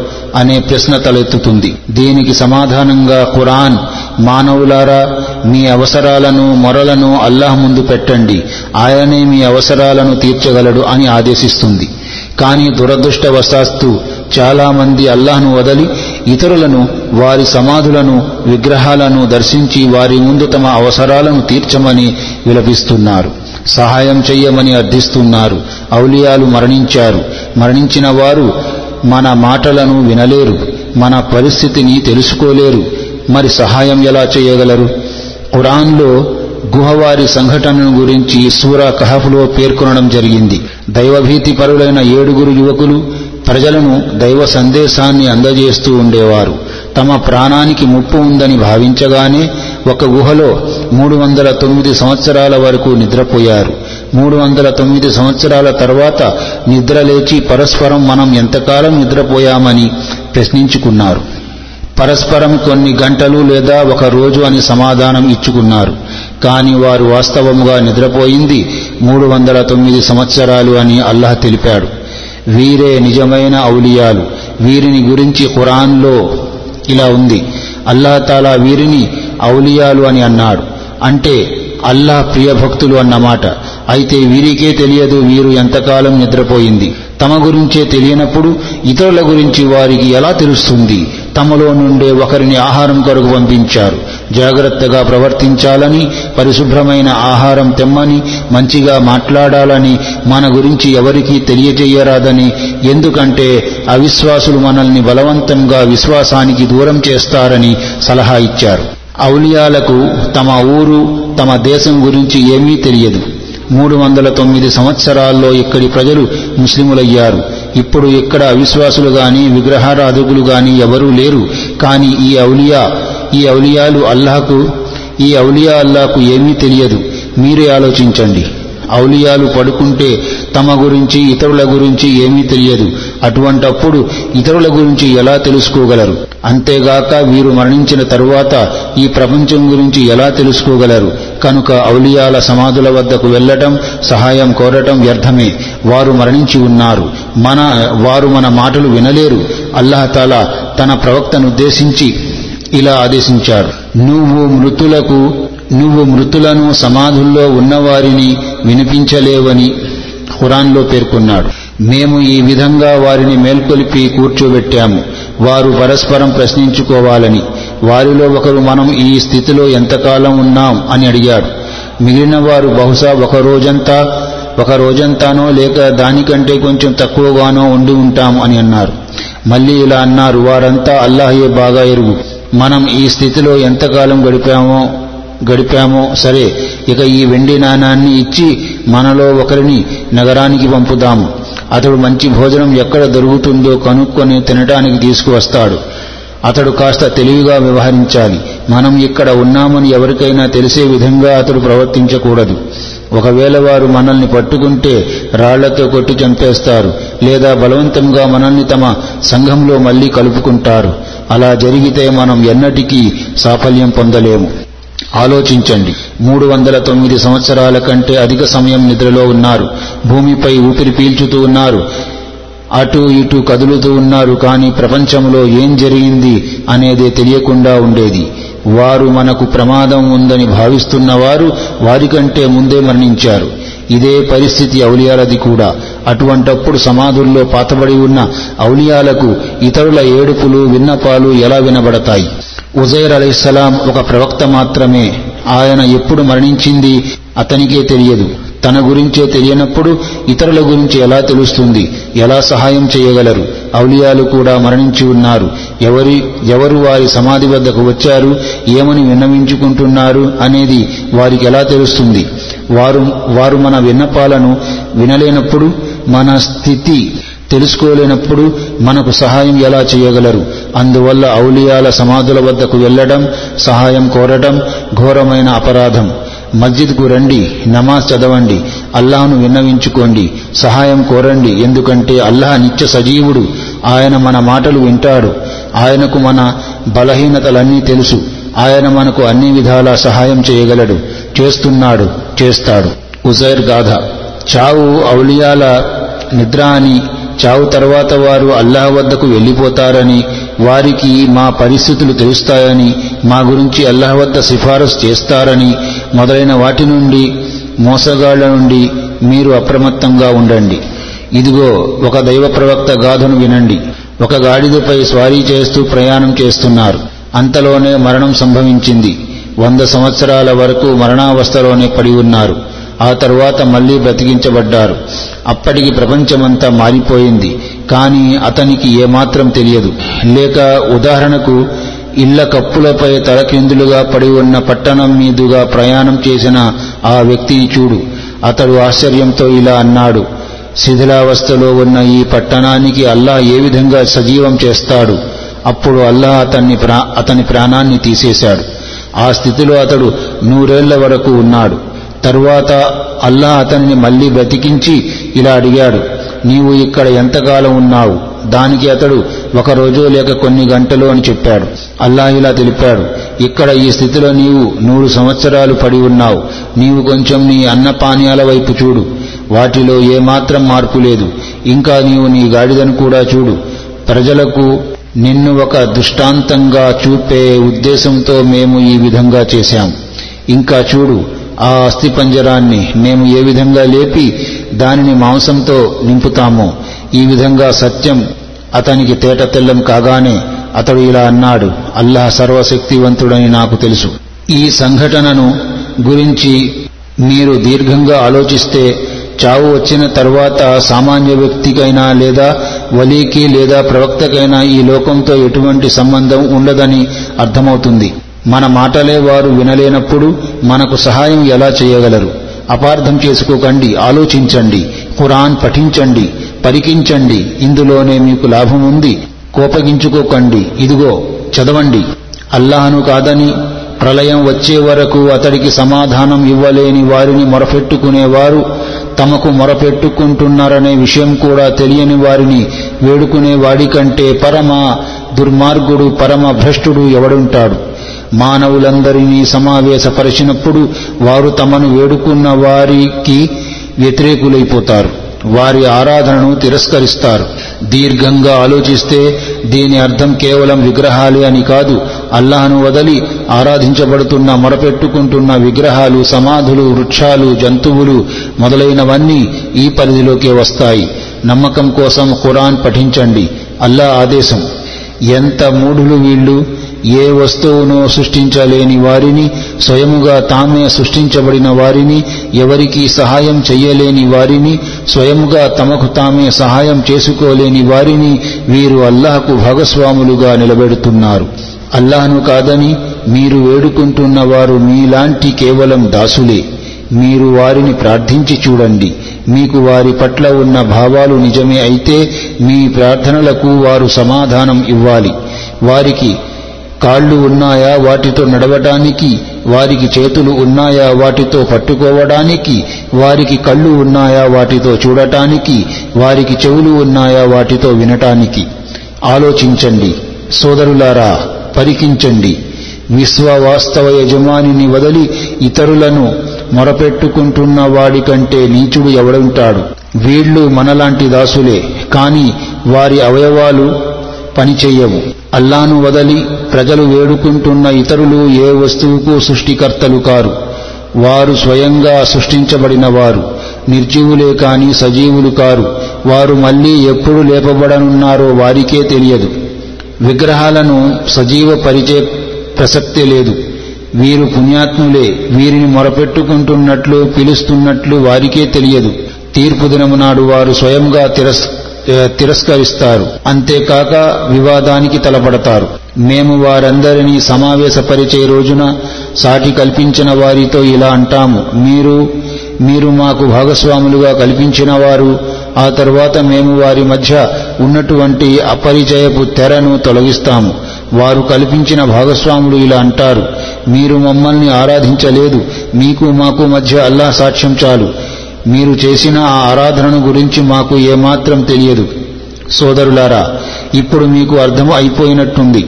వివాదానికి తలపడేవారు విగ్రహాలు కాదు తాత ముత్తాతలు ఎందుకంటే అల్లాహ్ వారిని కూడా సమాధానం ఇవ్వవలసి ఇవ్వవలసిందిగా కోరుతాడు. వారు తమను తప్పించుకోవటానికి వాదులాడుతున్నారు. వారందరినీ ఒకచోట చేర్చేనాడు. వారు అల్లాను కాదని పూజిస్తున్న దేవుళ్ళను కూడా పిలుస్తాడు. తరువాత ఆయన ఆ దేవుళ్ళను నా ఈ దాసులను మీరే మార్గం తప్పించారా? లేక స్వయముగా వారే రుజుమార్గం తప్పిపోయారా? అని అడుగుతాడు. అప్పుడు వారు ఇలా విన్నవించుకుంటారు. నీవు అత్యంత పరిశుద్ధుడవు. నిన్ను తప్ప మరొకరిని మా రక్షకుడుగా చేసుకునే ధైర్యం కూడా మాకు లేదు. కాని నీవు వారికి వారి పూర్వీకులకు జీవితావసర వస్తువులను పుష్కలంగా ఇచ్చావు. చివరకు వారు బోధనను మరచి దౌర్భాగ్య స్థితికి గురి అయ్యారు. మీరు ఈనాడు అంటున్న మాటలను ఈ విధంగా వారు తిరస్కరిస్తారు. ఇక మీరు మీ దౌర్భాగ్యాన్ని ఆపలేరు. ఎక్కడ నుండి సహాయాన్ని పొందలేరు. మీలో ఎవడు దుర్మార్గం చేసినా అతనికి మేము కఠిన శిక్షను రుచి చూపిస్తాం. వసీలా. వసీలా అంటే లక్ష్యాన్ని చేర్చే సాధనం లేదా సాన్నిహిత్యాన్ని చేకూర్చే సాధనం. ఇమాం షౌకాని ఇలా అంటున్నారు. వసీలా అంటే సాన్నిహిత్యం. దీనికి దైవభీతి ఇంకా ఇతర సద్గుణాలు తప్పనిసరి. వీటి ద్వారా దాసులు తమ ప్రభువు సాన్నిహిత్యాన్ని పొందుతారు. అదేవిధంగా పాపకార్యాలకు నిషిద్ధ నిషిద్ధ కార్యాలకు దూరంగా ఉండటం వల్ల కూడా అల్లహ సాన్నిహిత్యం లభిస్తుంది. కానీ అజ్ఞానులు ఈ వాస్తవ వసీలాను వదలి సమాధుల్లో ఉన్న మృతులను తమ వసీలా సాధనాలుగా మధ్యవర్తులుగా భావిస్తున్నారు. దీన్ని గురించి షరియత్తులో ఎటువంటి అనుమతి లేదు. అయితే ఒక హదీసులో మకామే మహమూద్ను కూడా వసీలాగా పేర్కొనడం జరిగింది. దీన్ని ప్రవక్త సల్లల్లాహు అలై వసల్లంకు స్వర్గంలో ప్రసాదించబడును. కనుకనే ప్రవక్త సల్లల్లాహు అలై వసల్లం ఇలా ఉపదేశించారు. అజాన్ తర్వాత నా కొరకు దువాయే వసీలా చేసిన వారు నా సిఫారసుకు అర్హులవుతారు. అజాన్ తర్వాత పఠించే సాంప్రదాయబద్ధమైన దువాయే వసీలా اللهم رب هذه الدعوة التامة والصلاة القائمة آتي محمدا الوسيلة والفزيلة وبعثه مقاما محمودا الذي وعدته ఓ అల్లాహ్ ఈ పరిపూర్ణ ఆహ్వానానికి స్థిరమైన నమాజ్కు ప్రభువా ముహమ్మద్ సల్లల్లాహు అలై వసల్లంకు నీ సాన్నిహిత్యాన్ని విశిష్టతను ప్రసాదించు నీవు వాగ్దానం చేసిన మకామే మహమూద్కు ఆయన్ను చేర్చు రాగిబ్ అస్వహాని తన పుస్తకం ముఫ్రదాత్లో ఇలా పేర్కొన్నారు. ఒక వస్తువు వైపు హృదయపూర్వకమైన కోరికతో చేరటం అయితే హాఫిజ్ ఇబ్నె కసీర్ రహమతుల్లాలై వసీలా అంటే సాన్నిహిత్యంగా పేర్కొన్నారు. ఇబ్నె అబ్బాస్ రజియల్లాహు కూడా దీన్నే సమర్థిస్తున్నారు.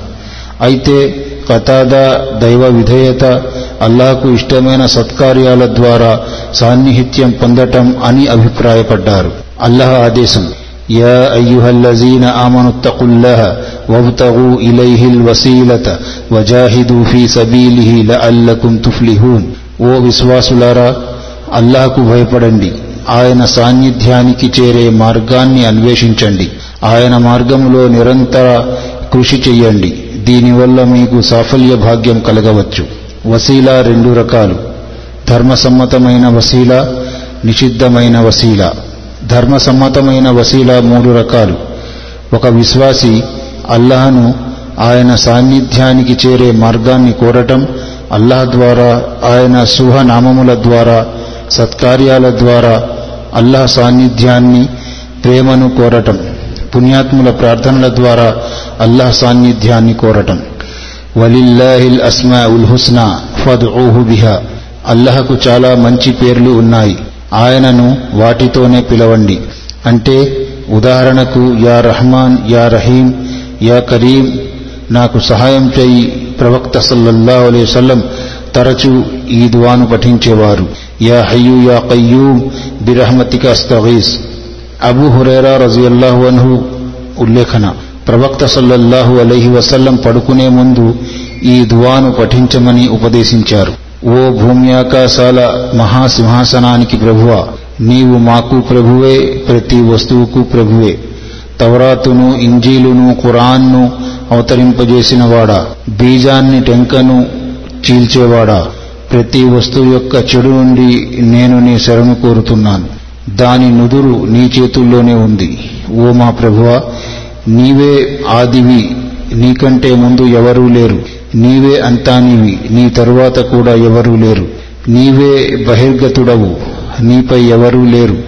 నీవే అంతర్గతుడవు నిన్ను వదలి ఏదీ లేదు. మా తరపు నుండి రుణం తీర్చివేయి ఇంకా మమ్మల్ని పేదరికం నుండి విముక్తి ప్రసాదించు. ఈ హదీసులో రుణం పేదరికాల నుండి విముక్తి పొందటానికి అల్లా శక్తి ఆయన ఉత్తమమైన పేర్ల ద్వారా ప్రార్థించేవారు పరిశుద్ధ వచనాల ద్వారా సహాయం సహాయంతో పేదరికాన్ని నుండి విముక్తి పొందటానికి దువా చేస్తున్నారు వసీలా రెండవ రకం సత్కార్యాలు మస్జిదులను నిర్మించటం సత్కార్యాలు ఇబ్రాహీం అలీస్లాం ఇలా దువా చేస్తున్నారు وإذ يرفع إبراهيم القواعد وإذ يرفع إبراهيم القواعد من البيت وإسماعيل ربنا تقبل منا إنك أنت السميع العليم ఇబ్రాహీం ఇస్మాయిలు దైవగృహం గోడలను ఎత్తు ఎత్తినప్పుడు ఈ విధంగా ప్రార్థించేవారు. ఓ మా ప్రభువా మా ఈ సేవను నీవు దయతో స్వీకరించు.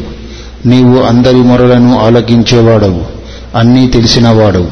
అసలు విశ్వాసం వసీలయే స్థిరంగా నిలకడగా ఉండటం కూడా వసీలయే. అల్లాపై నమ్మకం కూడా వసీలయే. క్షమాపణ కోరడం కూడా వసీలయే. దువా చేయటం కూడా వసీలయే. సంక్షిప్తంగా ప్రతి సత్కార్యం వసీలా అవుతుంది సత్కార్యం అంటే షరియత్ ఆదేశించింది నిర్దేశించింది. ప్రవక్త సల్లల్లా అలైవలం సాంప్రదాయానికి అనుగుణంగా ఉన్నది. సయ్యదుల్ ఇస్తిఫార్ కూడా వసీలే. ఇందులో దువా స్వీకరించబడే కారణాలు ఉన్నాయి. అని తౌహీద్ రుబూవియత్ ఇబాదత్ అస్మా వసిఫాత్ ప్రస్తావన అల్లహ వాగ్దానాల కట్టుబాట్లు అల్లహ అనుగ్రహాల పట్ల కృతజ్ఞత ప్రభువును క్షమించమని కోరటం మొదలైనవి. ప్రతి ముస్లిం ఉత్తమ రీతిలో ప్రార్థించాలి. తన అవసరాలను కోరికలను కోరే ముందు అల్లహ కీర్తనం చెయ్యాలి. షద్దాద్ బిన్ ఔస్ రజియల్లాహు అను ఉల్లేఖన ప్రవక్త సల్లల్లాహు అలైహి వసల్లం సయ్యదుల్ ఇస్తిఫార్ను ఇలా బోధించారు. ఓ అల్లాహ్ నీవే నా పోషకుడవు. నీ తప్ప ఆరాధ్యుడు ఎవరూ లేరు. నీవే నన్ను సృష్టించావు. నేను నీ దాసుడను.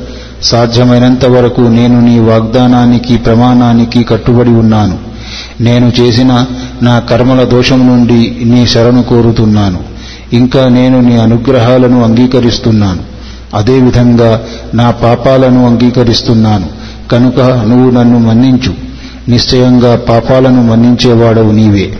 నమ్మకంతో ఎవరైనా ఈ దువాను ఉదయం పఠించి సాయంత్రం అవకముందే మరణించినా సాయంత్రం పఠించి తెల్లవారక ముందే మరణించినా స్వర్గంలోనికి ప్రవేశిస్తారు. మూడవ రకం ముస్లిం సోదరుని దువా ప్రార్థన కూడా వసీలయే పశ్చాత్తాపం క్షమాపణ కూడా మానవుని సత్కార్యాలే. క్షమించు అని అల్లహను అర్థించి ఉండవలసింది.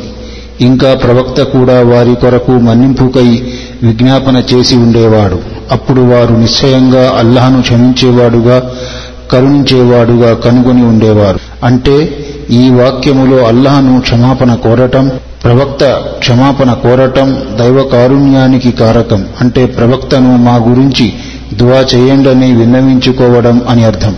సూర్య యూసుఫ్లో యూసుఫ్ సోదరులు తమ తండ్రి దువాను వసీలాగా ప్రవేశపెట్టారు. యూసుఫ్ సోదరులు తమ తండ్రితో ఇలా అన్నారు ఓ తండ్రి గారు మా తప్పులకు క్షమాపణ కోరండి. మేము నిజంగా పాపాత్ములమే. ఖాలు యా అబా నస్తగ్ఫిర్ లనా జునూబనా ఇన్నా కున్నా ఖాతిఈన్ వారు ఇలా అన్నారు నాన్నగారు మా పాపాలను క్షమించవలసిందిగా మీరు అల్లాహ్ను ప్రార్థించండి. మేము నిజంగానే అపరాధులం. సూరతుల్ మోమిన్లో దైవదూతల దువా విశ్వాసుల కొరకు వసీలాగా పేర్కొనడం జరిగింది. మా ప్రభు వారిని నీవు వారితో వాగ్దానం చేసిన శాశ్వతంగా ఉండే స్వర్గవనాలలో ప్రవేశింపజెయ్యి వారి తల్లిదండ్రులలో వారి భార్యలలో వారి సంతానములో సజ్జనులైన వారిని కూడా. నిస్సందేహంగా నీవు మహాశక్తి సంపన్నుడవు మహా వివేకవంతుడవును ఈ వాక్యం ద్వారా దైవదూతలు విశ్వాసుల కొరకు దువా చేస్తారని తెలిసింది. అయితే దైవదూతలు కూడా అల్లహ ఆజ్ఞ లేనిదే ఏమీ చేయరు. దైవాదేశానుసారం దైవదూతలు దువా చేస్తారు. వారి దువా స్వీకరించబడుతుంది. ఎంత సంతోషించవలసిన విషయం? ఒక విశ్వాసి మరో విశ్వాసి కొరకు దువా చేయడం వసీలా అవుతుంది. దైవదూతలు ఆమీన్ అంటారు. ప్రవక్త సల్లల్లాహు అలీ వసల్లం అనుచరులు ప్రవక్త కాలంలో ఆయన దువాను వర్షం కురిసేందుకు వసీలాగా ఉపయోగించారు. అనస్ రజియల్లాహను ఉల్లేఖన. శుక్రవారం నాడు ఒక వ్యక్తి మస్జిదే నబవీలోనికి వచ్చాడు. అప్పుడు ప్రవక్త సల్లల్లా అలైవల్లం ప్రసంగం చేస్తున్నారు. ప్రసంగం మధ్యలోనే ఆ వ్యక్తి ఓ ప్రవక్త సంపదంతా నాశనమైపోయింది మార్గాలన్నీ మూతపడ్డాయి. మాపై వర్షం కురిపించమని అల్లాహను ప్రార్థించండి అని విన్నవించుకున్నాడు. అప్పుడు ప్రవక్త సల్లల్లా అలైవల్లం తన రెండు చేతులను దువా కోసం ఎత్తి ఇలా ప్రార్థించారు. యా అల్లాహుమ్మ అగిస్నా అల్లాహుమ్మ అగిస్నా అల్లాహుమ్మ అగిస్నా ఓ అల్లాహ్ మా మొరను ఆలకించు. ఓ అల్లాహ్ మా మరను ఆలకించు. ఓ అల్లాహ్ మా మరను ఆలకించు. అనస్ రజియల్లాను కథనం. ఆ సమయం వరకు ఆకాశం అంతా నిర్మలంగా ఎక్కడా ఎటువంటి మబ్బు ఉండేది కాదు. అకస్మాత్తుగా నల్లకొండ వెనుక నుండి ఢాలు వంటి మేఘం ప్రత్యక్షమైంది. చూస్తూ ఉండగానే అది ఆకాశం మధ్యకు వచ్చింది. అన్ని వైపులా వ్యాపించి కురవసాగింది. అల్లా సాక్షి వారం రోజుల వరకు మేము సూర్యుని చూడలేదు. ఆ తరువాత శుక్రవారం కూడా ఆ వ్యక్తి వచ్చాడు. అప్పుడు కూడా ప్రవక్త సల్లల్లా సలం ప్రసంగం చేస్తున్నారు. ఆ వ్యక్తి ముందుకు వచ్చి ఇలా అన్నాడు ఓ ప్రవక్త సంపదలు నశించాయి. మార్గాలన్నీ మూసుకున్నాయి. వర్షం ఆపమని అల్లాహను ప్రార్థించండి అని అన్నాడు. ప్రవక్త సల్లాహసలం రెండు చేతులను ఎత్తి ప్రార్థించారు. ఓ అల్లాహ్ మా చుట్టుప్రక్కల వర్షం కురిపించు మాపై కురిపించకు. ఓ అల్లాహ్ కొండలపై కాలువలపై దిబ్బలపై అడవులపై వర్షం కురిపించు. అని ప్రార్థించారు. వర్షం ఆగిపోయింది. మేము ఎండలో నడుస్తూ బయలుదేరాం. అనుచరులు ప్రవక్త సల్లల్లా వసల్లం దువాను వసీలాగా ఉపయోగించేవారు. అయితే ప్రవక్త సల్లల్లా వసల్లం మరణానంతరం అనుచరులు ఆయన దువాను వసీలాగా ఉపయోగించడం మానివేశారు. అనస్ రజియల్లాహు అను ఉల్లేఖన. కరవు కాటకాలు సంభవించినప్పుడు ఉమర్ రజియల్లాహు అబ్బాస్ రజియల్లాహు దువా చేయమని విన్నవించుకునేవారు. ఆయన ఇలా దువా చేసేవారు. సజీవంగా ఉన్న విశ్వాసిని తమ గురించి దువా చేయమని విన్నవించుకోవడం ధర్మసమ్మతం.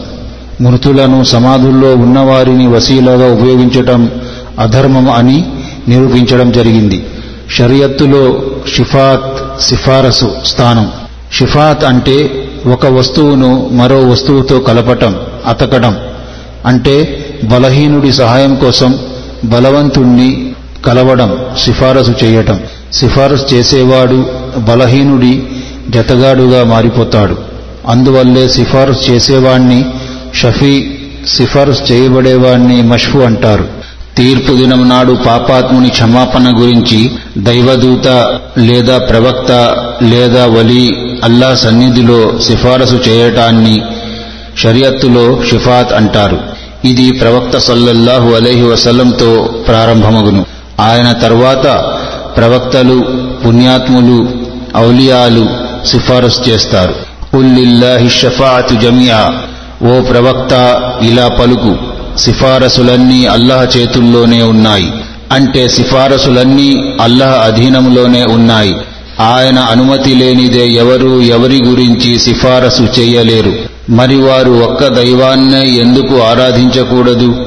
ఆయన సంతోషిస్తే ఎవరి సిఫారసు ఎవరి ఆధారము అక్కరలేదు.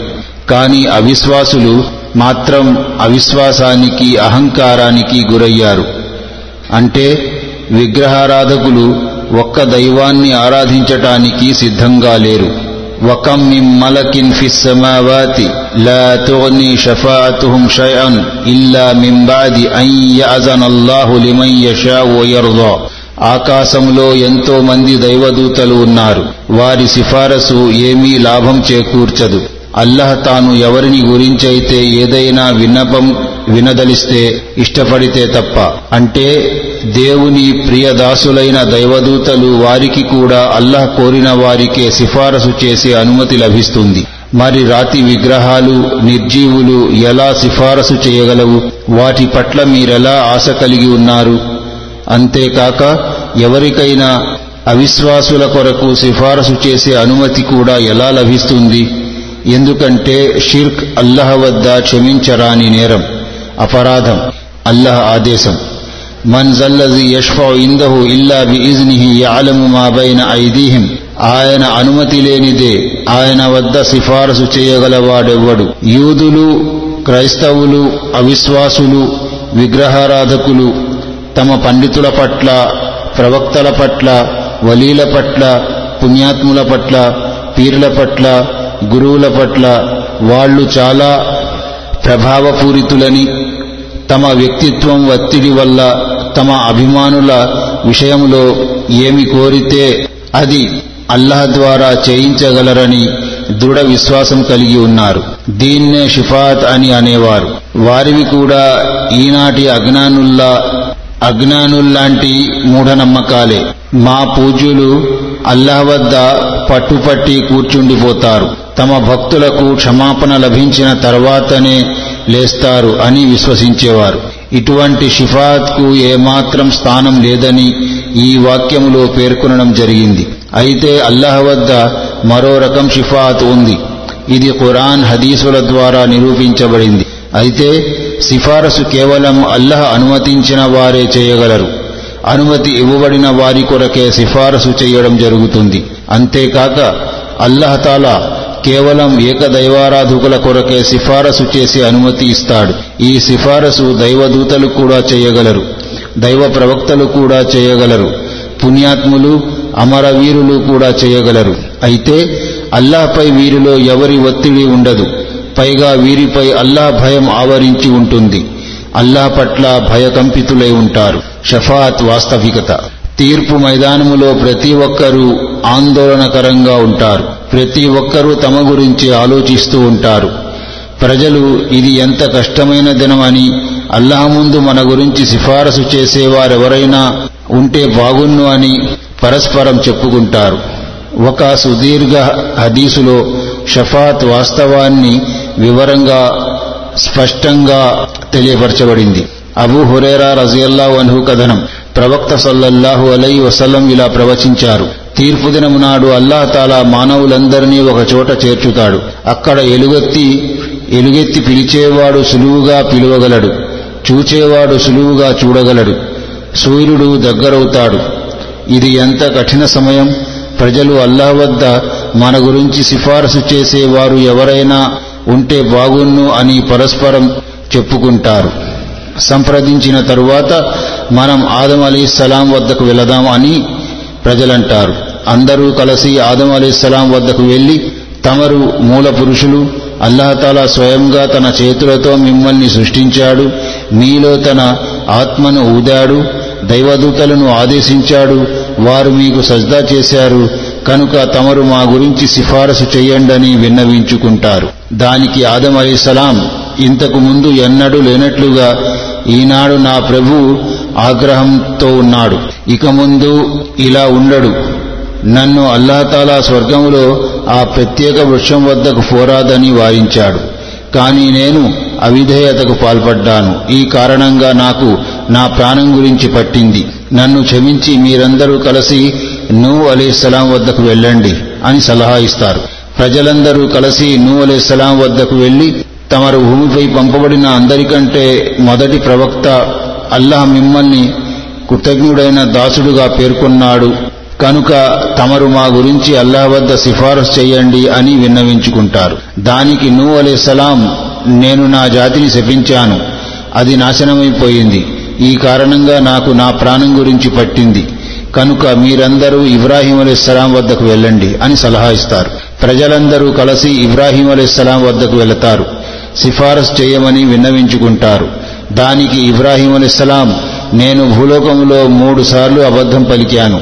వాటి కారణంగా ఈనాడు నాకు నా ప్రాణం గురించి పట్టింది అని నన్ను క్షమించండి. మూసా అలీస్లాం వద్దకు వెళ్ళండి అని సలహా ఇస్తారు. ప్రజలందరూ కలిసి మూసా వద్దకు వస్తారు. సిఫారసు చేయమని విన్నవించుకుంటారు. దానికి మూసా అలీసలాం నేను ఒక వ్యక్తిని హతమార్చాను. నాకు నా ప్రాణం గురించి పట్టింది. కనుక మీరు ఈసా అలీస్లాం వద్దకు వెళ్ళండి అని సలహా ఇస్తారు. ప్రజలు ఈసా అలీస్లాం వద్దకు వచ్చి సిఫారసు చేయమని విన్నవించుకుంటారు. దానికి ఈసా అలీస్లాం నా ప్రభు నా నా ప్రభు చాలా కోపంగా ఉన్నాడు. ఈసా అలీస్లాం నా ప్రాణం నా ప్రాణం నా ప్రాణం అని అంటారు. అంటే నాకు నా ప్రాణం గురించి పట్టింది అని అంటారు. ముహమ్మద్ సల్లాహం వద్దకు వెళ్ళండి అని సలహా ఇస్తారు. ప్రజలు ముహమ్మద్ సల్లాహం వద్దకు వస్తారు. తమరు చివరి ప్రవక్త అని అల్లాహతాలా తమరి వెనుక ముందు పాపాలన్నీ మన్నించాడని తమరు మా గురించి సిఫారసు చేయండని విన్నవించుకుంటారు. అప్పుడు నేను తీర్పు మైదానం వెళతాను. దైవ సింహాసనం క్రిందికి వెళ్ళి నా ప్రభు ముందు సజ్దాలోనికి వెళ్ళిపోతాను. ఆ సమయంలో అల్లాహతాల తనను స్మరించడానికి పనికి వచ్చే అంతకు ముందు ఎవ్వరికి ఇవ్వబడిని అద్భుత వచనాలను నా హృదయంలో నింపివేస్తాడు. అప్పుడు అల్లాహతాల ఇలా అంటాడు ఓ ముహమ్మద్ తల ఎత్తు కోరుకో ఏమి కోరుకుంటావో? సిఫారసు చెయ్యి నీ సిఫారసు స్వీకరించబడును. నేను అల్లాను సిఫారసు చేస్తాను. ఒక హద్దు నిర్ణయించబడుతుంది. నేను చాలామందిని నరకం నుండి తీసి స్వర్గంలోనికి ప్రవేశింపజేస్తాను. రెండవసారి అల్లాహ్ ముందు హాజరై సజ్దాలో పడిపోతాను. మళ్ళీ ఇలా అనబడుతుంది. ఓ ముహమ్మద్ తల ఎత్తు ఏమైనా అడుగు తప్పకుండా ఇవ్వటం జరుగుతుంది. సిఫారసు చెయ్యి స్వీకరించబడుతుంది. అప్పుడు కూడా నా గురించి ఒక హద్దు నిర్ణయించడం జరుగుతుంది. నేను చాలా మందిని నరకం నుండి తీసి స్వర్గంలో ప్రవేశింపజేస్తాను. ఈ విధంగా మూడు సార్లు జరుగుతుంది. ఉల్లేఖనకర్త ఇలా అంటున్నారు. నాకు సరిగా గుర్తు లేదు. మూడవసారి లేదా నాలుగవసారి సిఫారసు చేసిన తర్వాత ప్రవక్త సల్లల్లా అలైవలం ఇలా అంటారు.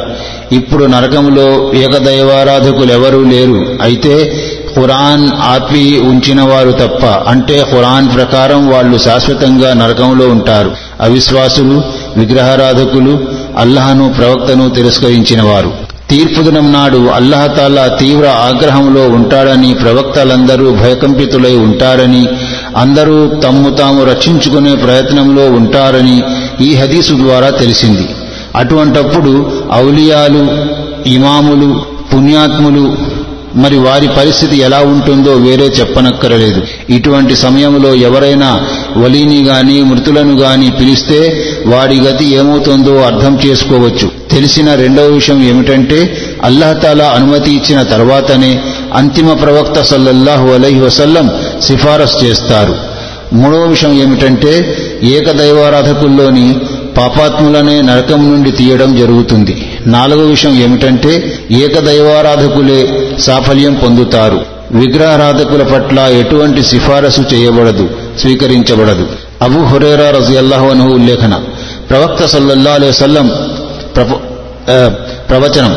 ఇబ్రాహీం అలీస్లాం తీర్పు దినం నాడు తన తండ్రిని దుమ్ము ధూళితో నిండిన స్థితిలో చూస్తారు. ఇబ్రాహీం అలీస్లాం తన తండ్రిని నాకు అవిధేయత చూపవద్దని నేను మీకు చెప్పలేదా అని అంటారు. దానికి ఆయన తండ్రి ఈనాడు నేను నీకు విధేయత అవిధేయత చూపను అని అంటారు. అప్పుడు ఇబ్రాహీం అలీస్లాం తన ప్రభువును ఇలా వేడుకుంటారు. ఓ నా ప్రభు నన్ను తీర్పుదినం నాడు అవమానానికి గురి చేయవని వాగ్దానం చేశావు. కానీ ఇంతకంటే అవమానం మరేం కావాలి? నా తండ్రి నీ కారుణ్యానికి దూరమయ్యాడు. అప్పుడు అల్లాహ్ నేను అవిశ్వాసులకు స్వర్గాన్ని నిషేధించాను అని సమాధానమిచ్చి ఓ ఇబ్రాహీం నీ రెండు కాళ్ళ మధ్య ఏముంది? అని ప్రశ్నిస్తాడు. ఇబ్రాహీం అలీస్లాం తన రెండు కాళ్ళ మధ్య మురికి గుంటలో కొట్టుమిట్టాడుతూ ఉన్న ఒక ఉడుమును చూస్తారు. దాన్ని కాళ్ళు దాన్ని కాళ్ళు పట్టుకొని నరకంలో విసిరివేయబడును. ప్రవక్తలు దాని కాళ్ళు పట్టుకొని నరకంలో విసిరివేస్తారు. అల్లహను వదలి ఇతరులను ఆరాధిస్తున్న వ్యక్తి మరణిస్తే అతడు నరకంలో ప్రవేశిస్తాడు. అల్లహను తప్ప ఇతరులను ఆరాధించని స్థితిలో అల్లాహతో కలిస్తే స్వర్గంలో ప్రవేశిస్తారు. అదేవిధంగా అల్లాహతో పాటు ఇతరులను కూడా ఆరాధించే స్థితిలో మరణిస్తే నరకంలోనికి ప్రవేశిస్తారు. కొన్ని కార్యాలు చేస్తే సిఫారసు చేస్తానని ప్రవక్త సల్లల్లా అలైవలం వాగ్దానం చేశారు. అజాన్ తర్వాత దరూద్ పఠించి క్రింది దువాను పఠించేవారు షఫాత్కు అర్హులు. ఓ అల్లాహ్ ఈ పరిపూర్ణ పిలుపుకు ప్రారంభం కాబోయే నమాజ్కు అధిపతి మొహమ్మద్ సల్లల్లా అలైహి వసీలా ఘనతను ప్రసాదించు. నీవు ఆయనకు చేసిన వాగ్దానంగా మకామే మహమూద్కు ఆయన్ను వారసుని చెయ్యి ఖురాన్ తనను పఠించిన వారి కొరకు సిఫారసు చేస్తుందని ప్రవక్త సల్లల్లా అలైహి ప్రవచించారు. సూరా ముల్క్ కూడా తనను పఠించిన వారి కొరకు సిఫారసు చేస్తుందని ఖురాన్లో పేర్కొనడం జరిగింది. సూరా బఖరా సూరా ఆల్ ఇమ్రాన్ ఈ రెండు సూరాలు తమను పఠించిన వారి కొరకు అల్లాహతో వాదనకు దిగుతాయి అంటే సిఫారసు చేస్తాయి. దరూద్ షరీఫ్ను ఉదయం సాయంత్రం పదిసార్లు పఠిస్తే ప్రవక్త సల్లల్లా అలైహి సిఫారసు లభిస్తుంది. ఒక హదీసులో ప్రవక్త సల్లల్లా అలైహి ఇలా ప్రవచించారు. ఉదయం సాయంత్రం పదిసార్లు నాపై దరూద్ పంపిన వారికి తీర్పు దినం నాడు నా సిఫారసు లభిస్తుంది. ప్రవక్త సల్లల్లా అలైహి ఒక సహచరుణ్ణి ఇలా హితబోధ చేశారు. అదనపు నమాజులను క్రమం తప్పకుండా ఆచరించు. నా సిఫారసు లభిస్తుంది. రబియా బిన్ కాబ్ అస్లమీని ఇలా ఉపదేశించారు. స్వర్గంలో నాకు తోడుగా ఉండాలంటే సజ్దాలు అధికంగా చెయ్యి అంటే తహజుద్ అని అర్థం. మదీనాలో ఉంటూ కష్టనష్టాలపై సహనం పాటించటం వల్ల ప్రవక్త సల్లల్లా అలైవల్లం సిఫారసు లభిస్తుంది. అల్లహ గ్రంథం ప్రకారం ఆచరించడం ప్రతి ముస్లిం యొక్క విధి. అల్లహ ఆదేశం దైవ ప్రవక్త మీకు ఇచ్చిన దాన్ని తీసుకోండి. ఆయన మిమ్మల్ని నిషేధించిన దాని జోలికి పోకండి. ఓ విశ్వాసులారా మీరు అల్లహకు విధేయత చూపండి. ప్రవక్తకు విధేయత చూపండి. మీ కర్మలను వృధా చేసుకోకండి. ఈ వాక్యం వల్ల తెలిసింది ఏమిటంటే ఎంత మంచి కర్మ అయినా ఎంత మంచి సత్కార్యమైనా అల్లాహ్ ఆయన ప్రవక్త సల్లల్లాహు అలై వసల్లం పరిధిలో లేకపోతే అది రద్దు చేయబడుతుంది. అల్లాహ్ మరియు ఆయన ప్రవక్త సల్లల్లా అలై వసల్లం విధేయతలోనే సాఫల్యం ఉంది. గులు అంటే గౌరవాభిమానాల్లో హద్దు మీరి ప్రవర్తించటం. గులు అంటే అధికమవటం ఎత్తుగా అవటం ధార్మికంగా అధిక ఉత్సాహం కనబరచటం హద్దు మీరి ప్రవర్తించటం ఒక వస్తువు పట్ల హద్దులను అధిగమించటం అని అర్థం. అల్లహ ఆదేశం ఓ గ్రంథ ప్రజలారా మీ ధర్మం విషయంలో అతిగా ప్రవర్తించకండి. అల్లహకు సత్యం తప్ప వేరే విషయాన్ని అంటగట్టకండి. ఉదాహరణకు క్రైస్తవులు ఈసా అలీస్లాం ఆయన తల్లిగారైన మరియం అలీస్లాం పట్ల అతిగా ప్రవర్తించారు. వారిని వారిని దాస్య దైవ దౌత్య స్థానాల నుండి తీసి దైవత్వపు స్థానానికి చేర్చారు. అల్లాహతో పాటు వారిని కూడా ఆరాధించసాగారు. అదేవిధంగా ఈసా అలీస్లాం అనుచరుల పట్ల కూడా హద్దు మీరి ప్రవర్తించడం జరిగింది. వారిని నిష్కలంకుని ధర్మాధర్మ అధికారాలన్నీ వారి చేతుల్లో ఉన్నాయని భావించారు. అల్లాహ్ ఆదేశం వారు అల్లాహను కాదని తమ పండితులను సన్యాసులను తమ ప్రభువులుగా చేసుకున్నారు.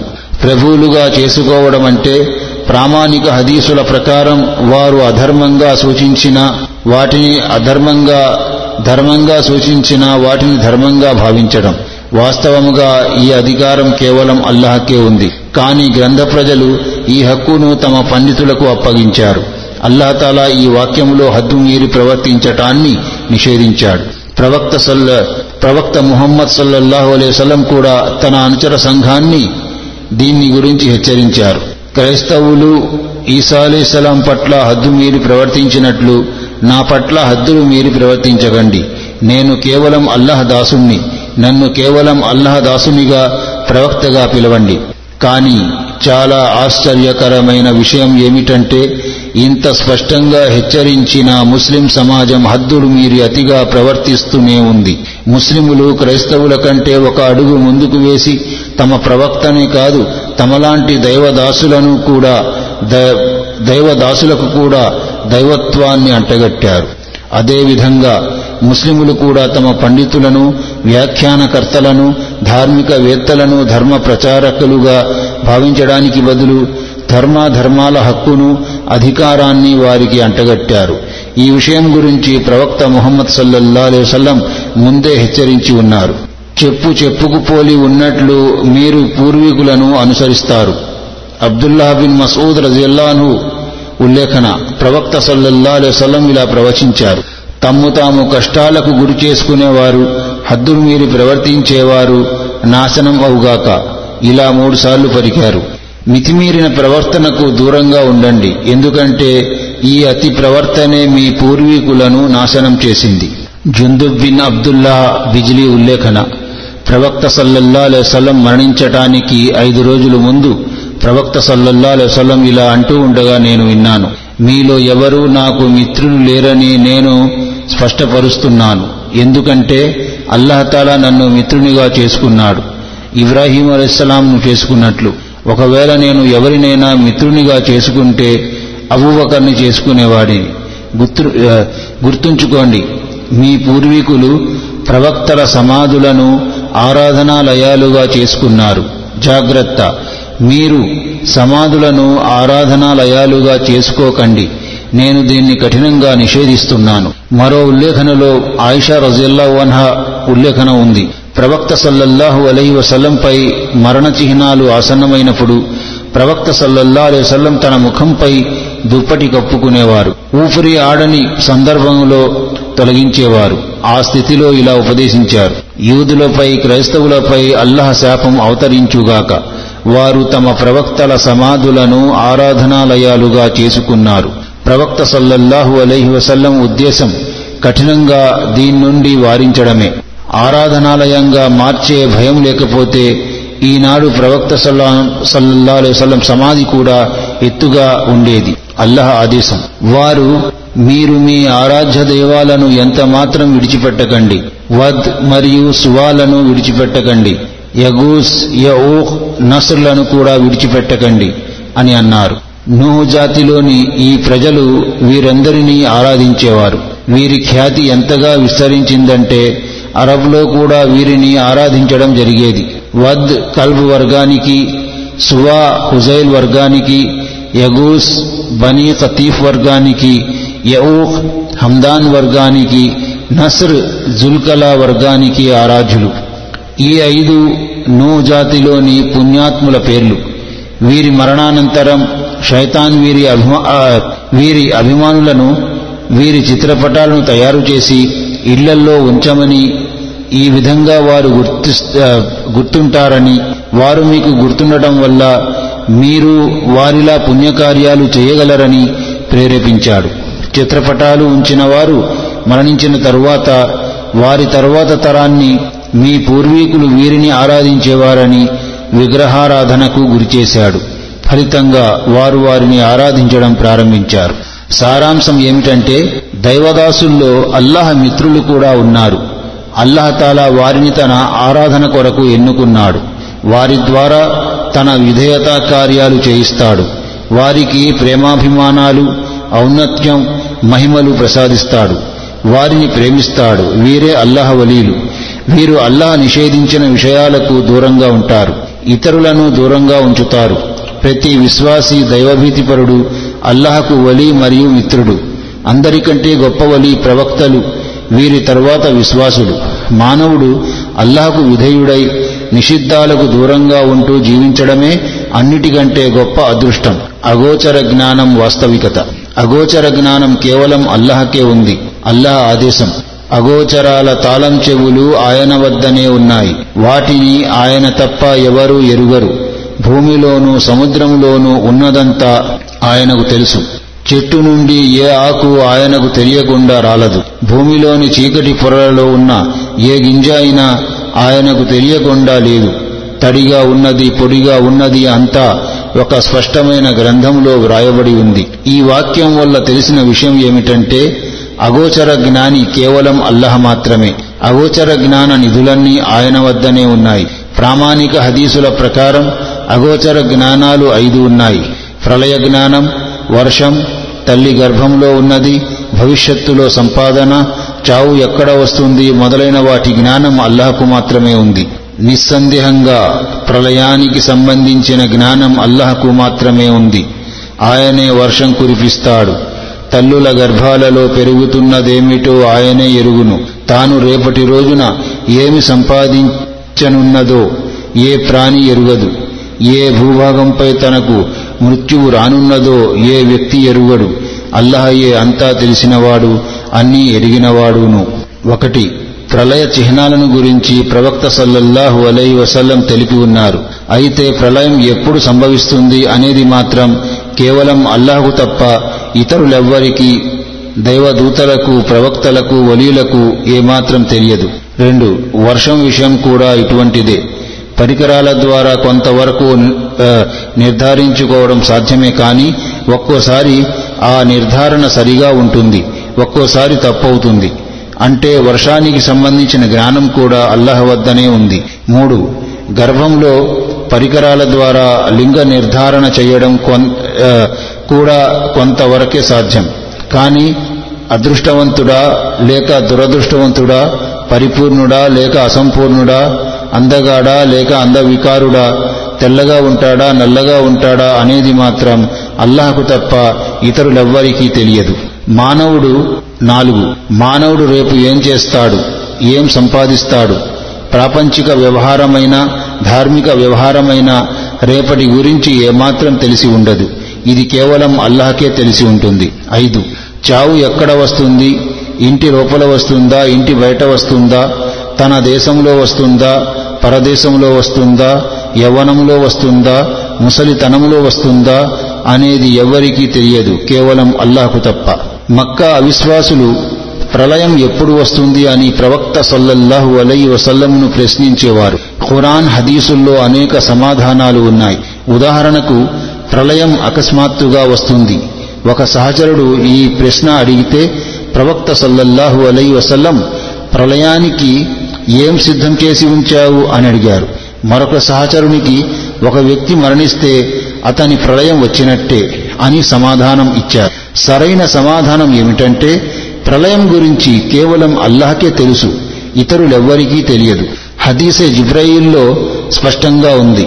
జిబ్రయిల్ అలీస్లాం ఓ ప్రవక్త ప్రళయం ఎప్పుడు వస్తుంది? అని అడిగారు. దానికి ప్రవక్త సల్లల్లాహు అలై వసల్లం నీవు ప్రశ్నిస్తున్న వ్యక్తి కూడా ప్రశ్నించే వాడికంటే ఎక్కువ ఏమీ ఎరుగడు. అంటే ఇద్దరూ సమానులే ఇద్దరికీ తెలియదు. కానీ నేను నీకు ప్రళయ సూచనలు మాత్రం తెలుపగలను. స్త్రీ తన యజమానిని కంటుంది. చెప్పులు లేకుండా నగ్నంగా తిరిగేవారు ధనవంతులవుతారు. చూడండి ఐదు విషయాల్లో ప్రళయం కూడా ఒకటి. దీన్ని గురించి అల్లాహ్ తప్ప మరెవ్వరికీ తెలియదు. ప్రళయం ఎప్పుడు వస్తుంది? వర్షం ఎప్పుడు పడుతుంది తల్లి గర్భంలో ఏముంది అనే అనేవన్నీ ఆ అల్లాహకే తెలుసు అల్లాహ్ ఆదేశం. వారితో ఇలా పలుకు నాకు సంబంధించిన లాభ నష్టాలపై నాకు ఎంత మాత్రం అధికారం లేదు అల్లాహ్ కోరింది మాత్రమే అవుతుంది. నాకే గనుక అగోచర జ్ఞానం ఉన్నట్లయితే నేను ఎన్నో ప్రయోజనాలను నా కొరకు పొంది ఉండేవాణ్ణి. నాకు ఎటువంటి నష్టము వాటిల్లి ఉండేది కాదు. జిన్నాతులకు అగోచర జ్ఞానం లేదు. మేము సులైమాన్పై మరణ విషయాన్ని అమలు జరిపినప్పుడు జిన్నాతులకు అతని మరణం గురించి తెలియజేసిన వస్తువు అతని చేతి కర్రను తింటున్న చీడ పురుగు తప్ప మరొకటేమీ కాదు. ఈ విధంగా సులైమాన్ పడిపోగా తమకు అగోచర జ్ఞానం తెలిసి ఉంటే అవమానకరమైన ఈ బాధను గురి ఈ బాధకు గురి అయి ఉండేవారము కాము అని జిన్నాతులకు స్పష్టంగా తెలిసిపోయింది. సులైమాన్ అలీస్లాం కాలంలో జిన్నాతులకు అగోచర జ్ఞానం ఉందని ప్రజలు భావించేవారు. అల్లహతాల సులైమాన్ అలీస్లాం మరణం ద్వారా ఈ తప్పుడు భావనను ఖండించడం జరిగింది. ఇబ్నె అబ్బాస్ రజియల్లాన్హు కథనం మీ మరణ సమయం ఆసన్నమైందని సులైమాన్ అలీస్లాంకు తెలియపరచబడింది. అప్పుడు సులైమాన్ అలీస్లాం తన మరణ వార్తను జిన్నుల నుండి రహస్యంగా ఉంచమని దానివల్ల ప్రజలు జిన్నాతులకు అగోచర జ్ఞానం లేదని తెలుసుకుంటారని అల్లాహను ప్రార్థించారు. ఆ తర్వాత సులైమాన్ అలీస్లాం చేతికర్ర సహాయంతో నమాజు ప్రారంభించారు. నమాజు స్థితిలోనే అతని మరణం సంభవించింది. అక్కడే ఉన్న జిన్నాతులు తమ పని తాము చేస్తూ ఉన్నారు. చాలా కాలం వరకు వారికి ఈ విషయం తెలియలేదు. చీడపురుగు చేతికర్ర లోపలి భాగాన్ని తిని తినివేసిన పిదప సులైమాన్ అలీస్లాం పట్టు తప్పి పడిపోయారు. అప్పుడు సులైమాన్ అలీస్లాం చనిపోయారని జిన్నాతులు గ్రహించారు. అప్పుడు వారు ఒకవేళ మాకు అగోచర జ్ఞానం ఉండి ఉంటే సుదీర్ఘకాలం మేము ఈ శిక్షలో ఉండేవారం కాదు అని విచారించారు. దైవదూతలకు కూడా అగోచర జ్ఞానం లేదు. అబూజర్ రుఫారీ రజియల్లాహు ఉల్లేఖన. ప్రవక్త సల్లల్లాహు అలీవసల్లం ఇలా తెలిపారు నా ఇంటి పైకప్పు తెరవబడింది. అప్పుడు నేను మక్కాలో ఉన్నాను. జిబ్రయీల్ అలీస్లాం వచ్చారు. అతను నా గుండెను చీల్చారు. దాన్ని జంజంతో శుభ్రపరిచారు. ఆ తరువాత ఒక బంగారు పాత్రను తెచ్చారు. అది విశ్వాసం వివేకంతో నిండి ఉంది. నా గుండెలో వేశారు. మళ్ళీ దాన్ని అతికించారు. ఆ తర్వాత నా చెయ్యి పట్టుకొని నన్ను వెంటబెట్టుకొని ఆకాశం వైపు ఎక్కారు. మేము మొదటి ఆకాశాన్ని చేరుకున్నాం. తలుపులు మూసి ఉన్నాయి. విప్పు అని జిబ్రైల్ అన్నారు. ఆకాశ ద్వారపాలకుడు ఎవరు అని అన్నాడు. జిబ్రైల్ అని సమాధానమిచ్చారు. మీ వెంట ఎవరున్నారు అని ప్రశ్నించడం జరిగింది. ముహమ్మద్ సల్లల్లా వసల్లం అని జిబ్రయిల్ సమాధానమిచ్చారు. ద్వారపాలకుడు పిలువబడ్డారా అని ప్రశ్నించాడు. దానికి జిబ్రయిల్ అలీస్లాం అవును అని సమాధానమిచ్చారు. అతను తలుపు తెరువగానే మొదటి ఆకాశంపైకి వెళ్ళాం. అక్కడ ఒక వ్యక్తి కూర్చుని ఉన్నాడు. ఇతను ఎవరని నేను జిబ్రయిల్ని అడిగాను. ఆదవనిస్లాం అని సమాధానమిచ్చారు. ఆ తరువాత జిబ్రయిల్ నన్ను తీసుకొని రెండవ ఆకాశం వైపు ఎక్కారు. తెరువు అని అన్నారు. మొదటి ఆకాశంలో ప్రశ్నించినట్టే ప్రశ్నించడం జరిగింది. తలుపులు తెరవబడ్డాయి. అనస్ రజిల్లాను ఇలా అన్నారు. అబూజర్ ఇలా పేర్కొన్నారు. ప్రవక్త సల్లల్లా అలైవలం ఆకాశాల్లో ఆదం అలీస్లాం ఇద్రీస్ అలీస్లాం మూసా అలీస్లాం ఇబ్రాహీం అలీస్లాం ఈసా అలీస్లాం మొదలైన ప్రవక్తలందరినీ చూశారు. కానీ ప్రతి ఒక్కరి స్థానాన్ని గురించి తెలుపలేదు. కేవలం మొదటి ఆకాశంలో ఆదం అలీస్లాంను ఆరవ ఆకాశంలో ఇబ్రాహీం అలీస్లాంను చూశారు అని అన్నారు. జిబ్రాయిల్ అలీస్లాం ప్రవక్త సల్లల్లా అలైవల్లంను తీసుకొని ఇద్రీస్ అలీస్లాం వద్దకు వెళ్ళగా అతను రండి అదృష్టవంతులు ప్రవక్తలు పుణ్యాత్ములు అని అన్నారు. నేను జిబ్రాయిల్ని ఇతనెవరని అడగ్గా వీరు ఇద్రీస్ అలీస్లాం అని అన్నారు. ఆ తర్వాత మేము మూసా అలీస్లాం వద్దకు వెళ్ళాం. అతను కూడా అదృష్టవంతులు ప్రవక్తలు పుణ్య సోదరులు అని పలకరించారు. ఇతనెవరని నేనడిగాను. ఇతను మూసా అలీస్లాం అని సమాధానం దొరికింది. ఆ తరువాత ఈసా అలీస్లాం వద్దకు వెళ్ళాం. ఇబ్రాహీం అలీస్లాం వద్దకు వెళ్ళాం. ఇద్దరు రండి పుణ్య ప్రవక్తలు ఉత్తమ సంతానం అని అన్నారు. వీరెవరని జిబ్రయిల్ని అడిగాను. వీరు ఈసా అలీస్లాం ఇబ్రాహీం అలీస్లాం అని సమాధానం దొరికింది. ఈ హదీసు ద్వారా తెలిసిన విషయం ఏమిటంటే దైవదూతలకు కూడా అగోచర జ్ఞానం లేదు. అగోచర జ్ఞానమే ఉండి ఉంటే వీరు పిలువబడ్డారా అని ప్రశ్నించరు. అగోచర జ్ఞానం లేని మూసా అలీస్లాం అగోచర జ్ఞానం తనకు ఉన్నదని పలికేవాడు అబద్ధాల రాయుడు. ప్రవక్తల పట్ల దైవదూతల పట్ల జిన్నుల పట్ల మానవుల పట్ల వారు పాతకాలపు విషయాలను భవిష్యత్తులో జరగబోయే విషయాలను తెలుపగలరని భావించడం నమ్మకం కలిగి ఉండడం షిర్క్ ఫిల్ ఇల్మ్ అవుతుంది. అల్లహ ఆదేశం. ఓ మూసా ఏ విషయం నిన్ను నీ జాతి ప్రజల కంటే ముందుగానే ఇక్కడకు తీసుకువచ్చింది? దానికి మూసా అలీస్లాం అదుగో వారు నా వెనుకనే వస్తున్నారు. నీ సాన్నిహిత్యం పొందే నిమిత్తం నేను త్వరగా వచ్చేశాను. అయితే విను మేము నీ వెనుక నీ జాతిని పరీక్షకు గురి చేశాము. సామిరి వారిని మార్గం తప్పించాడు. సముద్రం దాటిన తర్వాత ముసాలిస్లాం ఇస్రాయిల్కు చెందిన డెబ్బై మంది అనుచరులను వెంటబెట్టుకుని తూరు కొండ వైపు బయలుదేరారు. అయితే ప్రభు సాన్నిధ్యం పొందే తొందరలో వారిని వెనుక విడిచిపెట్టి ఒంటరిగా అక్కడికి చేరుకున్నారు. ప్రశ్నించగా నీ ప్రీతి పొందాలనే ఉద్దేశంతో ఇలా చేశానని వారు నా వెనుకనే వస్తున్నారని అంతేకాదు వారు నాకు దగ్గరలోనే ఉన్నారని నా గురించి ఎదురు చూస్తున్నారని సమాధానమిచ్చారు. మూసా అలెస్లాం తన జాతి వద్ద నుండి వెళ్ళిన తరువాత సామిరి అనే వ్యక్తి ఒక ఆవుదూడ విగ్రహాన్ని తయారు చేసి అందరినీ దాన్ని ఆరాధించాలని ప్రేరేపించాడు అందరూ దాన్ని పూజించసాగారు. అల్లాహతాలా మూసా అలైహిస్సలాంకు సామిరి నీ జాతిని మార్గభ్రష్టత్వానికి గురిచేశాడని తెలియపరిచారు. మూసా తన జాతి ఆవుదూడను ఆరాధిస్తుందని అల్లాతలా తెలియపరిచిన తర్వాతనే తెలిసింది. ఆయన ప్రవక్త అయినా సజీవంగా ఉన్నా ఆయన జాతి ఆయనకు దగ్గరగా ఉన్నా ఆయనకు తెలియలేదు. ఈ సంఘటన వల్ల తెలిసిన విషయం ఏమిటంటే అగోచరాల జ్ఞానం కేవలం అల్లాహకే ఉంది ఇతరులెవ్వరికీ లేదు. అల్లాహ్ ఆదేశం వారితో ఇలా పలుకు భూమ్యాకాశాలలో అల్లాహ్ తప్ప అగోచర జ్ఞానం కలవారు ఎవ్వరూ లేరు. వారికి తాము ఎప్పుడు లేపబడతామో కూడా తెలియదు. అంటే అగోచరాల జ్ఞానాన్ని తెలుసుకునే శక్తి ఎవ్వరికీ లేదు. దైవదూతలైనా జిన్నులైనా ప్రవక్తలైనా పుణ్యాత్ములైనా మహాపురుషులైనా ఎవ్వరికీ అగోచరాల జ్ఞానం లేదు. ఉదాహరణకు ఒక వ్యక్తి హుస్సేన్ సాగర్లో పడిపోయాడు. సహాయం కోసం పీరానపీర్ని పిలుస్తున్నాడు. నన్ను రక్షించండి నన్ను రక్షించండి అని. పీరానపీర్ సమాధి బాగ్దాదులో ఉంది. అది హైదరాబాద్ నుండి ఎన్నో వేల కిలోమీటర్ల దూరం. పీరానే పీర్కి అగోచర జ్ఞానం లేదు. మరి అతనికి ఎలా తెలుస్తుంది? సహాయం కోసం ఎవరు అర్థిస్తున్నారు? ఎక్కడి నుండి అర్థిస్తున్నారు? ఏ నదిలో పడ్డాడు అనేది?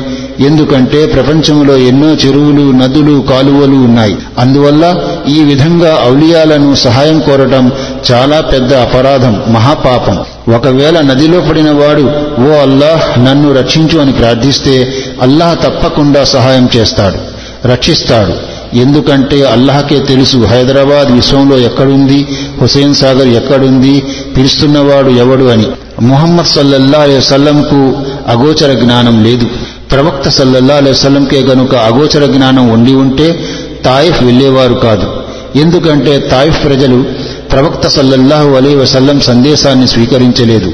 పైగా ప్రవక్త సల్లల్లా అలైవసల్లంపై రాళ్ళ వర్షం కురిపించారు.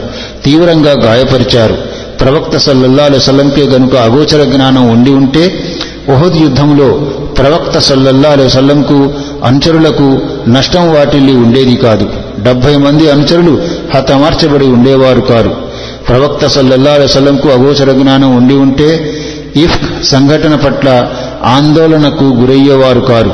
ఆ తర్వాత ఆయిషా రజల్లాన్హ నిరపరాధి అని పరిశుద్ధురాలు అని అని అపనిందలు వేసేవారే అసత్యవంతులని అల్లహతాలా తెలియపరిచాడు. ప్రవక్త సల్లల్లా వసల్లం ఇలా ప్రవచించారు. అల్లా సాక్షి నాకేమీ తెలియదు.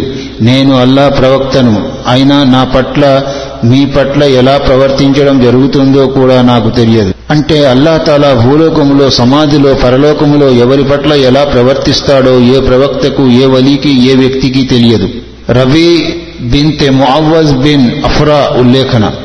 నన్ను సాగనంపేటప్పుడు ప్రవక్త సల్లల్లా సలం నా వద్దకు వచ్చారు. నా పడకపై నీవు కూర్చున్నంత దగ్గరగా కూర్చున్నారు. మా ఇంటిలోని అమ్మాయిలు దఫ్ వాయిస్తూ బదర్లో హతమార్చబడిన వారి గురించి పాడసాగారు.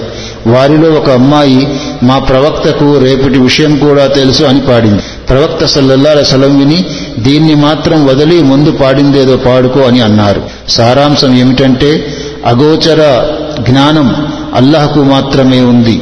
ఇతరులకు లేదు. ఇదే సత్యం ఇదే వాస్తవం ఇదే ధర్మం. అల్లాహ్ తాలా మనందరికీ సన్మార్గం ప్రసాదించుగాక. అల్లాహ్ తాలా మనందరికీ ఏకత్వంపై ఏక దైవారాధనపై స్థిరంగా ఉంచుగాక. అల్లాతాలా మనందరికీ అల్లా